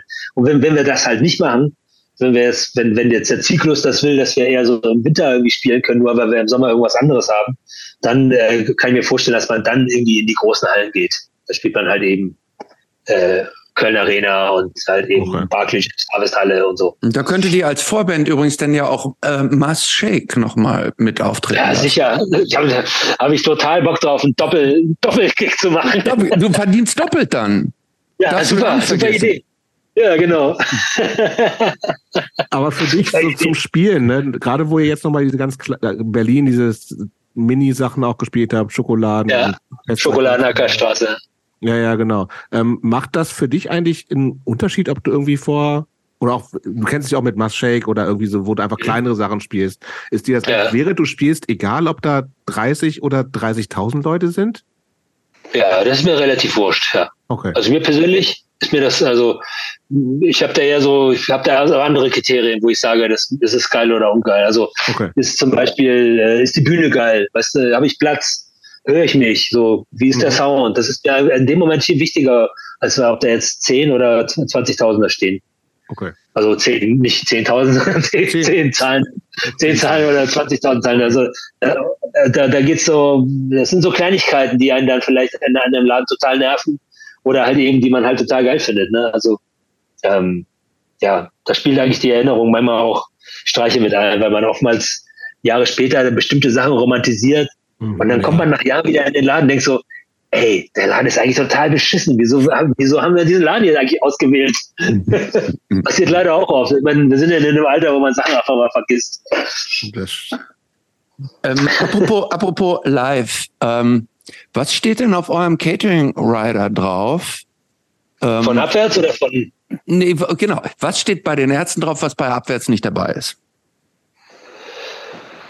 Puh, also haben wir überhaupt noch einen Rider? Ich weiß nicht, wir haben ja immer eigenes Catering dabei. Also so. sagen wir mal jetzt äh, im Schokoladen äh, für äh, bei Ärzten wären wahrscheinlich mehr vegane Menüs drin oder veganes Catering. Mhm. Und bei Abwärts ist eigentlich so alles Fresser, alles Esser. Mhm. Und äh, bei Abwärts steht viel Schnaps, bei Ärzte steht sehr wenig Schnaps auf der Liste. Mhm. Eigentlich gar kein Schnaps, oder? Doch, für die Bühne haben wir ein bisschen Tequila. Ähm, ja, das ist vielleicht der, der Hauptunterschied. Und irgendwas, äh, irgendwas Verrücktes, Abgefahrenes, was keiner jetzt erwartet? Nee. Also dafür sind wir, glaube ich, zu abgefuckt. Also zu äh, Gewohnheits, Gewohnheitstiere irgendwie. Nee, also was du meinst, was abgefahren ist, meinst du jetzt nur grüne Smarties und keine braunen? Genau, genau, ja. sowas, genau, so, sowas. Nee, so nee, Scherze auch nee. oder sowas. Nee, nee, gar nicht. Also es geht zum, zumindest deswegen schon mal nicht, wenn, wenn du mit eigenem Catering fährst, ich meine, du willst ja nicht die ganze Zeit Scherze machen mit den, mit deinen Köchen irgendwie. Nee. Spucken ja noch in die Suppe dann aus Rache. Ja. Also, nee, hm. also, nee, da ist man dann doch kollegial. Und ja, aber im Club, ja, wie, wie läuft das? Spielt ihr Bands? Habt ihr auch Bands oder spielt ihr? Job spielt in, sorry, er spielt in der zweitbesten Band der Welt, hatte ich. Achso, die zweitbeste Band der Welt, okay, ja, okay. Ja. Innocent Aber Bliss. ganz klein. Innocent Bliss. Du hast bei Slime gespielt? Nein, Nein ganz klein. Ganz klein, habe ich gesagt. Achso, okay, okay, okay. Okay, ganz klein. okay. Ja. Selten und ja, wenig und da kommen 30 Leute, wenn es gut läuft. So Na cool, ja, immerhin 30. Ja, wenn es gut läuft. ja, gut, aber ihr hattet erst drei Shows und ihr habt nur eine Tape-Veröffentlichung, das muss das man stimmt. auch sagen. Ne? The Tape, ah, cool, Tape, Tape ja, super. ähm, wie geht's denn bei euch eigentlich? Was passiert eigentlich bei euch nach solchen Konzerten? Also ich, ich unterstelle mal, wenn ihr die, wenn ihr hier auf dem Tempelhofer Feld spielt oder wo auch immer, diese ganze ja. Euphorie, die euch ja auch so ja. entgegenschwappt, ne, die Energie, die da so im Raum ist. Was macht ihr danach eigentlich? Ähm, kriegt ihr eine Massage und trinkt äh, äh, Kamillentee und geht dann äh, Eisbad und geht dann ins, ins Bett, ähm, weil am nächsten Tag muss man ja wieder fit sein? Oder dreht ihr dann nochmal richtig auf eigentlich? Also sag mal so, jetzt aus meiner, ich kann nur für mich sprechen jetzt, also aber ich kann dir so viel verraten. Einer in der Band geht sofort ins Bett. Du natürlich. Sofort. Ja, nein, du. nein, natürlich nicht. Nee, äh, also einer geht so, sofort weg. Äh, oftmals ist das Licht noch nicht mehr aus und dann siehst du schon, dass die, die Shuttle irgendwie ins Hotel fahren. Ähm, so, was mich angeht, ist wirklich so, dass ich, und wir spielen ja wirklich lang, also wenn wir jetzt mhm. äh, Abwärtslänge spielen würden, sprich irgendwie 80, 85, 90 Minuten, könnte ich danach bestimmt noch Party machen. Könnte ich bestimmt mhm. noch irgendwie schön in eine Kneipe irgendwie nochmal zwei Stunden irgendwie rumsitzen, mit anderen Leuten labern, ein Bierchen trinken, Schnäpschen trinken, äh, den, den Abend Revue passieren lassen. Aber wenn du fast drei Stunden irgendwie da auf, auf, der, auf der Bühne stehst und jetzt gerade, du sagst jetzt oh, Festival oder mehr oder so, mhm. da ist es nachts ja auch oftmals arschkalt. Also es ist ja nicht so, dass du da stehst und es ist irgendwie Happy Summer Day, sondern du kommst von der Bühne, hast Halsschmerzen und dann zieht es Freund, hier. Da stehen doch sofort Leute mit aufgewärmten Bade, äh, Bademänteln für euch und sowas, oder? Ja, aber trotzdem, aber du hast doch trotzdem drei Stunden lang in der Kälte irgendwie bei Wind irgendwie, der ja. gefühlte fünf Grad nur hat irgendwie. Also jetzt ja. gerade Rock am Ring, äh, stelle ja. ich mir jetzt gerade vor, wir haben das letzte Mal da gespielt haben, hat es geschneit auf der Bühne. Ja, Augen auf bei der Berufswahl, Rod. Augen auf. Klar, ja, logisch, aber, aber das, wird ja auch, das, das, das, sag mal, wir werden ja auch finanziell da gut, gut dafür entschädigt, für den Raubbau. Ja, das, das, wollte ich nur am Rande erwähnen, ja, für diese. Genau. Ähm, aber das Ding ist, äh, das Ding ist einfach, ähm, wenn du, wenn du dann weißt, du hast morgen noch eine Show, dann, äh, Geht dann bin ich so auch nicht mehr lange im Backstage. Ja. Zumal, also ich meine, um noch eine Anekdote, ich meine, alle reden ja immer davon, ich will Headliner werden und ich will irgendwie die fetten Festival spielen. Ist ja auch geil. Bloß, was alle nicht bedenken ist, wenn du Headliner und auf diese Festivals irgendwie spielst, die besonders spät sind, also sprich irgendwie Band, die letzte Band spielt um Mitternacht oder so, ne? Hast du nicht nur das Publikum, was oftmals schon total blau ist, also auch im Arsch ist, weil die stehen ja schon seit 16 Uhr oder seit ja. 15 Uhr ja. Gelände, ja. in der prallen, prallen Hitze. Abends wird es dann so ein bisschen besser, die Stimmung wird gelöster. Aber dann kommt der Headliner um Mitternacht. Das heißt, es ist schon total im Arsch. Was Glück, wenn sie noch alle da bleiben, dann ist cool. Und dann kommst du in die Garderobe und denkst so, ah, Rock, ey, war eine geile Show. Und da ist kein Mensch mehr. Da ist nur noch so eine Putzkolonne, die darauf warten, dass so, die Herrscher schon alle abgehauen sind. Ja, die sind natürlich alle weg. Alle sind in den Nightlinern schon verschwunden in ihren Hotels und sonst wo. Und dann hängst du da in diesen Kaninchenstall Backstage-Räumen, also das sind ja so mhm. Hallen, wo dann so dieser, dieser Messe, ja, ja Container. Manchmal sind es einfach nur so große Hallen, wo einfach nur so, so Stellwände als Abtrennung gemacht werden. Das heißt, du hörst den ganzen Lärm und du kommst dann nach dem Konzert, dann ist kein Ton mehr, weil es ist keiner mehr da. Es ist außer, eigentlich nur noch außer Scooter sind mit auf dem Festival. Die meinst du, wenn sie danach spielen würden? Ja, aber ja, ich glaube, die, sind so machen schlau. danach Party. Ich habe mir gerade dieses Scooter-Doku angeguckt, die sind mega. sehr sehenswert. Ja, mega. Ich habe die auch gesehen. Haben wir, haben wir, leider noch nie mitgespielt. Also ich würde gerne mal mit Scooter-Festival spielen, gerne, ja, aber äh, also, also FP macht nach jeder, nach jeder Ding ist halt Party. Also. Okay, aber dann, dann auf so einem Festival auch, dann macht er Party mit sich allein. Macht ja. er alleine Party. Okay, das kann er machen. Ich glaube, ist ihm auch egal. Wenn es Spaß macht, wenn es Spaß macht, ist gut. Nee, aber das wird bei, ähm, du, du, das hast du jetzt ein bisschen falsch geschildert. Das wird bei denen ja offensichtlich generalstabsmäßig geplant. Ne? Stimmt, es gibt ja, ja so, das heißt, Menschen, die Ja. richtig für, weil, weil HP sagt, er muss nach jeder, nach jeder Show muss er Ja. noch mal richtig Gas geben, noch mal privat sozusagen. Aber Und mit, okay. der, mit der gleichen Musik quasi auch so. Ja, genau. So, aber da muss dann, eine, Ey, da muss dann irgendwo eine fette Anlage stehen, da muss Ja, sehr klar. viel harter Alkohol da sein und Ja. alles, alles, was zum Rock'n'Roll, der HP, der lebt wirklich Ja. noch den Rock'n'Roll, nicht wie ihr, so äh, früh ins Bett. Er ist doch super, aber ich meine, er muss ja auch nicht singen. Er muss ja nur, äh, äh, muss ja immer nur so die Ansagen machen, oder? One, two, three, four, irgendwie. How much is the fish? Das muss man auch erstmal so. Ich meine, das ist, also, da, wenn, ich, wenn ich auch noch das machen müsste und ein bisschen rumhüpfen, da könnt ihr auch feiern wie Sau. Ist ja egal, ob du jetzt nicht, ob du heiser schreist oder aus voller Kehle. So Ja, singen muss na er. gut. Und die, und die anderen Jungs, die müssen wahrscheinlich auch nur so, so tun, als würden sie Tasten drücken, oder? Das kommt wahrscheinlich eh alles aus der CD oder aus dem Nein, das ist die Spielen, das ist alles handgemachte Musik. Also alles live. ich Ja, empfehle dir die, die Doku anzugucken, die ist wirklich ganz amüsant. Witzig, ja mach ich gerne. Ja. Mach ich Äh, gerne. apropos, apropos Doku, habt ihr eigentlich diese Metallica-Doku gesehen? Welche? 100 Jahre her. Die, diese, ähm, ähm, irgendwas mit Monster. So, Ja. Ach, Some Kind of Monster, ja, super. Ja, Some Kind of Monster, ja. Die haben ja auch einen neuen Bassisten irgendwann gekriegt. Robert, ja. uns, ja. Der hat ja zum, zum, ähm, zum Start, haben die dem ja eine Million Dollar erstmal so gegeben, Ja. damit er über die Runden kommt. Gab's so großzügige Geschenke bei den Ärzten auch, als du dazugekommen bist? Ja, total. Natürlich, ne? Total. Also das war, wir sind wir, Millionen. Nee, nee, pass auf. Wir, wir haben ja diese, wir haben diese, das, die Bessie Menschengestalt im Conny Planck Studio aufgenommen und dann haben wir so gegen Ende auch so, so besprochen, also, wie wollen wir das denn eigentlich machen? Also willst du so als, äh, so als Mietmusiker einsteigen? Willst du eine feste Gage haben für die Gigs und so? Und ich so, ja, keine Ahnung, ja, was habt ihr euch denn vorgestellt? Ja, weiß, wissen wir selber noch gar nicht. Und ich weiß doch, wir fahren los. Also wir sind, wir waren mit der, mit der Auf, mit den Aufnahmen fertig. Da sind die Bänder, dann sind wir damals am Moment ne, ich muss dich kurz unterbrechen. Das heißt, Ja. du hast diese ganzen Aufnahmen mit denen gemacht, ohne überhaupt über einen Deal zu sprechen? Ja, Geil. Ja, okay. ja, ja, eigentlich ja. Eigentlich war klar, wir machen diese Platte.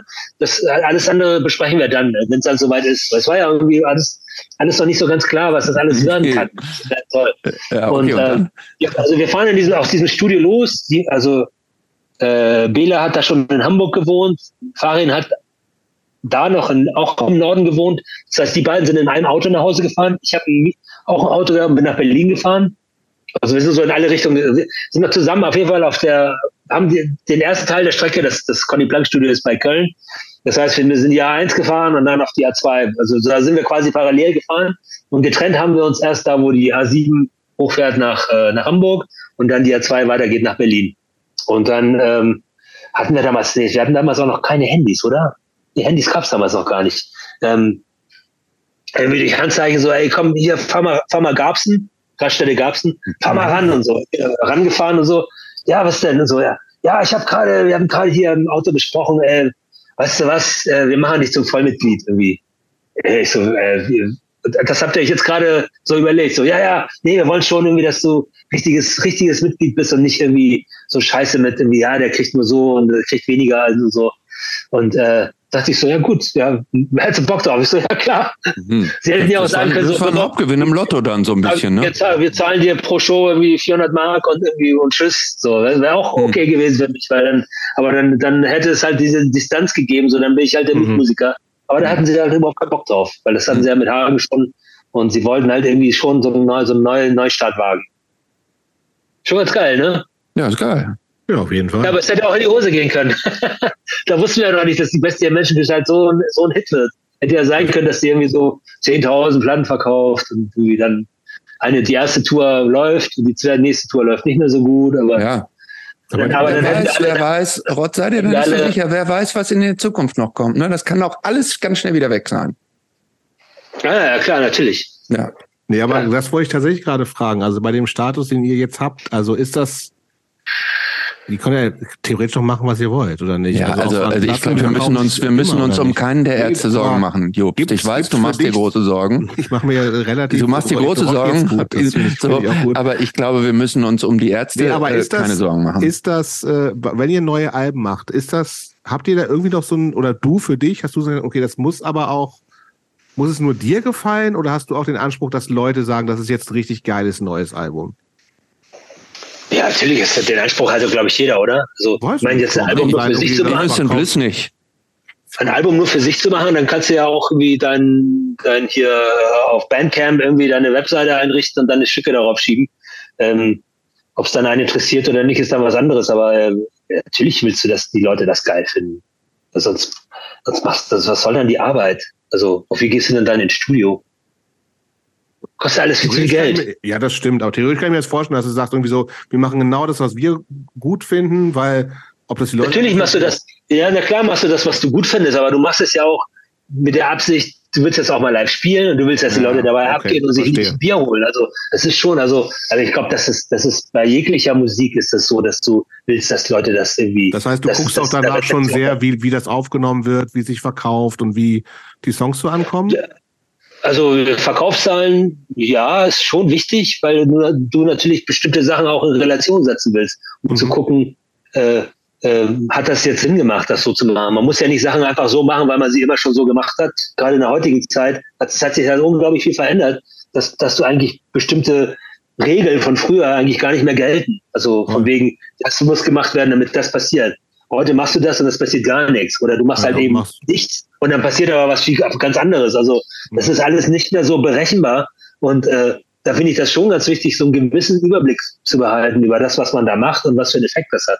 Also wenn du jetzt sagst Verkaufszahlen, ne, das finde ich total wichtig. Okay. Sonst kann man das ja auch Bist gleich du zufrieden mit dem letzten Album? Ja. Das sind ja zwei Alben. Ja, genau. Also mit diesem. Ja, eigentlich Doppelalbum. Ne? Ja. Also jetzt im Nachhinein, jetzt mit Abstand, denke ich mal, man hätte aus beiden eins machen können. Also man hätte Aus Stücke rausschmeißen. Mhm. Genau, man hätte einen, man hätte einfach einen, einen, einen, einen, einen richtigen Knaller machen können. Und so finde ich, und ich meine, da muss, man muss dazu sagen, da kam Corona auch noch dazwischen. Ich meine, die beiden Alben sind ja in der Corona-Zeit rausgekommen, wo eigentlich konnte keiner irgendwie einkaufen gehen. Es, es funktionierte nur über Amazon oder JPC. Ähm, äh, und ja, ich meine, wir haben die Tour, wir mussten die Tour absagen. Wir hatten ja eine Tour geplant irgendwie.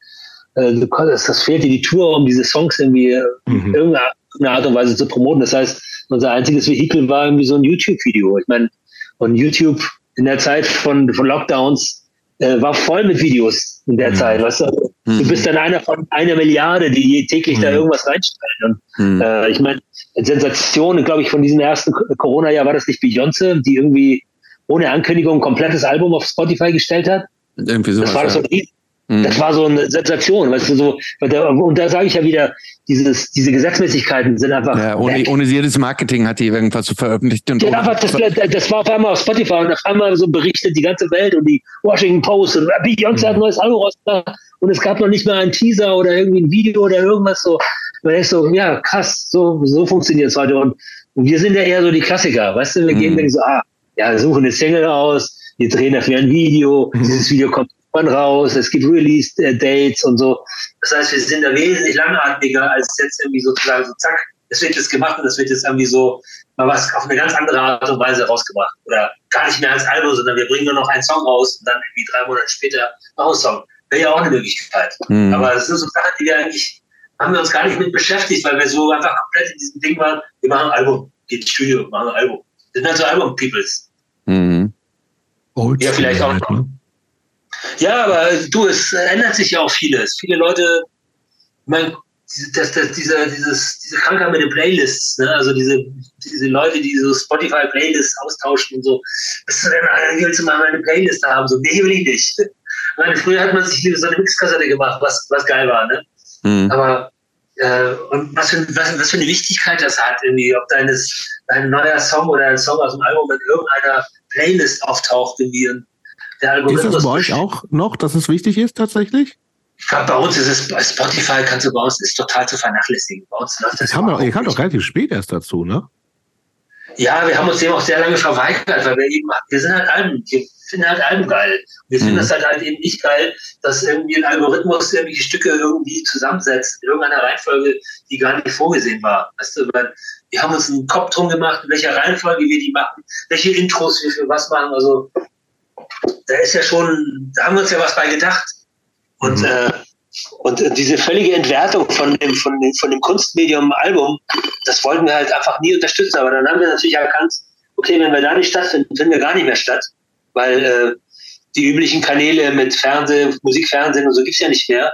Also äh, und nur YouTube-Videos machen, im Endeffekt, ja, ist es ist auch nicht das Wahre. Wo können die Leute noch unsere Musik hören, wenn wir im Radio nur die zwei Singles laufen? Wo können die denn das Album hören, wenn die nicht mal mehr ein Abspielgerät haben zu Hause? Ihre mhm. Rechner haben nicht mal mehr einen CD-Player drin, weißt du so. Mhm, äh, die können nur streamen. So, was haben wir gesagt, dann beißen wir eine saure Abfüllung, müssen da jetzt auch leider auch rein. Mhm. Wir, wir haben ja auch eine Playlist und wenn ja. ihr mal, wenn, wenn ihr mal äh, so einen richtigen Marketing-Push haben wollt, würden wir uns würden, wie Shake? Kommt rein.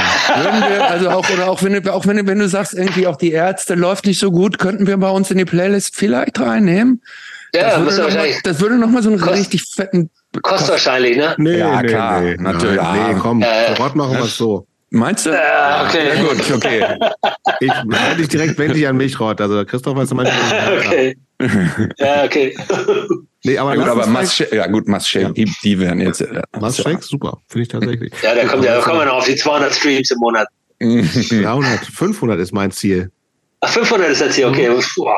Ich, Schwer zu schaffen, aber ein Monat. Ja, du bist Optimist. Du bist Optimist. Ich, ich, heute Abend ich, ich sehe dich schon da rechnet jeden Tag immer klicken. Ja, der, der hat das dann auf, auf Repeat.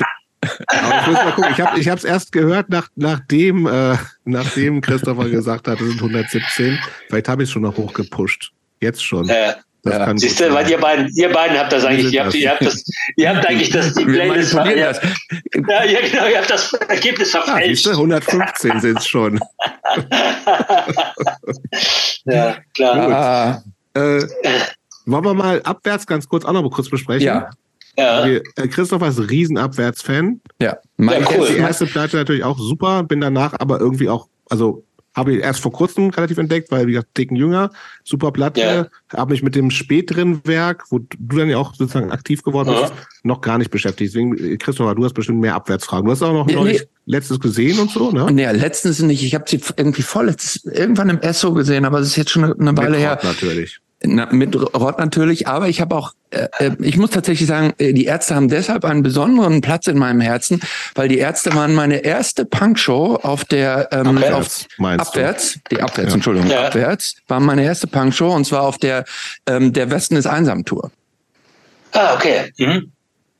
Okay. Und ähm, und äh, wo hast du die gesehen damals? Im, im Orpheum in Dortmund. Ich glaube, den Laden gibt's nicht ah, mehr. Ja, das, gibt's schon lange nicht mehr. Mm, und also das waren maximal, weiß nicht, wie viele Leute passen da rein? 300, 200, 300 so. Ja. Ähm, und das war ähm, ja so wie, wie zum ersten Mal. Das war erste Show. Ich war total beeindruckt. Wir waren noch so klein und von was da alles ja. so passierte, eingeschüchtert ja, und so. Aber ähm, äh, toll. Ja. Ähm, ja, was, was, ja, was, was fühlt sich, was, wie, was ist für dich anders, wenn du bei Abwärts spielst gegenüber äh, den ähm, Ärzten? Da erstmal spiele ich Gitarre. Ne? Mhm. Ich singe da nicht so viel. Bitte? Ist das geiler als Bass spielen? Anders, natürlich ist okay. es geil. Also ja, es ist natürlich, ähm, äh, sagen wir so, ich hab, ich bin Bassist, aber ich bin, oder ich bin Gitarrist und ich bin auch Bassist, aber ich okay. spiele beides total gerne. Aber wenn ich dann so viel bei den Ärzten nur was spiele, natürlich spiele ich da auch ein paar Lieder Gitarre, aber jedes Mal, wenn ich rübergehe, freue ich mich schon immer drauf. Ah, ja, die Gitarre so. so ja. Mhm. Und dann habe ich immer das Gefühl, gerade wenn ich mich warm gespielt habe, oh, muss ich schon wieder rüber auf meine Position mhm. und mit dem Bass da spielen. Ähm, das, das, ist, das, ist, das ist ein gewaltiger Unterschied. Dann ist das so, dass der Fokus doch auf Franco liegt. Also Voll. bei Ärzten ist es so, da stehen drei Typen, die alle singen irgendwie, alle machen da irgendwie mit in dem Zentrum des, der Show. Und bei Ab Abwärts ist der Fokus komplett auf Franco. Das heißt, die, die Band, das heißt Doc, äh, Björn und ich haben eher so einen unterstützenden Faktor. Ähm, und das finde ich auch total angenehm. Also so einfach mal so so einen Schritt zurückgehen können und mhm. einfach nicht so im Fokus zu sein. Das finde ich mhm. super. Ich einfach auf das konzentrieren, was ich da mache, Musik machen, meine Sounds da mache und was ich da spiele und irgendwie die Leute beobachten und so. Das ähm, auch mal ganz geil. Mhm. Sich, also sich, sich nicht so beobachtet fühlen. Mhm. Das gefällt mir ganz gut. Wenn du da, du bist ja auch spät, ähm, ich weiß nicht, wie viele Alben hatten, hat er abwärts schon, bevor du dazugekommen bist? Auch schon. Boah, viele, viele, viele, viele. Ne? Ich glaube, äh, abwärts ist eine der wenigen Bands, die fast alle Major Labels durch hatte. Also ich glaube, die Westen ist einsam ist, glaube ich, Poly, Polygramm oder Phonogramm. Dann, dann war Virgin, dann war EMI, dann war, es waren bestimmt fünf Alben. Mhm. Die V, dann war, glaube ich, Slimetonträger war die letzte, das war die V8. Äh, ich glaube, fünf Alben hatte Abwärtsfolge, also seit, Hast, seit. Mhm. Äh, fuchst du dich dann praktisch erst nochmal so ganz intensiv in das Vorwerk rein und wenn du dann neue, neue Beiträge machst, greifst du so ein bisschen auf, auf die Formel zurück, die es vorher gab? Oder ist das dann für dich ein ganz neues Kapitel und du machst es dann so, wie du es jetzt willst? Genau. Das, also es gibt natürlich, sag mal, es gibt so ein Stück wie Computerstart. Hm. Das hat so einen ganz festen Ablauf. Ne? Das ist ja eigentlich eine Bluesnummer, die halt etwas schräg ohne Refrain eigentlich. Ähm, und also die würden wir jetzt, die würde ich jetzt nie verändern, weil das ist so, so ein das ist das Stück an sich ist so perfekt. Irgendwie. Das kann man nicht verbessern oder so. Man kann es verhunzen, ja, aber man kann es nicht verbessern irgendwie. Und, und ähm, aber so Stücke wie, ähm, was hatten wir neulich, wo wir so ein bisschen, wo ich so mit eisernen Besen durch das Arrangement gegangen bin, sowas mhm. wie Vorsicht von der, von der, äh, oh, wie hieß die Platte? Vorsicht, die Ampel zeigt rot, hier lauert der Tod. Auf jeden Fall, äh, abwärts hatten sie eine Phase, Spätphase mit Elf Meyer, wo so, wo hier noch, also speziell auch diese Platte mit, äh, mit äh, wie hieß denn mal der Metallica-Produzent ähm, Rasmus, Fleming Rasmus, ähm, die hatten so eine Metal-Phase. Oder mhm. Achso, Industrial Metal, Solo. also, also das, war, das, war ja die, das, war ja die, das war die Zeit, wo irgendwie mhm. zwei Solo-Gitarristen dabei waren. Einmal der Uwe und einmal Elf. So, und dann hast du dann, wie das Lied wird dann extrem verlängert. Dann gibt es noch ein Solo-Part, dann gibt es noch mal eine Rückung, wo nochmal ein Solo ist. Und dann am Ende nochmal ein Solo. Und denkst du so, Alter. Also erstmal, erstmal ist es sowieso schon, sich das alles zu merken, eine Riesenarbeit. Mhm. Und äh, ich bin Franco natürlich sofort einer Meinung, und sie sagen, ey, lass es einfach total vereinfachen, auf die so Dekonstruktion betreiben, das Stück auf seine Urform zurückbringen und diesen ganzen Solo-Scheiß rausschmeißen. Mhm. Und das, und siehe da, die Nummer funktioniert auf einmal. Wo sie sich in den 90ern total mit rumgequält haben, mit, oh, da kommt noch mal ein Break und dann noch mal irgendwie sieben Achtel und dann hier noch mal ein Zehner, Zehner Takt und dann machen wir hier noch, noch ein Solo. Das haben wir alles rausgeschmissen. So, oder so ein Stück wie, ähm, äh, wie ist es? Und die Zeit, die Zeit, die läuft vorbei. Äh, da haben wir auch ganz viel weggeworfen. Da haben wir gesagt, ey, das ist so eine komische Taktlänge, lass es einfach 4, 4, 8, 4, 4 machen. Punkt. Mhm. Und es funktioniert wunderbar. Also es macht Spaß zu spielen, weil da muss man sich jetzt nicht so den ganzen Scheiß merken und Sachen aufschreiben, sondern man spielt es einfach, wie es, wie so, wie es sich gut anfühlt und das Stück funktioniert trotzdem gut. Na, also keep it simple, stupid. mhm. Komm eigentlich, aber, was ist eigentlich die, die aber, aber andererseits, andererseits, andererseits so ein, so ein Stück wie äh, Holiday, äh, Beirut Holiday Inn, mhm. ähm, das Stück finde ich so wichtig, das dass wir, oder, oder, ne, oder, oder, oder ein Stück wie, ähm, äh, was haben wir auch in letzter Zeit gespielt? Auch so ein ganz altes Lied, ähm, Bunte Scheine. Bunte Scheine haben wir auch mhm. total, aber, aber das haben wir auch vereinfacht. Aber es gibt so, es gibt so Lieder, ach so, 10 Milliarden zu viel auf der Welt, äh, in meinem Garten, Gartenhaus. Mhm. Ich, ich, äh, ähm, äh, ich, ich verstecke mich in meinem Gartenhaus. Ne? Das spielt ihr noch?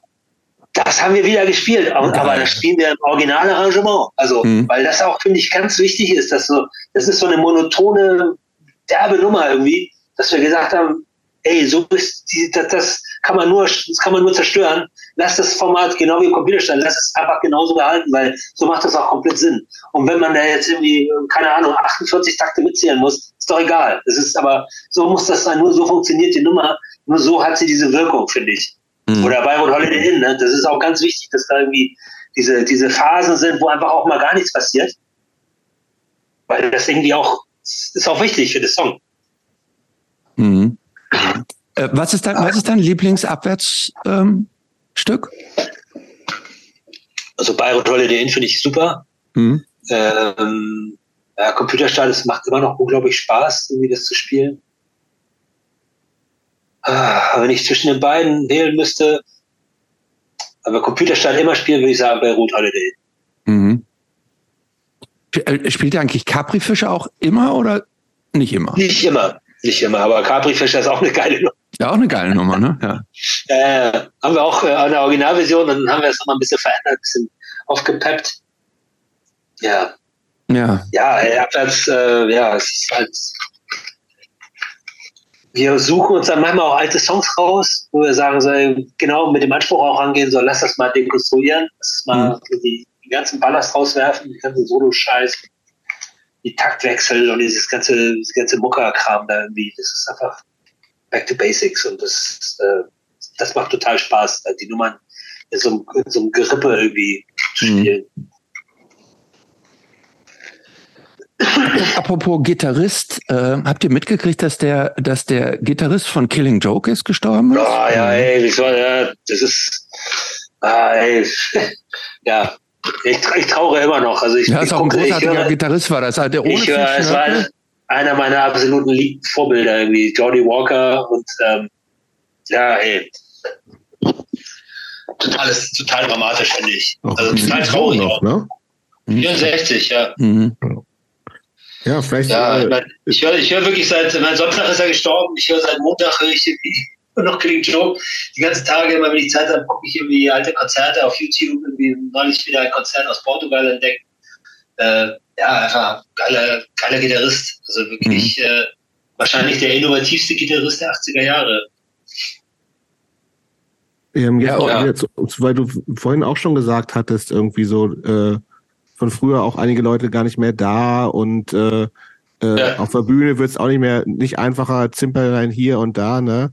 Ähm, ja, ja, ja. Gehst auf die 60 zu. Ähm, ja. Ist, ist älter werden irgendwie ein Thema für dich? Beschäftigst du dich da mit? Du meinst also Midlife Crisis? Wahrscheinlich, so? Finanziell bist du auch wahrscheinlich ausgesorgt. Wir hatten ja durchaus auch mit Leuten zu tun, wo das irgendwie da auch ein Thema ist, wenn du sagst, ich habe ja. viel in so Kunst, was weiß ich, gesteckt, was irgendwie aber nicht brotlos war. Also mit Ted Geier hatten wir drüber gesprochen zum Beispiel, das ist ein anderes ja. Thema. Finanziell machen wir uns keine Sorgen um dich, aber ja. es ist ja, geht ja nicht nur noch äh, um ja, ein bisschen den so. Must Shake Push brauchte Rod schon ja. noch. Ne? Must Shake Push, den kriegen wir noch hin. Aber äh, sagen wir mal so, noch, noch, mit diesem Älterwerden um? Ähm, oh, wie gehe ich damit um? Also es ist, sag mal so, es ist noch nicht so ein, so ein überragendes, also so ein überall stehendes Thema für mich. Äh, klar merkt man körperlich irgendwie so, dass bestimmte Sachen fallen mir leichter oder äh, fallen mir nicht mehr so leicht wie früher. Ähm, jetzt nicht unbedingt Treppen steigen oder so, aber so keine Ahnung, dieses so lange Stehen irgendwie, das, äh, kennt ihr wahrscheinlich auch, Konzerte, hm. ja, Konzert, was über 70 Minuten geht, gehe ich raus. Also ich kann dann einfach nicht mehr stehen. Sorry, irgendwie tut mir alles weh. Rücken, ich weiß nicht, wo ich, auf welchem Fuß ich jetzt stehen soll. So, da wünscht man sich dann doch bestuhlte Konzerte wieder. Ähm, aber sag mal so, das die einzige Befürchtung, die ich habe, ähm, die ich manchmal habe, aber nicht oft, wie lange kann ich das noch machen? Also wie lange kann ich noch Musik machen? So, ne? Also so, noch gehen die Ohren, aber irgendwann geht es vielleicht auch nicht mehr. So. Ich meine, jetzt, wenn die Augen schlechter werden, naja gut, kann auch ohne Augen gutes ja. Spiel. Mhm. Ne? Aber ohne Ohren irgendwie, ich glaube, da, da, da wird es da wird's dann echt schwierig. Also dann, aber da gibt es doch kein nichts, was irgendwie darauf hindeutet, irgendwie. Ja, Oder nee, doch? also, also frequenzmäßig noch nicht, aber ich habe das Gefühl, dass äh, ich mich immer mehr konzentrieren muss, wenn ich, wenn ich irgendwo bin, wo es, also ich habe das Gefühl, dass ich durch die, durch die vielen Jahre Lautstärke nicht taub geworden bin, aber so eine gewisse, äh, wie heißt es, wie nennt sich das, ähm, Audio, Audiophobie habe. Mhm. Ist das Audiophobie? Mhm. Also so, so, so Stress bei lauten mhm. Geräuschen. Also wenn jetzt zum Beispiel ein Notarztfahrer vorbeifährt, dann könnte ich stundenlang weil es weiß genau an der Stelle, wo ich stand, irgendwie die Sirene angemacht hat und ich danach so, ah, so was, so, als wenn so ein Hund dich auf einmal so die, die extreme laute Signale erzeugen bei mir unglaublich viel Stress. Muss ich mich, wenn das laut ist, muss ich mich tierisch konzentrieren, was die alle sagen. Weil ich dann teilweise nicht fokussieren kann. Wenn einer gerade redet, muss ich dir teilweise so, ah, so richtig nah. Irgendwie. Da ist er wieder raus. Das hat die auch gerade so gehakt oder war das nur bei mir? Mm, nee, hat, hat, hat gehakt bei okay. ihm auf der Leitung. Wenn wir nochmal reinkommen, dann müssen wir mal Richtung Ende langsam kommen. Ja, oder? ja.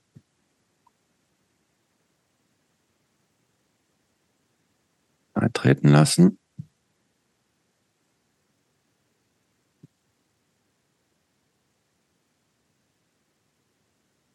Verbindung zum Audio aufbauen.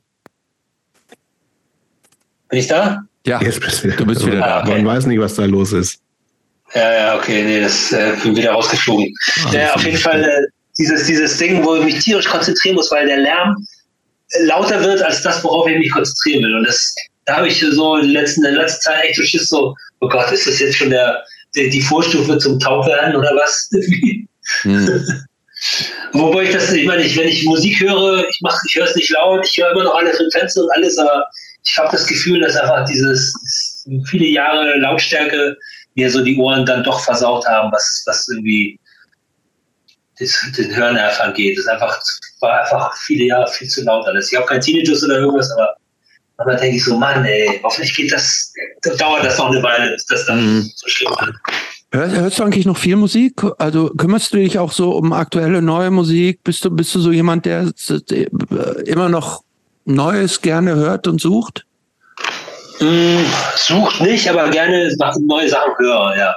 Ich lasse mir gerne Sachen empfehlen, also von Leuten, denen ich, deren äh, Musikgeschmack ich vertrauen kann. Mhm. kann irgendwie, wenn die sagen, hey, Rod, hör dir an, gefällt dir bestimmt. Und dann höre ich mir an und oftmals gefällt es mir auch, äh, aber ja, viel, viel durch Tipps komme ich an so Sachen, wo ich mir denke, so wow, geil, keine Band. Gibt es irgendwas, wo ähm, dass du richtig gerne magst, aber. War schon wieder weg. Nee, du bist wir, noch da. Wir, wir, ah, hören, wir reden dich aber auch gerade nicht. Das ist auch nicht so, nicht so entscheidend. Hallo, seid ihr noch da? Ja. ja, ja, wir sind noch da. Hallo, hallo, hallo. Hallo? Ja. Hallo? Eins, zwei, drei. Kartoffelbrei? Er hört nicht. Nee, er hört uns nicht.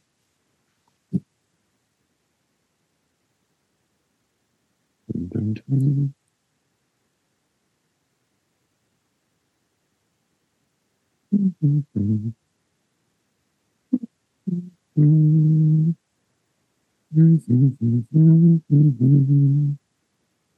Da ist er wieder. Uh, recording in progress. Hört ihr mich? Ja. ja. Du uns auch? Ja, ja, ich höre euch ja. Oh, warum fliegt die mal raus? Uh, Internet in Berlin, sage ich dir, schwierig. Ja, genau. Aus, aus Putin ist es, Putin. Wir sind alle in, in Berlin, ne? Ja. Ähm, Ach so, okay, ja, das finde ich dann doof. Ja. ja. Warte mal, ich bin, ich bin nicht, ich höre euch noch, aber ich bin kurz mal aus Bild, ich muss hier ein Ladegerät anschließen. Ja. Erzählt mal ruhig weiter. Okay. Ähm, Jobs, wo machen wir denn? Machen wir mal zwei, drei Fragen vom letzten Teil und dann machen wir entweder oder und dann machen wir Empfehlungsplaylist. Ähm, wie man, äh, ähm, wie kann man dir dann einen richtig guten Tag machen? Oder wie, wie sieht ein richtig guter Tag für dich aus? Ein richtig guter Tag. Warte mal, ich bin hier, ich bin gerade da in der Scheibe. Ein richtig guter Tag beginnt mhm. für mich. Ah. Bist du so ein Langschläfer eigentlich? Nee, leider nicht mehr. Oh, warte mal, seid ihr noch da? Ja. Ja. Ja, okay. Ähm, nee, schon lange nicht mehr. Als, seit ich Kinder habe, ist es irgendwie mit dem Langschlafen vorbei. Aber ähm, ein richtig guter Tag beginnt für mich eigentlich mit absoluter Ruhe. also wenn ich weiß, dass kein Stress da ist und ich irgendwie äh, frei entscheiden kann, weil ich aufstehen muss. Also so jetzt im Hotel zum Beispiel, jetzt war das ein bisschen urlaubsmäßig für mich im äh, so, wenn du, wenn du weißt, ey, vor, vor 15 Uhr braucht dich keiner, dann kannst du einfach mal entscheiden, ob du jetzt ein bisschen länger pennst oder irgendwie vielleicht früh aufstehst, vielleicht mal ins Museum gehst, oder dir mal was anguckst oder spazieren gehst oder so. Äh, das, ist, das ist ein schöner Tag. Warte mal, seht ihr, seid ihr noch da? Ja, wir sind noch da. Da. Ja, ja, okay. Ähm, bist du eigentlich so ein ähm, ähm, Urlaubstyp? Also ähm, wo fährst du gerne? Bist du ein Urlaubsgenießer oder ist das für dich eher lästig, weil man da nichts zu machen hat? Äh, was heißt lästig? Es wird, naja, Urlaubstyp bin ich eigentlich eher nicht. Also ich, mir wird es dann relativ schnell langweilig. Mhm. Ich will, wie du sagst, nichts zu tun haben. Ne? Also mhm. ich glaube, der längste Urlaub, den ich in letzter Zeit hatte, war sieben Wochen in Chile. Davon habe ich viel Zeit mit einfach nur hin und her reisen verbracht. Also es sind ja auch ganz schöne Entfernungen, die man da irgendwie machen muss. Aber ich sag mal, nach fünf Wochen hat es mich dann schon gejuckt, wie so Musik machen. Weil da, gerade Chile ist viel, wird viel Musik gemacht. Also ich kenne natürlich auch viele Musiker da. Und äh, war das schon so echt so neidisch, so, ah, die gehen jetzt auf Tour, Mensch, ah, hm. da die auch mal wieder so live spielen irgendwo. Ähm, oder keine Ahnung, ins Studio gehen, was aufnehmen oder so, dann ja, könnte noch jemand gebrauchen. Mhm. so, aber ähm, ja, ja, wenn irgendwie, wenn ich nichts zu tun habe, dann kann ich mich schon ganz schön äh, und, und vor allem nicht die Sachen dabei haben, habe, die ich irgendwie, auf die, auf denen ich was machen könnte, mhm. äh, kann ich mich schon ziemlich langweilen. Mhm. Bist du so ein Leser eigentlich? Liest du Im Urlaub? Ja. Im Urlaub schon, ja. Da lese ich schon einiges weg. Hast du ein Dann immer schön hier. Oh, ich lese eigentlich ja so viel Sachbuch. Okay. ne, viel Biografien lese ich viele. Äh, guten Tipp gerade. Ich überlege gerade. Also ich muss sagen, durch die Pistol-Serie bin ich ja wieder, äh, habe ich ja endlich mal mir dann das Buch äh, mal durchgelesen von Steve Jones. Das habe ich ja damals immer komplett vernachlässigt, dieses ähm, ich gar nicht. Habt ihr, habt ihr die Serie gesehen? Die Pistol-Serie? Ja, ich auch nicht gesehen. Ja. Diese auf Disney, diese? Ja, ja. Ich habe genau, Disney Plus, äh, von Danny Boyle. Und Genau, und äh, das, dann das Buch, äh, dann irgendwie klar, ich fand die Serie super. Ähm, und dazu gekommen war, Mensch, am Ende ist ja der Name von Glenn Matlock, äh, nee, nicht Glenn Matlock, äh, Steve Jones irgendwie, Lonely Boy, ach Mensch, da hat ja mal ein Buch geschrieben. Das habe ich mir jetzt mal durchgelesen. Wie, das finde ich eigentlich sehr unterhaltsam. Sehr, also extrem kurzweilig und äh, ist mir damals komplett gewünscht oder hat mich damals gar nicht interessiert. Das, dummerweise, also hätte ich es mal gemacht ich mal gelesen. Hm. Ja, aber ist ein, ist ein guter Tipp. Ähm, ich habe noch eine Frage. Bist du so, was ist mit, mit dir und Kochen? Oh, ganz schlecht. Ja? ja. Kein Bock oder kannst du es nicht? Oder beides? Äh, sagen wir mal so, ich verzettel mich. Ich verzettel mich okay. jedes Mal. Ich vergesse immer was Wichtiges. Also selbst wenn ich, wenn ich was rezeptmäßig kochen will, ähm, äh, ich weiß nicht, ich habe ich hab einfach kein System. Also ich kann so ein paar Gerichte kann ich, kann ich wahrscheinlich auch sehr gut, aber wenn, sobald ich von der Norm abweiche, ja, irgendwas mit Spaghetti.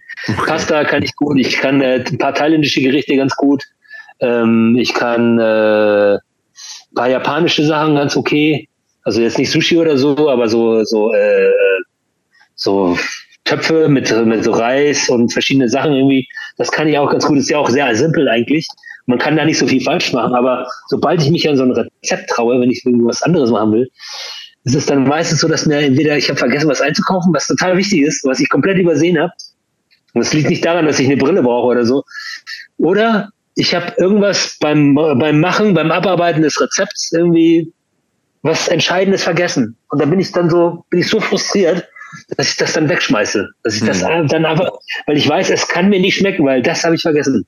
Und alle anderen sagen so, ah, ist doch egal, entweder machen wir entweder danach, nein, das geht nicht. Das, das ist dann so, weiß ich, da bin ich dann so ganz eigen. Und dann, äh, und halt um dieser Frustration zu entgehen, äh, lasse ich es dann lieber so oft es geht sein oder mach nur meine Standards. Okay. Und denen ich mich eigentlich auch immer ernähren könnte. Also ich könnte jeden Tag Reis essen, über viele Jahre. Ich könnte auch jeden Tag Nudeln essen, über viele Jahre. Also da bin ich relativ anspruchslos. Aber ich mag trotzdem gern gutes Essen. Ähm, wir haben ein, wir sind kommen langsam zum Schluss. Wir haben ein paar Entweder-oder-Fragen für dich. Entweder-oder, okay. Hm? Mhm. Saint-Tropez oder Miami? Oh, Saint-Tropez. Misfits oder Danzig? Misfits. Antilopengang oder Udo Lindenberg? Antilopengang. Beatsteaks oder Totenhosen? Beatsteaks. Wus wusste ich. Äh, Pizza oder Austern? Oh, schwierig. Austern. Uh. Tempelhofer Feld oder SO36? Ah. Schwierige Frage. Weil es ist beides gut. Aber im Zweifelsfall SO36. Gut. Ähm, die, die, nächste Frage, die hast du eigentlich schon beantwortet, äh, nämlich Vinyl oder äh, Vinyl oder Streaming. Vinyl, ja, eindeutig. Klar. also auch wenn man sich das anhört, aber man stellt sich irgendwo hin. Also ja, ach, macht viel mehr Sinn. Mhm. Berge oder Strand? Berge oder Strand? Mhm. Mmh. Berge. Okay. Letzte Frage von Jobst. Ja, ich habe, wir haben noch, wir haben tatsächlich auch so eine kleine Playlist hier und du kannst, mhm. sollst bitte spontan drei Songs dafür äh, bereitstellen. Und ja. zwar irgendein All-Time-Favorite. All-Time Favorite. Ähm, du kannst. Äh, Killing egal Joke.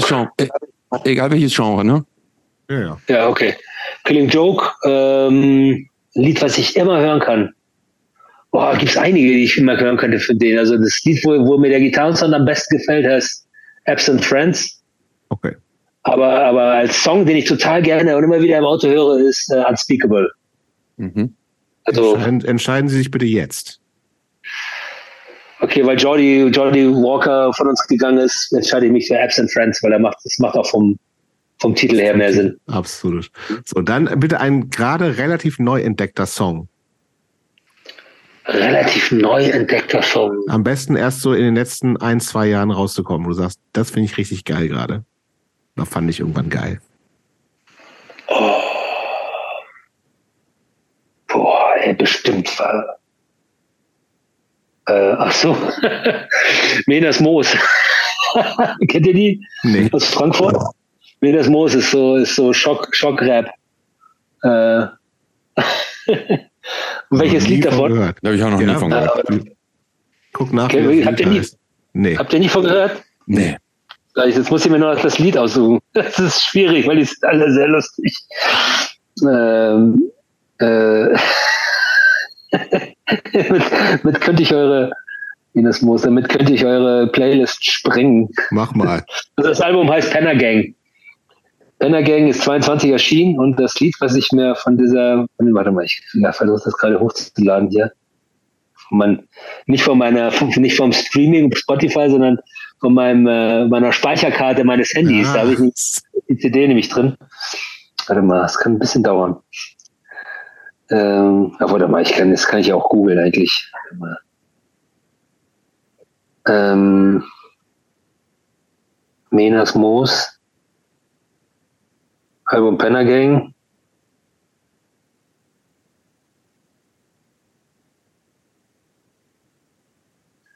So, welches Lied haben wir denn da? ah, hey John wäre geil. Oh, nee, Ach, Hurensohn. Hurensohn ist gut, glaube ich. Okay. gut. Hurensohn Und von Menas Moos. Als drittes Hurensohn, Hurensohn, Hurensohn, deine, deine liebste Eigenkomposition. Meine liebste Eigenkomposition. Mhm. Band ist natürlich völlig egal. Äh. Das ist vermutlich ein, ein, ein ähm, Must Shake Song dann, ja, ne? Nee, nee, Shakes sind ja keine Eigenkompositionen. Also so richtig, sind Covers, richtig, ja. ja. Hm. Das sind Covers, ja. Ähm, meine liebste Eigenkomposition. Boah. Also muss ich sagen, was immer wieder Spaß macht zu spielen, ist, ist Dinge von denen. Okay. Und äh, also es war totaler Schlager irgendwie, aber beim Spielen denke ich immer wieder so, oh, cool, dass du diesen Part eingebaut hast. Und so, oh, das ist auch ein interessanter Akkord. Toll. So. Und ich weiß, ich habe total ein Kompliment bekommen von, ähm, von, kennt ihr Markus Paslik? Das ist der Percussionist von, von, äh, von, ähm, na, wie heißt der nochmal hier? Ähm, ah, ah, mal, ähm, hey, ich hab's heute echt mit Namen, ey. Das, das, das Alter. Das ist spät, Rott. Ja. Ähm, Achso, der, der Percussionist von Götz Alsmann. Ah. Den haben wir schon, den haben wir schon nach der Unplugged-Nummer gemacht und der hat uns in, in äh, weiß nicht, wo, wo er kam, glaube ich, in Oberhausen hat er uns besucht und kam so nach, hat das ganze Konzert gesehen und er so, Alter, ey, mutig, drei Stunden durchgehalten, ey. Und äh, so, ey, Alter, unglaublich. Also kann man echt extra nochmal so, ey, aber Dinge von dem. Unglaublich, das ist, was ist ein unglaubliches Lied. Weil ich meine, der macht, Alsmann macht ja auch immer so Schlager, mhm. Jazz, das ist ja so eine Mischung aus allem. Und der hat mir da voll nochmal so gratuliert, so, ey, unglaublich, wie diese Nummer funktioniert. Und das öffnet nochmal so eine andere Ebene auf eurem Konzert. So. Ich mhm. weiß nicht, ob er das einfach gesagt hat, um mich irgendwie, um mir irgendwie nur zu schmeicheln oder irgendwie, um mir so Honig im Bad zu spielen. Aber ich habe, ja, habe seine Begeisterung gemerkt, dass ihn das total so, also total fasziniert, dass auf einmal so, so ein Lied auf einmal kommt, in so einem Kontext, was er gar nicht erwartet hätte, obwohl mhm. er das natürlich kannte und so, aber dass es auch funktioniert nur mit in dieser Dreierbesetzung und nicht mit Streichern und den ganzen Brimborium, der auf der Platte ist. Deswegen würde ich schon sagen, dass es eine äußerst gelungene Nummer von mir ist. Gut. Ja gut. Gerade letzte Frage. Ja. Ist auch eine Standardfrage bei uns zum Abschluss und die heißt, was würde dein 15-jähriges Ich denken, wenn es dich heute treffen würde? Oh, wenn es mich treffen würde. Wahrscheinlich, der ist ja ganz normal. ja, ja, seid ihr normal alle? Seid, seid ihr ja. eigentlich alle so normal? Ziemlich, ja. Ja. Ja, also jetzt. Äh, ah. Ich meine, also das kann ja, also machen wir uns nichts vor, das kann ja auch ganz schön zu Kopf steigen. Ne? Also gerade also auch diese, dieser Erfolg, so diese positive Resonanz, genauso wenn du sagst irgendwie dreimal Tempelhofer Feld ausverkauft, keine Ahnung, 100.000, 160.000 Leute, so, ja. das kann, das kann ja auch was mit einem machen. Ne? Also diese, diese ja, natürlich, ja, weißt du, aber, aber weißt du, trotz alledem, also dieses 80.000 Leute, so, ich meine, ich habe ich habe das Gefühl gehabt, schon als relativ junger Mensch, also sprich mit den Rainbirds. Mit Massaker schon? Ja.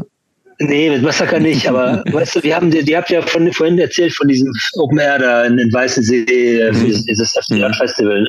Ja. Da waren 120.000 Menschen da oder 110.000, also über 100.000 Menschen da. Und ich wusste, mhm. an dem, dem Abend wusste ich, ich werde nie wieder in meinem Leben vor mehr Leuten spielen. Und genauso ist es auch eingetreten. Das heißt, dieses, ähm, dieses so, ich bin der Star, so, das habe ich mit 20 erlebt oder dieses Gefühl zu haben, so, ich bin irgendwie der Größte. Das heißt irgendwie, und dann später festzustellen, dass eigentlich irgendwie auch alles Schall und Rauch ist.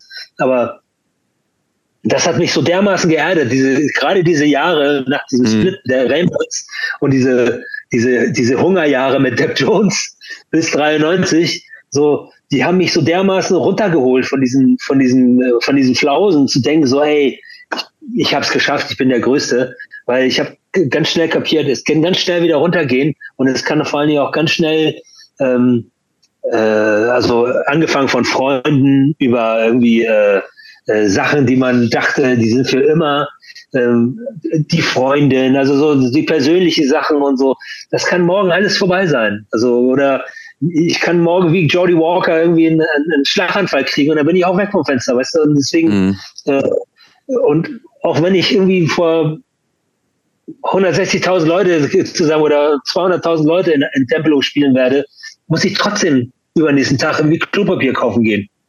Weißt du, oder mhm. aufs Klo gehen. Also eigentlich ganz alltägliche Dinge machen.